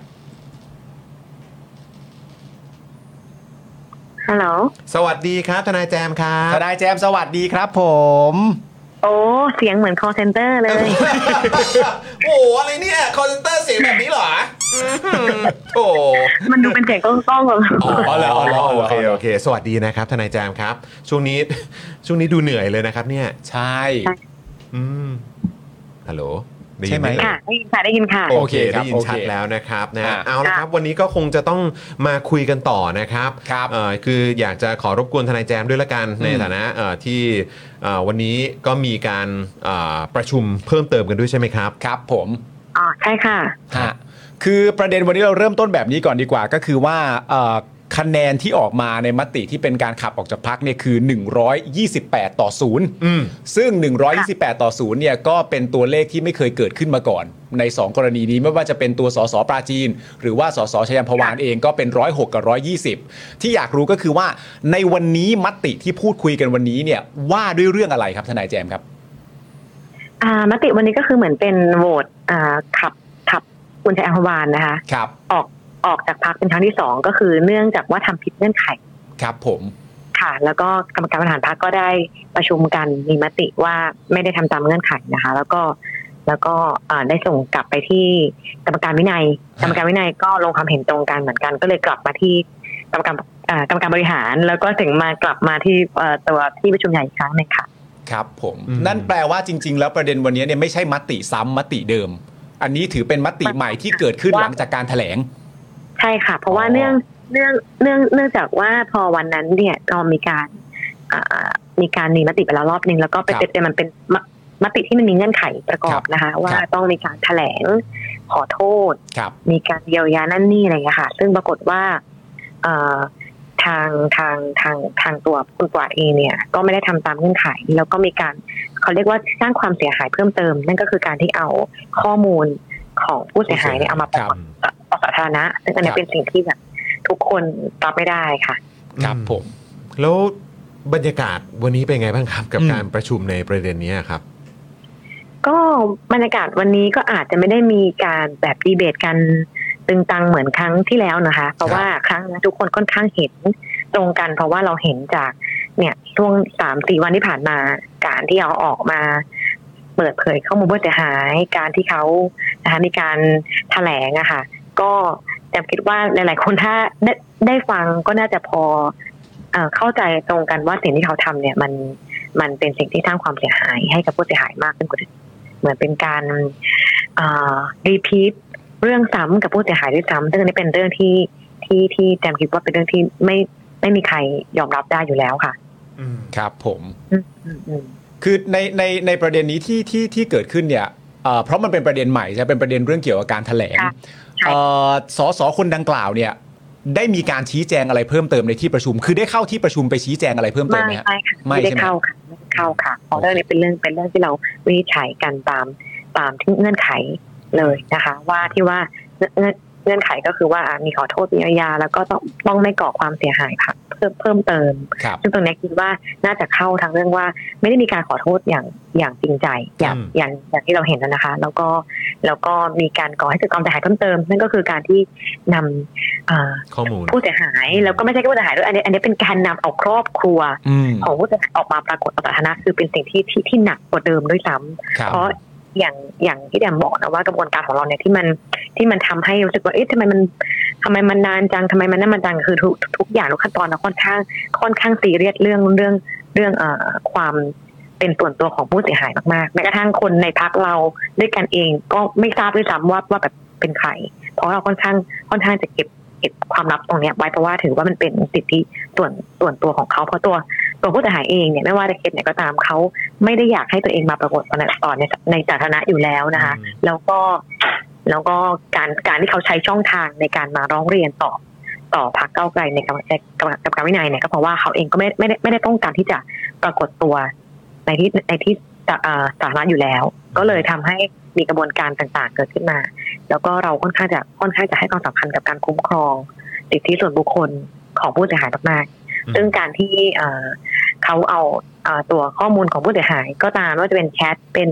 รูปภาพก็ตาม หรือว่าการ นำการคือการใส่สูตรผูกขายออกมามาทำให้เหมือนแบบว่าทำให้บางทีคนทราบได้เลยด้วยซ้ำว่าว่าแบบผู้เสียหายเป็นใครครอบครัวเป็นใครก่อให้เกิดความเสียหายซึ่งอันนี้เป็นว่าทุกคนเนี่ยเห็นเห็นตรงกัน ว่าเป็นสิ่งที่ที่รับไม่ได้แล้วก็ไม่ควรเกิดขึ้นค่ะ อืม ครับ แล้วเอ่อหลังจากที่มีมติออกมาแล้วอะครับเอ่อล่า ค่ะ สุดเนี่ยนะครับ แล้วก็ แน่นอนมันก็เกิดเหตุการณ์ก่อนหน้านั้นก็คือการแถลงข่าวของ ค่ะ ฝั่งคุณเอ่อชัยยามพวานนะครับ แล้วก็ที่นำมาถึงเอ่อมติในการในการขับออกเนี่ยคืออันนี้ก็ขอ สอบถามเพิ่มเติมนิดนึงคือ ค่ะ มันก็เป็นความกังวลของของพวกเราด้วยนะครับ แล้วตอนนี้ทางฝั่งผู้เสียหายเป็นยังไงบ้างครับ ตอนนี้ความรู้สึกของเขาคือแบบโอเคไหม จ ห ริ รื ง อ ๆ ว่ายังไง จ ฮะ ริงๆเนี่ยตั้งแต่มีเรื่องเกิดขึ้นมาก็แต่แต่เองก็ได้ได้โทรคุยกับผู้ถ่ายแทบ อืม แทบทุกวัน ครับ ครับ แทบทุกวันนะ ครั คะ บ ก็ อือฮึ จริงๆ เนี่ยวันที่ที่ที่ที่ที่แย่ที่สุดเนี่ยน่าจะเป็นวันที่เขาแถลงข่าวนั่นแหละ อืม วันที่เขาแถลงข่าวแล้วก็นำข้อมูลมาปรากฏเนี่ยเป็นสิ่งที่ที่คือออนตอนแรกอาจจะแบบเอ่อผู้ผู้เสียหายอาจจะรู้สึกไม่ดีกลายเป็นว่าตอนนี้กลายว่า ครอบครัวทั้งหมดเลยที่ อืม ที่เขาเอาออกมาปรากฏทำให้ทั้งแบบครอบครัวก็ก็ไม่ได้เคยทราบเรื่องมาก่อนนะคะ อืม ครับ ทำให้เป็นเป็นเรื่องแต่มันก็เป็นเรื่องเป็นเรื่องที่ค่อนข้าง อ่า ไม่ควรเกิดขึ้นเลยด้วยซ้ำค่ะ อืม ก็ อืม เราก็เลยก็เลยก็เลยได้พูดคุยกัน ซึ่งอย่างตอนแรกนะคะ จริงๆอ่ะทั้งผู้ผู้เสียหายทั้งสองเคสเขาไม่ได้คิดจะประสงค์จะใช้กระบวนการทางศาลด้วยซ้ำเพราะเขาก็คิดว่าเขาก็อยากจะแบบอยากจะใช้ช่องทางนะคะในเรื่องของวินัยของพรรค ครับ นะคะเพราะว่าไม่อยากปรากฏตัวทีเนี้ยพอมันมีการนำออกมาสู่สาธารณะเนี่ย อืม ก็เป็นไปได้ว่าต่อไปเราก็อาจจะมีการใช้กระบวนการทางศาลต่อไปในอนาคตค่ะ ในการฟ้องใช่ไหมฮะ ค่ะ อันนี้ก็ ห อ รือดำเนิน ยู่คในดี ระหว่างการปรึกษานะคะ อยู่ในระหว่างที่ทางผู้เสียหายเขาก็ได้ปรึกษาใน ครับ ความ อ่า เฮ้ยนะครับนี่ก็คือก็คือก็เป็นประเด็นที่ต่อเนื่องมาอีกนะ เออ อครับผม ซึ่งแล้วตอนนี้บรรยากาศในพักเป็นยังไงบ้างครับทนายแจมครับ เออ ห อั ลั น ง นี้ก็ จากที่มีมติออกมาแล้ว แล้วก็ใน อืม ช่วงที่ผ่านมาก็เอาตรงๆเลยก็คือ ประเด็นนี้อยู่ในสื่อแบบตลอด 24 ชั่วโมงเลยครับ อืม และหลายวันด้วย ใช่ค่ะ อืม เปิดไปช่องไหนก็เจอเปิดไป อืม ข่าวไหนก็เจอจอด ครับ ครับอือหือบรรยากาศเป็นยังไงบ้างครับในพักตอนนี้ จังคิดว่าตอนนี้ก็คือทุกคนจะได้กลับมาโฟกัสกันในเรื่องของการทำงานนะ อื คะ ม แล้วก็แล้วก็เอ่อก็เหมือนก็เหมือนมันก็ถ้าอย่างถ้าถ้าถามอาจารย์ดำก็คงแบบรู้สึกโล่งค่ะ ก็รู้สึกโล่งที่ที่เดี๋ยวเออกระบวนการมันสิ้นสุดนะคะ ขั้นตอนต่อไปเราก็คงจะมีการอ่ามีการอ่าประชุมกันเดี๋ยวอย่างเดี๋ยวอย่างวันนี้ก็อาจจะมีการประชุมกับกับองค์กรนะคะที่เขาอ่ามีความรู้ความเข้าใจในเรื่องของ sexual harassment หรือเรื่องเกี่ยวกับเอ่อปัญหาเพศเนี่ย เพื่อจะวางแนวทางกำหนดแนวทางร่วมกันกับทางพรรคก้าวไกลว่า เราเราเราจะเราจะวางอ่าเขาเรียกว่าเป็นข้อกำหนดเป็นวิธีการเป็นเวิร์กช็อปหรือเป็นอะไรที่จะทำให้ให้เราเรียนรู้จากจากจากเหตุการณ์ที่เกิดขึ้น แล้วก็เพื่อจะนำมาซึ่งการป้องกันเหตุในอนาคต แล้วก็เพื่อนำมาซึ่งความรู้ความเข้าใจกับสตสตทุกคนในพักรวมเจ้าหน้าที่ด้วยนะคะ อืม หรือสมาชิกพรรคด้วยในอนาคต ว่าเรื่องเหล่านี้เป็นเรื่องที่เอ่อควรจะต้องให้ความสำคัญอย่างไรโคดออฟคนบอกต่างๆเนี่ยค่ะ ครับผม คือจริง ๆ มันจะโล่งได้จริงๆไหมครับเพราะว่าถ้าจริง ๆ แล้วเอ่อทุกคนติดตามในประเด็นนี้เนี่ยก็ติดตามทั้งการถแถลงไม่ใช่แค่ของตัวพัก แต่ก็เอ่อติดตามการถแถลงของเออสสที่ถูกขับออกจากพักด้วย และอย่างตัวสสปราจีนบุรีเนี่ยเมสเซจหลายๆอย่างที่พูดเนี่ยก็มุ่งตรงกลับมายังพักเช่นเดียวกัน ในประเด็นนี้ก็ต้องถามว่ามันมันจะโล่งจริงไหมหรือว่าปัญหาที่มุ่งตรงกลับมายังพักนี่ก็ต้องแก้ไขกันต่อด้วย อืม จริงๆแจมว่าแจมว่าเราก็ค่อยๆ แก้ปัญหาไปแหละค่ะ อืม แจม ครับ คิดว่าคือทุกอย่างเราเราเราเรามีคำตอบอยู่แล้วเนาะจริงๆจริงๆที่เขาแถลงข่าวกันทั้งสองคนข้อมูลต่างๆเนี่ยไม่ใช่ข้อมูลใหม่นะคะ อืม อ่า เป็นข้อมูลที่เขาพยายามจะเอาเข้ามาในระหว่างการสอบสวนเรื่องการคุกคามทางเพศตลอดอยู่แล้ว อืม ครับ ซึ่งเราต้องบอกตรงๆว่าเราพยายามจะแยกออกจากกันเพราะมันคงละเรื่อง อืม ครับ อืม มันคนละเรื่องจริงๆ เพราะฉะนั้นเนี่ยไม่ใช่ว่าเราไม่ได้แบบไม่ใช่ว่าเอ้ยพักพักไม่ได้ให้ความสนใจ เออแต่คิดว่าอันเนี้ยเราเราแยกกันเพราะว่าเรื่องที่มันเข้ามาที่มีการร้องก็ในพักเนี่ยมันเป็นเรื่องของการคุกคามทางเพศ ครับ เพราะฉะนั้นเนี่ยเมื่อเราพิจารณาเรื่องทางเพศเราก็ต้องพิจารณาในข้อเท็จจริงที่เกี่ยวกับการคุกคามทางเพศเป็นหลัก ครับ ส่วนเรื่องของแบบทุจริตนั่นนี่ค่ะจะคิดว่าเดี๋ยวเดี๋ยวเดี๋ยวอ่าเร็วๆนี้พักน่าจะมีแถลงเรื่องนี้ออกมา ก็อย่างที่พี่ต๋อมเองก็แถลงไปบางส่วนแล้วนะคะเรื่องข้อเท็จจริงต่างๆซึ่งอันเนี้ยเนี่ยเป็นเรื่องที่แบบว่ามันคนละเรื่องกัน คือเขาก็พยายามจะเอามา มารวมกันอยู่ตลอดนะคะก็ก็คืออย่างอย่างอย่างที่บอกคือมันมันไม่ได้เป็นหลักฐานใหม่นะคะ เป็นหลักฐานที่เขาเองก็เคยรับเข้ามาแล้วแล้วก็แล้วก็กระบวนการสอบข้อเท็จจริงเนี่ยมันมันมันก็มีขั้นตอนของมันอยู่ซึ่งมันคนละอย่างกัน แต่เราจะต้องดำเนินการในเรื่องของเรื่องของความทางเพศที่มันมาก่อนเนี่ย ครับ ให้มันเสร็จสิ้นก่อน เพราะว่ามันก็มีหลายเรื่องเนาะกรรมการวินัยเรามีชุดเดียวค่ะ อืม เราก็ต้องพยายามจะค่อยๆค่อย ๆ จัดการสะสางไปค่ะ ครับผม นะฮะคราวนี้อยากจะเอ่อถามเอ่อทนายก่อนแล้วกันนะครับว่า คือคิดว่าหลังจากที่ดำเนินการในเรื่องประเด็นนี้มาครับ คือเอ่อทนายแจมเองมองว่าความเข้าใจอะครับนะฮะเกี่ยวกับเอ่อเรื่องของ sexual harassment ของคนในพักครับ มีความเข้าใจกันขนาดไหนครับ คืออันนี้คือตั้งแต่ตั้งแต่ที่ผ่านมาทั้งหมดนะครับ จนถึงตอนนี้เนี่ย เออคือคือคือมองว่าอ่ะสมมติว่าถ้าถ้าจากมุมมองหรือความคิดเห็นของทนายแจมเองเนี่ย สมมติว่าความรู้เกี่ยวกับเรื่องของ sexual harassment เนี่ยความเข้าใจอ่ะในเรื่องของ อืม sexual harassment เนี่ยถ้าให้แบบเต็มแบบ1นถึงสิอย่างเงี้ยคิดว่าตอนนี้เนี่ยมันอยู่กันที่ แจมว่า เท่าไหร่ แต่ละ นะ คนไม่เท่ากันอ่ะ อืม แต่บอกไม่เท่ากั ครั น บ อันเนี้ยอันเนี้ยแจมว่าแจมว่าสิ่งที่เกิดขึ้นกับพักเรามันเป็นสิ่งที่สะท้อนสังคมข้างนอกด้วยนะ อืม คือแต่ว่าแม้กระทั่งสังคมข้างนอกเองเนี่ย เราก็ยังรู้สึกถึงเรื่องเนี้ยไม่เท่ากันด้วยซ้ ครับ ำในในในเรื่องบางเรื่องเราก็เข้าใจต่างกันด้วยซ้ ครับ ำมัน ครับ มันมันจะต่างจากต่างประเทศที่เขาจะค่อนข้างจะแบบขีดเส้นชัดเจนนะเนาะ อืม อย่างเช่นเรื่องแบบความสัมพันธ์ระหว่างในที่ทำงานในโรงเรียนต่างๆ มันมีอ่ะมันมีโทษที่มันหนักมันมีมันมีวัฒนธรรมที่เขาที่เขายึดถือกันมานานแล้ว แต่อย่างของประเทศไทยเราต้องยอมรับว่าเราอยู่กับสังคมนี้มานานมากเลยเนาะถ้าเราพูดกันตรงๆคือแบบ เรามีเหตุการณ์อย่างเงี้ยในในในสังคมเราเยอะมาก ทุกวันนี้เรายังเห็นเรายังเห็นข่าว เกี่ยวกับ sexual harassment แทบทุกวันด้วยซ้ำนะคะ อืม เพราะฉะนั้นแจมแจมแจมคิดว่าจริงๆเนี่ยการที่มีเหตุการณ์ของพระเก้าไกลเนี่ยเกิดขึ้นในในทั้งสองทิศหรือว่าก่อนหน้านี้เนี่ยมันมันมันมันก็จะท้อนสังคมเราเหมือนกัน แต่อย่างที่บอกว่าพอมันมาเป็นนักการเมืองเนี่ยแจมคิดว่าความรับผิดชอบ หรือจริยธรรมของเรามันมันควรจะต้องมีมากกว่า โดยเฉพาะเป็นเป็นเป็นพรรคก้าวไกลนี่ต้องมีความเข้าใจที่มันมากกว่า ซึ่งเราก็คาดหวังแหละว่าจะให้สมาชิกทุกคนหรือว่าสพสเนี่ยเข้าใจในเรื่องนี้กันมากขึ้น เรามีการอบรมเรื่องในช่วงการฟิตเนี่ยแทบทุกครั้ง อืม ที่มีการประชุมนะคะ อืม อย่างตอนที่เราอ่าและและอ่าก่อนเลือกตั้งก็มีการอบรม อืม หลังการเลือกตั้งก็เป็นการอบรมแต่อย่างที่บอกอะค่ะว่าบางทีเนาะเวลามันอบรม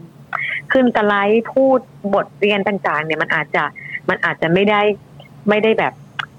เข้าใจ ครับ กันถึงขนาดนั้น แต่แจมเชื่อว่าเนี่ยสองเคสที่ผ่านมาเนี่ย เป็นเหมือนเป็นบทเรียน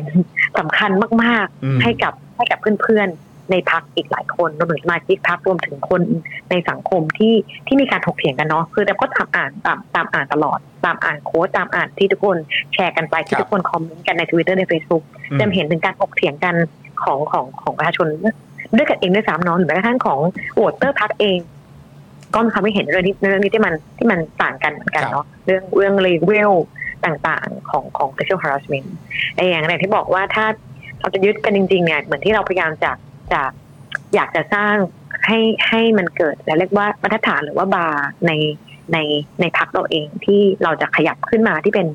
บาร์มาตรฐานแจมคิดว่าเป็นบาร์มาตรฐานเนาะแจมจะไม่พูดว่าเป็นบาร์สูงนะเพราะว่ามัน ครั เป็น บ สิ่งที่ในประเทศอื่นมันคงเป็นเรื่องที่เขา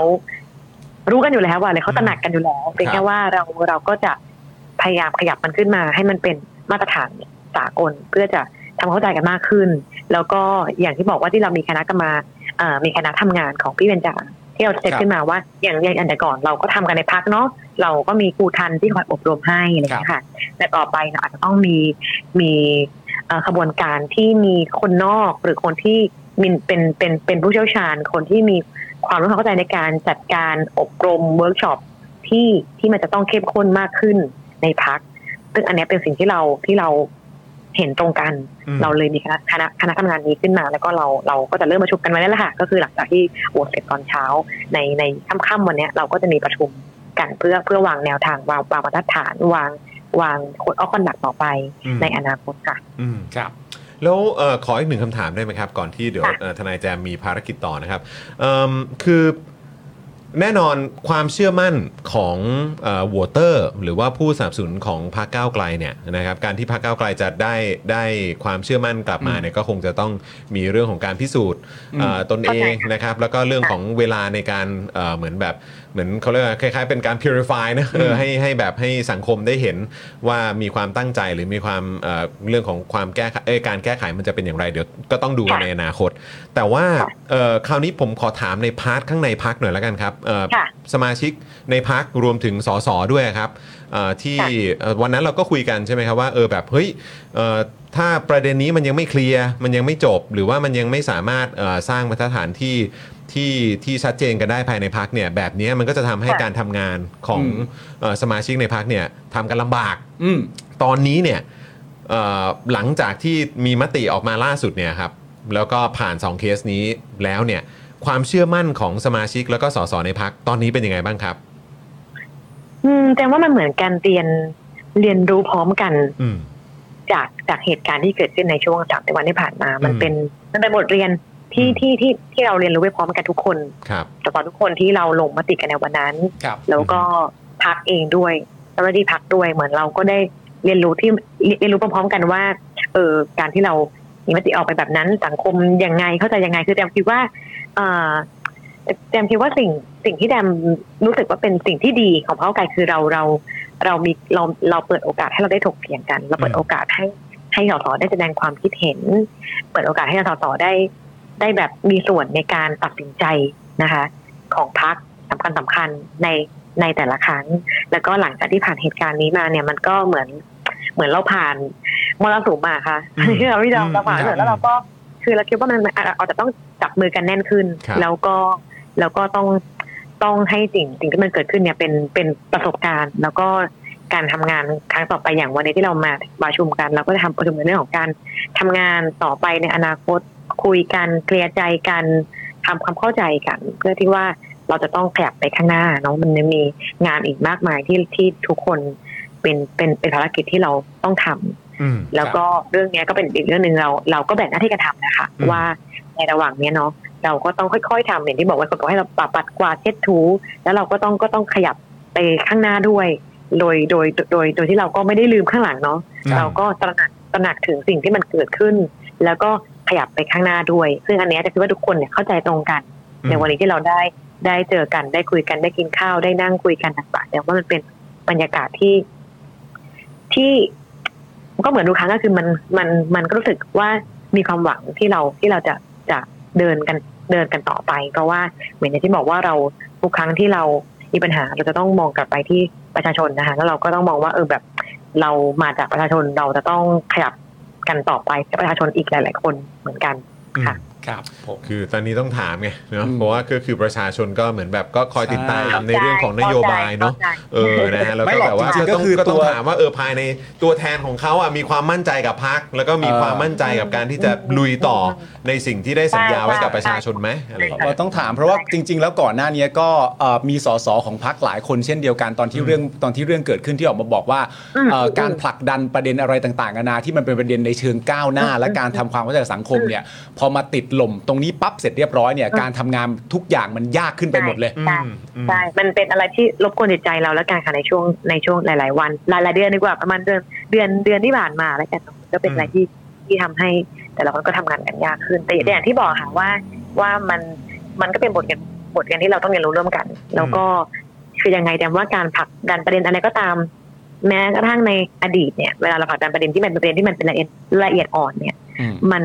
มันก็ต้องเป็น เป็นการบ้านที่เราต้องทำอยู่แล้วว่าเราจะทำยังไงให้คนเข้าใจประเด็นนี้มากขึ้นทำยังไง ครับ ให้สมาชิกนักในในในทีมเราในในของเราเนี่ยเอ่อมีความเข้าใจที่มันเท่ากันนะคะ อืม แล้วก็เพื่อที่ว่าในอนาคตเนี่ยเราจะได้ผลักดันกันไปต่อโดยโดย โดยที่ไม่ต้องมานั่งพะวง ว่ามันจะเกิดเรื่องลบเร้าต่างๆทำให้ประเด็นต่างๆ ที่เราจะพูดเนี่ยมันถูกลดทอนไปเนาะเหมือนอย่างแบบอ่ะเราพยายามจะพูดเรื่องยุบอรปนใช่ไหม ครับ ก็จะกลับไปวดกันมาเรื่องนี้อีกแล้วอะไรอย่างเงี้ยจะพูด ครับ เรื่องเรื่องแบบอะไรที่มันเป็นประเด็นแบบที่มันประเด็นที่มันจะว่ามันก็สำคัญเหมือนกันนะที่ประเด็นการทุจริตกันนั่นกันนี่อย่างเงี้ยกลายเป็นว่าคนก็วกมาเรื่องนี้อีกแล้วอะไรอย่างเงี้ยค่ะแต่ อืม คือคือหนึ่งคือ คือถ้ามองแง่ดีก็คือว่าเออประประชาชนเนี่ยให้ความสำคัญกับเรื่องนี้ อืม ซึ่งจำเป็นก็รู้สึกว่าเออ มันเป็นมูฟเมนต์หนึ่งที่ที่ที่เห็นได้ชัดว่ายุคสมัยมันเปลี่ยนไปเนาะ อืม ถ้าอย่างแบบเออถ้าพูดเรื่องนี้เมื่อสิบปีที่แล้วอ่ะคนยังเถียงกันแบบเข้าใจน้อยกว่านี้ด้วยซ้ำ อืมครับ เนาะ อืม คนยังไม่เข้าใจเรื่องคอนเซนต์มาเวอร์ไดนามิกรู อื มิ่ มอืม ต่างๆ คนยังไม่ค่อยรู้เลย อืม คนยังคิดแค่ผสมยอมไม่สมยอมแค่นี้เอง ครับ แต่ยุคนี้มันมีเราเราเข้าใจกันมากขึ้น เราเรามีบริบทหลากหลายที่เราได้ถกเถียงกันมากขึ้น มุมหนึ่งก็จะคิดว่าสังคมได้เรียนรู้พรรคเก้าวไกลได้เรียนรู้ แล้วก็ส่วนเราจะสามารถเรียกศรัทธาคืนกลับมาได้ไหมอะไรจำคิดว่าก็จะเป็นเรื่องของเวลาเนาะที่มันที่มันจะเอ่อพิสูจน์เองว่าว่าการทำงานของเราต่อไปทั้งสสพื้นที่ก็ทำงานกันอย่างหนักตอนนี้นะคะ อืม คือสสส อสอบัญชีรายชื่อก็ทำงานกันอย่างหนักในเชิงประเด็นนี้แล้วเราก็ทุกคนมีประเด็นที่เราอยากจะทำงานกันอยู่เยอะมากๆ ก็พยายามจะกลับมาโฟกัสที่ประเด็นโดยที่เราก็ไม่ดื่มสิ่งที่ผ่านมาด้วยอะค่ะ ครับผม อืม มีมีคุณผู้ชมถามมาว่าเออแบบนี้เนี่ยคืออย่างตอนเลือกตั้งเนี่ยก็ต้องยอมรับว่าตอนที่เขาเลือกพักก้าวไกลกันเนี่ยเขาก็เลือกกันเอ่อในพาร์ทของพักอ่ะ อืม ใช่ไหมฮะอาจจะแบบไม่ได้ไม่ ใช่ค่ะ ไม่ได้เจาะจงกันที่ตัวบุคคลกันอยู่แล้ว ใช่ แต่ว่า ใช่ใช่ แต่อย่างไรก็ตามก็คือมีคนถามถึงแบบเออมีอะไรอยากจะฝากบอกถึงคนในพื้นที่ไหมเออนะที่บางทีเขาอาจจะแบบ ก็ เขาตั้งใจเลือกก้าวไกลอ่ะเออ ก็ก็วันนี้เนี่ยวันนี้วันวันนี้เราก็คุยกันนะคะว่าในในสองพื้นที่ที่ที่ที่เราถูกเอ่อที่เราขับออก ที่ ที่อ มี อก ประเด็นเนี้ย ครับ เราจัด ครับ แลบพื้นที่เป็นยังไงเนาะอย่าง อย่างพื้นที่ของจอมทองก็จะเป็นคุณรัเอ่อรัชนกกับ อืม กับกับคุณกาย อ๋อ ที่จะ อ่าม มาช่วยกัน ครับ ดูแลพื้นที่ต่อ อืม ส่วนในส่วนปราจีนเนี่ยเดี๋ยวเราก็จะมีทีมที่จะเข้าไปทำในพื้นที่ต่อเช่นเดียวกัน เพราะว่าอย่างที่บอกมาว่าประชาชนในพื้นที่ก็ค่อนข้างกังวล อืม ว่านี่เราจะทำยังไงต่อจะจะร้องเรียนที่ใครล่ะจะขยับยังไง อืมอืม เพราะว่าเราก็บอกว่าเขาก็ยังยึดกันที่พักเนาะแต่อย่างที่บอกว่าเราเราเองเราเองเราเองก็ต้องมีกระบวนการ ทั้งแบบตัวตัวแทนพัก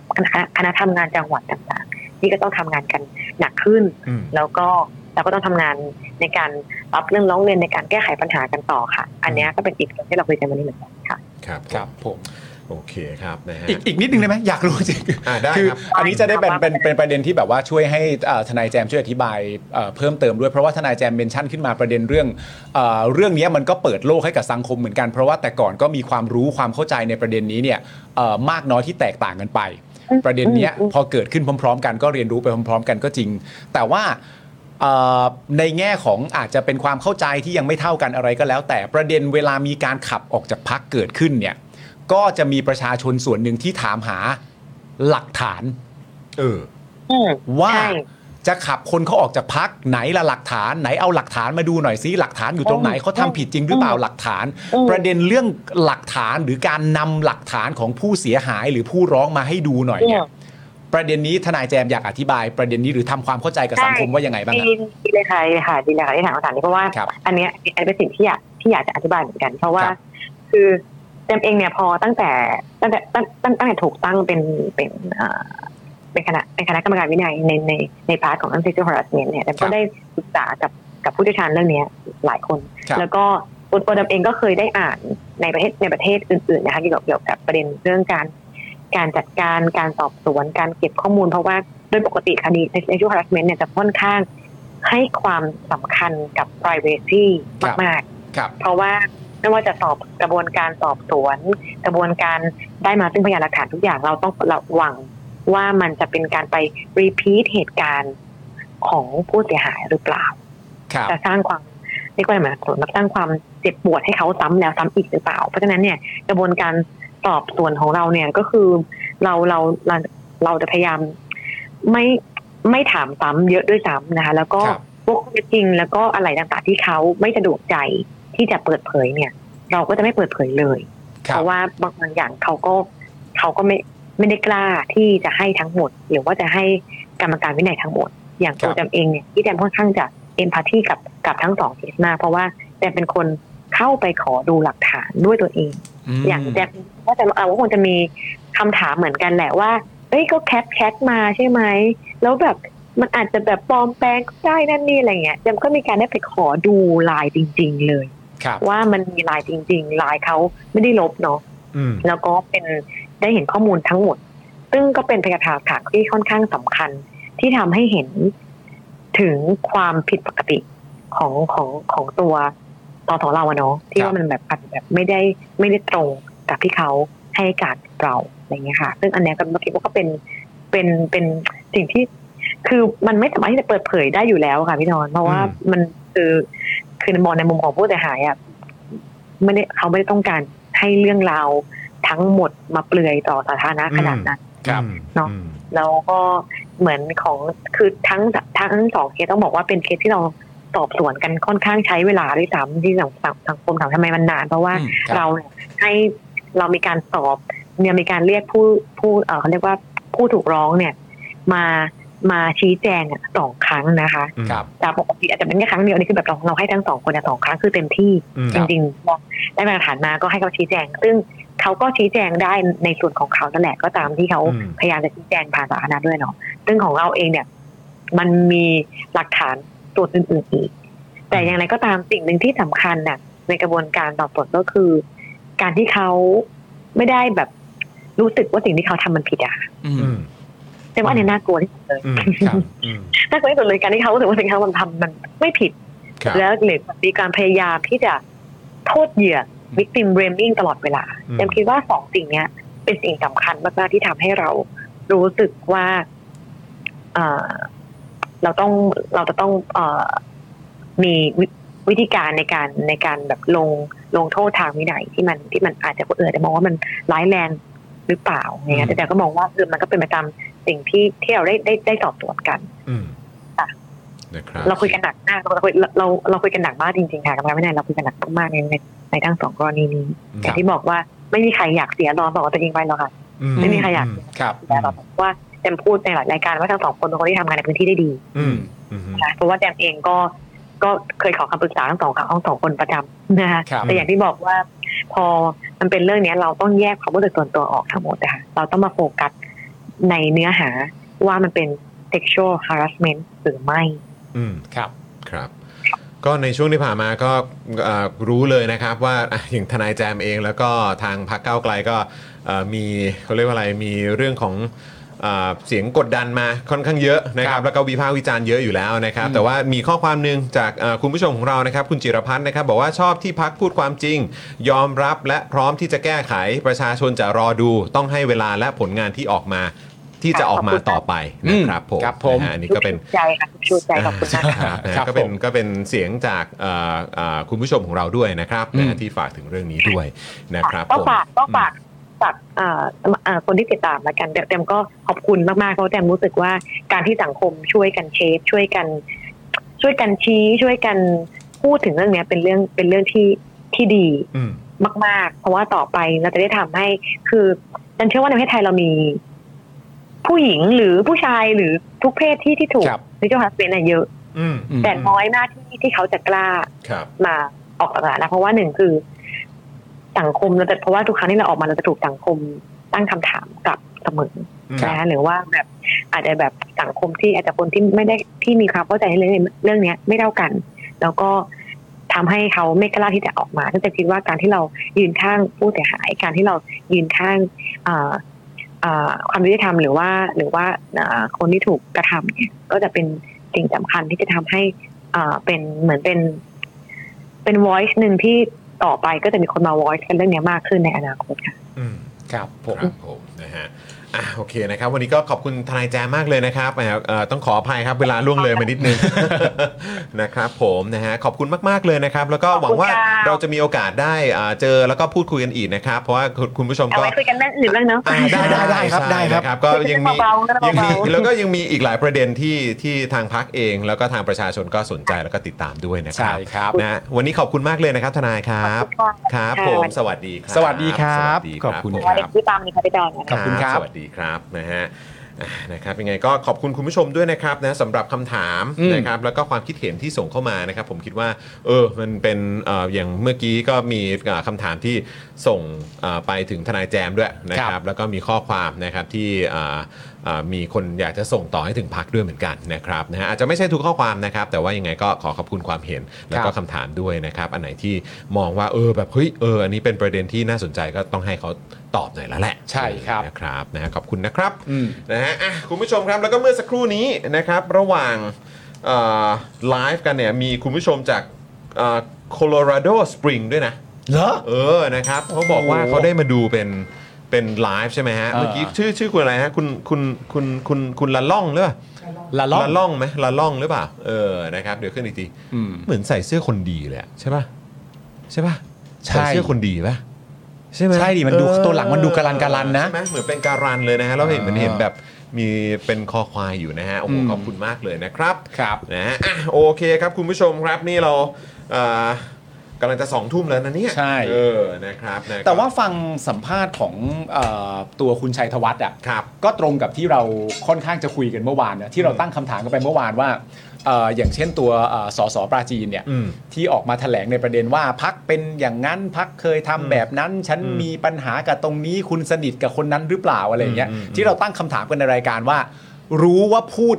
รู้ว่าพูดออกมา เออ พูดออกมาว่าอะไร อ่ะ แต่อยากรู้ว่าพูดอันเนี้ย พอยอ่ะ พอยอ่ะคือต้องการเอาอันเนี้ยไปต่อสู้กับประเด็นเรื่องคุกคามทางเพศอย่างไร อืม นนั้นมันคือพอยหลัก เพราะว่าเรามีความรู้สึก คือ ไป คือใช้ได้นะ ใช้ได้ แต่ว่าแค่ต้องแบบช่วยอธิบายให้เคลียร์ห ใช้ น่อย ได้ใช้ได้ เอออืม ซึ่งประเด็นก็คือว่ามันก็ไปตรงกับที่เอ่อคุณชัยธวัฒน์พูด อืม ซึ่งคุณชัยธวัฒน์ก็บอกว่า ไอประเด็นเรื่องที่มีการร้องเรียนมาไอประเด็นเรื่องเออผู้ช่วยสสเนี่ย อ่าอืมฮึ เรารู้อยู่แล้วว่ามันมีอยู่ อืม แต่ว่ามันไม่ได้เกี่ยวเนื่องอะไรด้วยเลยกับการจะไปพิจารณาประเด็นเรื่องการคุกคามทางเพศ เออ ราะฉะนั้นอันเนี้ยก็อย่างที่บอกว่าไอการตั้งคำถามของเราว่า เออเราอยากรู้ว่าเขาจับชนยังไง อืม แต่ในขณะเดียวกันการพิจารณาของพักอะเขาก็ไม่ได้จับสองเรื่องนี้มาตีคลุมกันและพิจารณา อืมอืม ก็คือเรื่องเนี้ยต้องพิจารณาในประเด็นว่าด้วยเรื่องที่ อ่ะมฮึ หรือการใช้อะไรก็ว่าไป แต่ประเด็นเรื่องการคุกคามทางเพศเนี่ยก็เป็นประเด็นเดี่ยวที่ต้องพิจารณาโดยตรง อีก ถึงประเด็นนี้ไปเลย เรื่องหนึ่งอืม ใช่ไหมฮะ นะ นั่น ค แห รับ ละ นะก็นั่นแหละครับ แล้วก็สำหรับที่ถามในเรื่องของไหนลุขอดูหลักฐานหน่อยก็อื้อหือก็นึกถึงต้องนึกถึงผู้เสียหายด้วยนะครับ ควมรับถึงครอบครัวเขาด้วยนะครับ ซึ่งตอนนี้ก็โอ้โหได้รับผลกระทบกันด้วยนะครับ ครับ นะฮะอ่ะโอเคครับคุณผู้ชมครับโหวันนี้เลยไม่มีโพลพี่ซี่เลยนะเนี่ยเออ เออ เราก็ลืมกันไปนะเนี่ยเออพอดีเมื่อ คิ กี้ ดว่า รัน จ กันอ ริ ยู่ งๆ ฟังฟังปาล์มเล่าเรื่องเอ่อการกินถั่วตามผับอะไรเงี้ย ก็น่าจะเพียง ก็ พอ น่า แล้วนะจะน่าจะเพียงพอแล้ว คุณผู้ชมบันเทิงมากแล้ว บั วัน น เทิง นี้ นะบันเทิงนะเออนะครับ โอ้คุณกรทวัฒน์เราออกเสียงถูกไหมครับนะฮะ ครับ มาเป็นผู้สนับสนุนอย่างแรงกล้ากับเราด้วยขอบคุณนะครับ ขอบคุณครับ นะครับขอบคุณ ผู้สนับสนุน มกๆเลคอรับ ย่างแรงกล้าเลยนะ แรงกล้าเลยนะครับ ขอบพระคุณมากมากๆเลยนะครับนะฮะโอ้แล้วก็ทักทายเอ่อคุณครัมบลีด้วยนะครับนะฮะก็เมื่อสักครู่นี้เห็นมีคอมเมนต์เอ่อของหลายท่านนะครับ ที่เราอาจจะแบบว่า โอ้โหยอาจจะเอ่อได้อาจจะไม่ได้เห็นบ่อยนัก ครับ เออนะครับ ก็ทักทายด้วยนะครับ ดีจัง มาเม้นต์กัน เลยคุณผู้ชม บ่อยๆนะครับจะได้เป็นเหมือนขาประจำที่เราทักทายกันด้วยนะครับ ใช่ครับ สวัสดีครับเมมใหม่ เออสวัสดีนะครับ สวัสดีนะครับ สวัสดีคุณกรณ์ธวัฒน์ด้วย สวัสดี ณผู้ช คุณมกรณ์ธวัฒน์ครับ อย่าลืมต้อนรับเมมเบอร์ใหม่ของเราทุก ๆ ท่านกันด้วยนะครับ ฮะ อืมนะฮะคุณกรณ์วิทย์สวัสดีนะครับนะฟังบ่อยเพิ่งสนับสนุนโอ้ขอบคุณครับคุณกรณ์ธวัฒน์ครับ ขอบคุณ นะ มากๆครับ ขอณมากๆครับ ยังไงก็อ่าทุกแรงสนับสนุนของคุณผู้ชมมีค่ากับพวกเรามากนะครับนะ ครั ฮะ บ ก็มาเป็นเมมเบอร์ผ่านทาง YouTube Membership กันได้ เลือกได้หลากหลายแพ็กเกจเลยนะครับอย่างคุณกรณ์ธวัฒน์นี่เลือกเป็นผู้สนับสนุนอย่างแรงกล้าด้วย ครับผม นะครับส่วนอีกช่องทางหนึ่งที่อยากจะเชิญชวนคุณผู้ชมจริง ๆ อันนี้เป็นช่องทางที่พ่อหมอเอง เออ แล้วก็ทีมงานพวกเราทุกคนเนี่ยโอ้โหทุ่มเทกันมาก ๆ จน ใช่ มันเกิดขึ้นแล้วมันสำเร็จครับ ครับ นะฮะก็คือการผูกไว้กับบินโทรศัพท์มือถือรายเดือนเนี่ยแหละ อืม นะครับดอกจัน 4 8 9 9 1 2 4 1 1 แล้วก็โทรออกนั่นเองนะครับนะ ครั ฮะ บ ใครที่อยากสนับสนุนพวกเราก็อันนี้เป็นอีกหนึ่งช่องทางที่เชิญชวนเลยจริง ๆ นะครับ อยากให้มาสนับสนุนกันด้วยนะครับนะฮะอ่ะโอเค พรุ่งนี้ ครับ 5โมงเย็น ถูกต้อง เหมือนเดิมนะครับนะฮะ วัน เดี๋ยว พุธ เจอกันนะครับวีคนี้เราจะเดี๋ยวเดี๋ยวเราอาจจะอัปเดตในเรื่องของแขกรับเชิญ ใช่ นะฮะกันอีกทีนะครับคุณผู้ชมครับวันนี้โอ้โหมีลิสต์รายชื่อกันมาแบบจัดเต็มนะ เราคิดถึงแขกรับเชิญแล้ว เออ คิดถึงอยากจะเมาส์อยากจะคุยกับแขกรับเชิญของเราละ ใช่ เออนะ ขี้เมาส์ด้วยที่สำคัญ แล้วถ้าเป็นไปได้ก็แบบอยากจะนั่งคุยในสตูดิโอด้วยไง ใช่ เออนะครับเดี๋ยวก็คอยติดตามแล้วกันนะครับคุณผู้ชมนะครับ คุณผู้ชมบอกว่าอ้าว เออ เอาซะอยากกินกับแก้มกันหมดแล้วทีนี้ เอาซะหิวกับแก้มกันแล้ว โอ้ยตายแล้วนะครับอ่ะ อ่า โอเคครับคุณผู้ชมครับ วันนี้ก็หมดเวลาแล้วนะครับนะขอบคุณคุณผู้ชมมาก ๆ เลยนะครับ ครัอบยู่กับเราตั้งแต่ต้นจนจบรายการเลยนะครับพรุ่งนี้นะครับเดี๋ยวมาเจอกันได้นะครับกับ Daily Topics นะครับจอห์นปาล์มเช่นเคยนะครับผม ครับ นะวันนี้นะครับผมจอห์นวินยูนะครับคุณปาล์มนะครับพี่บิวของเรานะครับแล้วก็พี่โรซี่ด้วยนะครับพวกเราทุกคนลากันไปก่อนนะครับสวัสดีครับ สวัสดีครับคุณผู้ชมครับ สวัสดีค่ะ Daily Topics กับจอห์นวินยู อยากจะเชิญชวนคุณผู้ชมนะคะ มาเป็นซัพพอร์ตเตอร์ให้กับช่องสป็อคดาของเราค่ะ ตอนเนี้ยทำง่ายมาก แค่คุณผู้ชมนะครับ กดดอกจันนะครับ แล้วก็ตามด้วยเบอร์ที่ขึ้นอยู่ตรงนี้ แล้วก็กดโทรออก หรือกดโทรออกข้างล่างนี้เลยก็ได้นะครับ แค่นี้เนี่ยคุณก็สามารถเป็นซัพพอร์ตเตอร์ให้กับพวกเราแบบรายเดือนได้เลยนะครับ ผ่านเบอร์โทรศัพท์มือถือนั่นเองครับ เราต้องการซัพพอร์เตอร์ผู้สนับสนุนเท่าไหร่นะครับ 15,000 คน ตอนนี้เรามีซัพพอร์ตเตอร์ 5,000 คน ใช่ นะ ซึ่งก็ได้บอกความต้องการนี้ไปเมื่อประมาณปีกว่าๆที่แล้วแล้ว เราก็พยายามกันนะครับ เรื่อยๆเรื่อยๆเป็น 1 3ื่นครับ ตอนนี้เหลือ 5,000นะครับ ไม่เป็นไร ครับ เรายังสู้ต่อครับอีก 1 0,000 คน อีก1 ะครับ 0,000 คนเท่านั้นเอง ใช่ค ใช่ รับ ก็คือเราก็พยายามจะทำให้ง่ายที่สุดนะคะ สะดวกที่สุดสำหรับคุณผู้ชมนะคะ บางทีเนี่ยอาจจะแบบว่าเออไปสมัครเป็นซัพพอร์ตเตอร์ไปทำอะไรคือแบบมันกดหลายลิงก์ ใช่ มันวุ่นวายใช่ไหม ใช่ มันบางทีแบบว่ามันไม่ค่อยแน่ใจว่าทำยังไง แต่ว่าอันนี้คือง่ายมากที่สุดเลย แล้วก็ท่านใดที่สมัครแล้วนะครับ ก็สามารถไปติดตามคอนเทนต์ Exclusive นะครับ ได้ที่ Facebook Page Spoke Dark Supporter ได้เลย แล้วก็สำหรับ Supporter ท่านใดที่เป็นผู้สนับสนุนอยู่แล้วทาง YouTube หรือ Facebook นะครับ ก็สามารถทักแชทเข้าไป บอกเป็น Supporter อยู่แล้วอยากเข้ากลุ่มลับ Exclusive สำหรับผู้สนับสนุนเท่านั้นนะครับ รีบสมัคร แล้วก็รีบทักแชทกันไปได้เลยนะครับ มากันเยอะๆนะคะ อืมสมัครกันเลยครับผม อีก 1 0,000 คนจะถึงเป้าแล้ว มาสนับสนุนพวกเรากัน เย้ Daily Topics กับจอห์นวินยู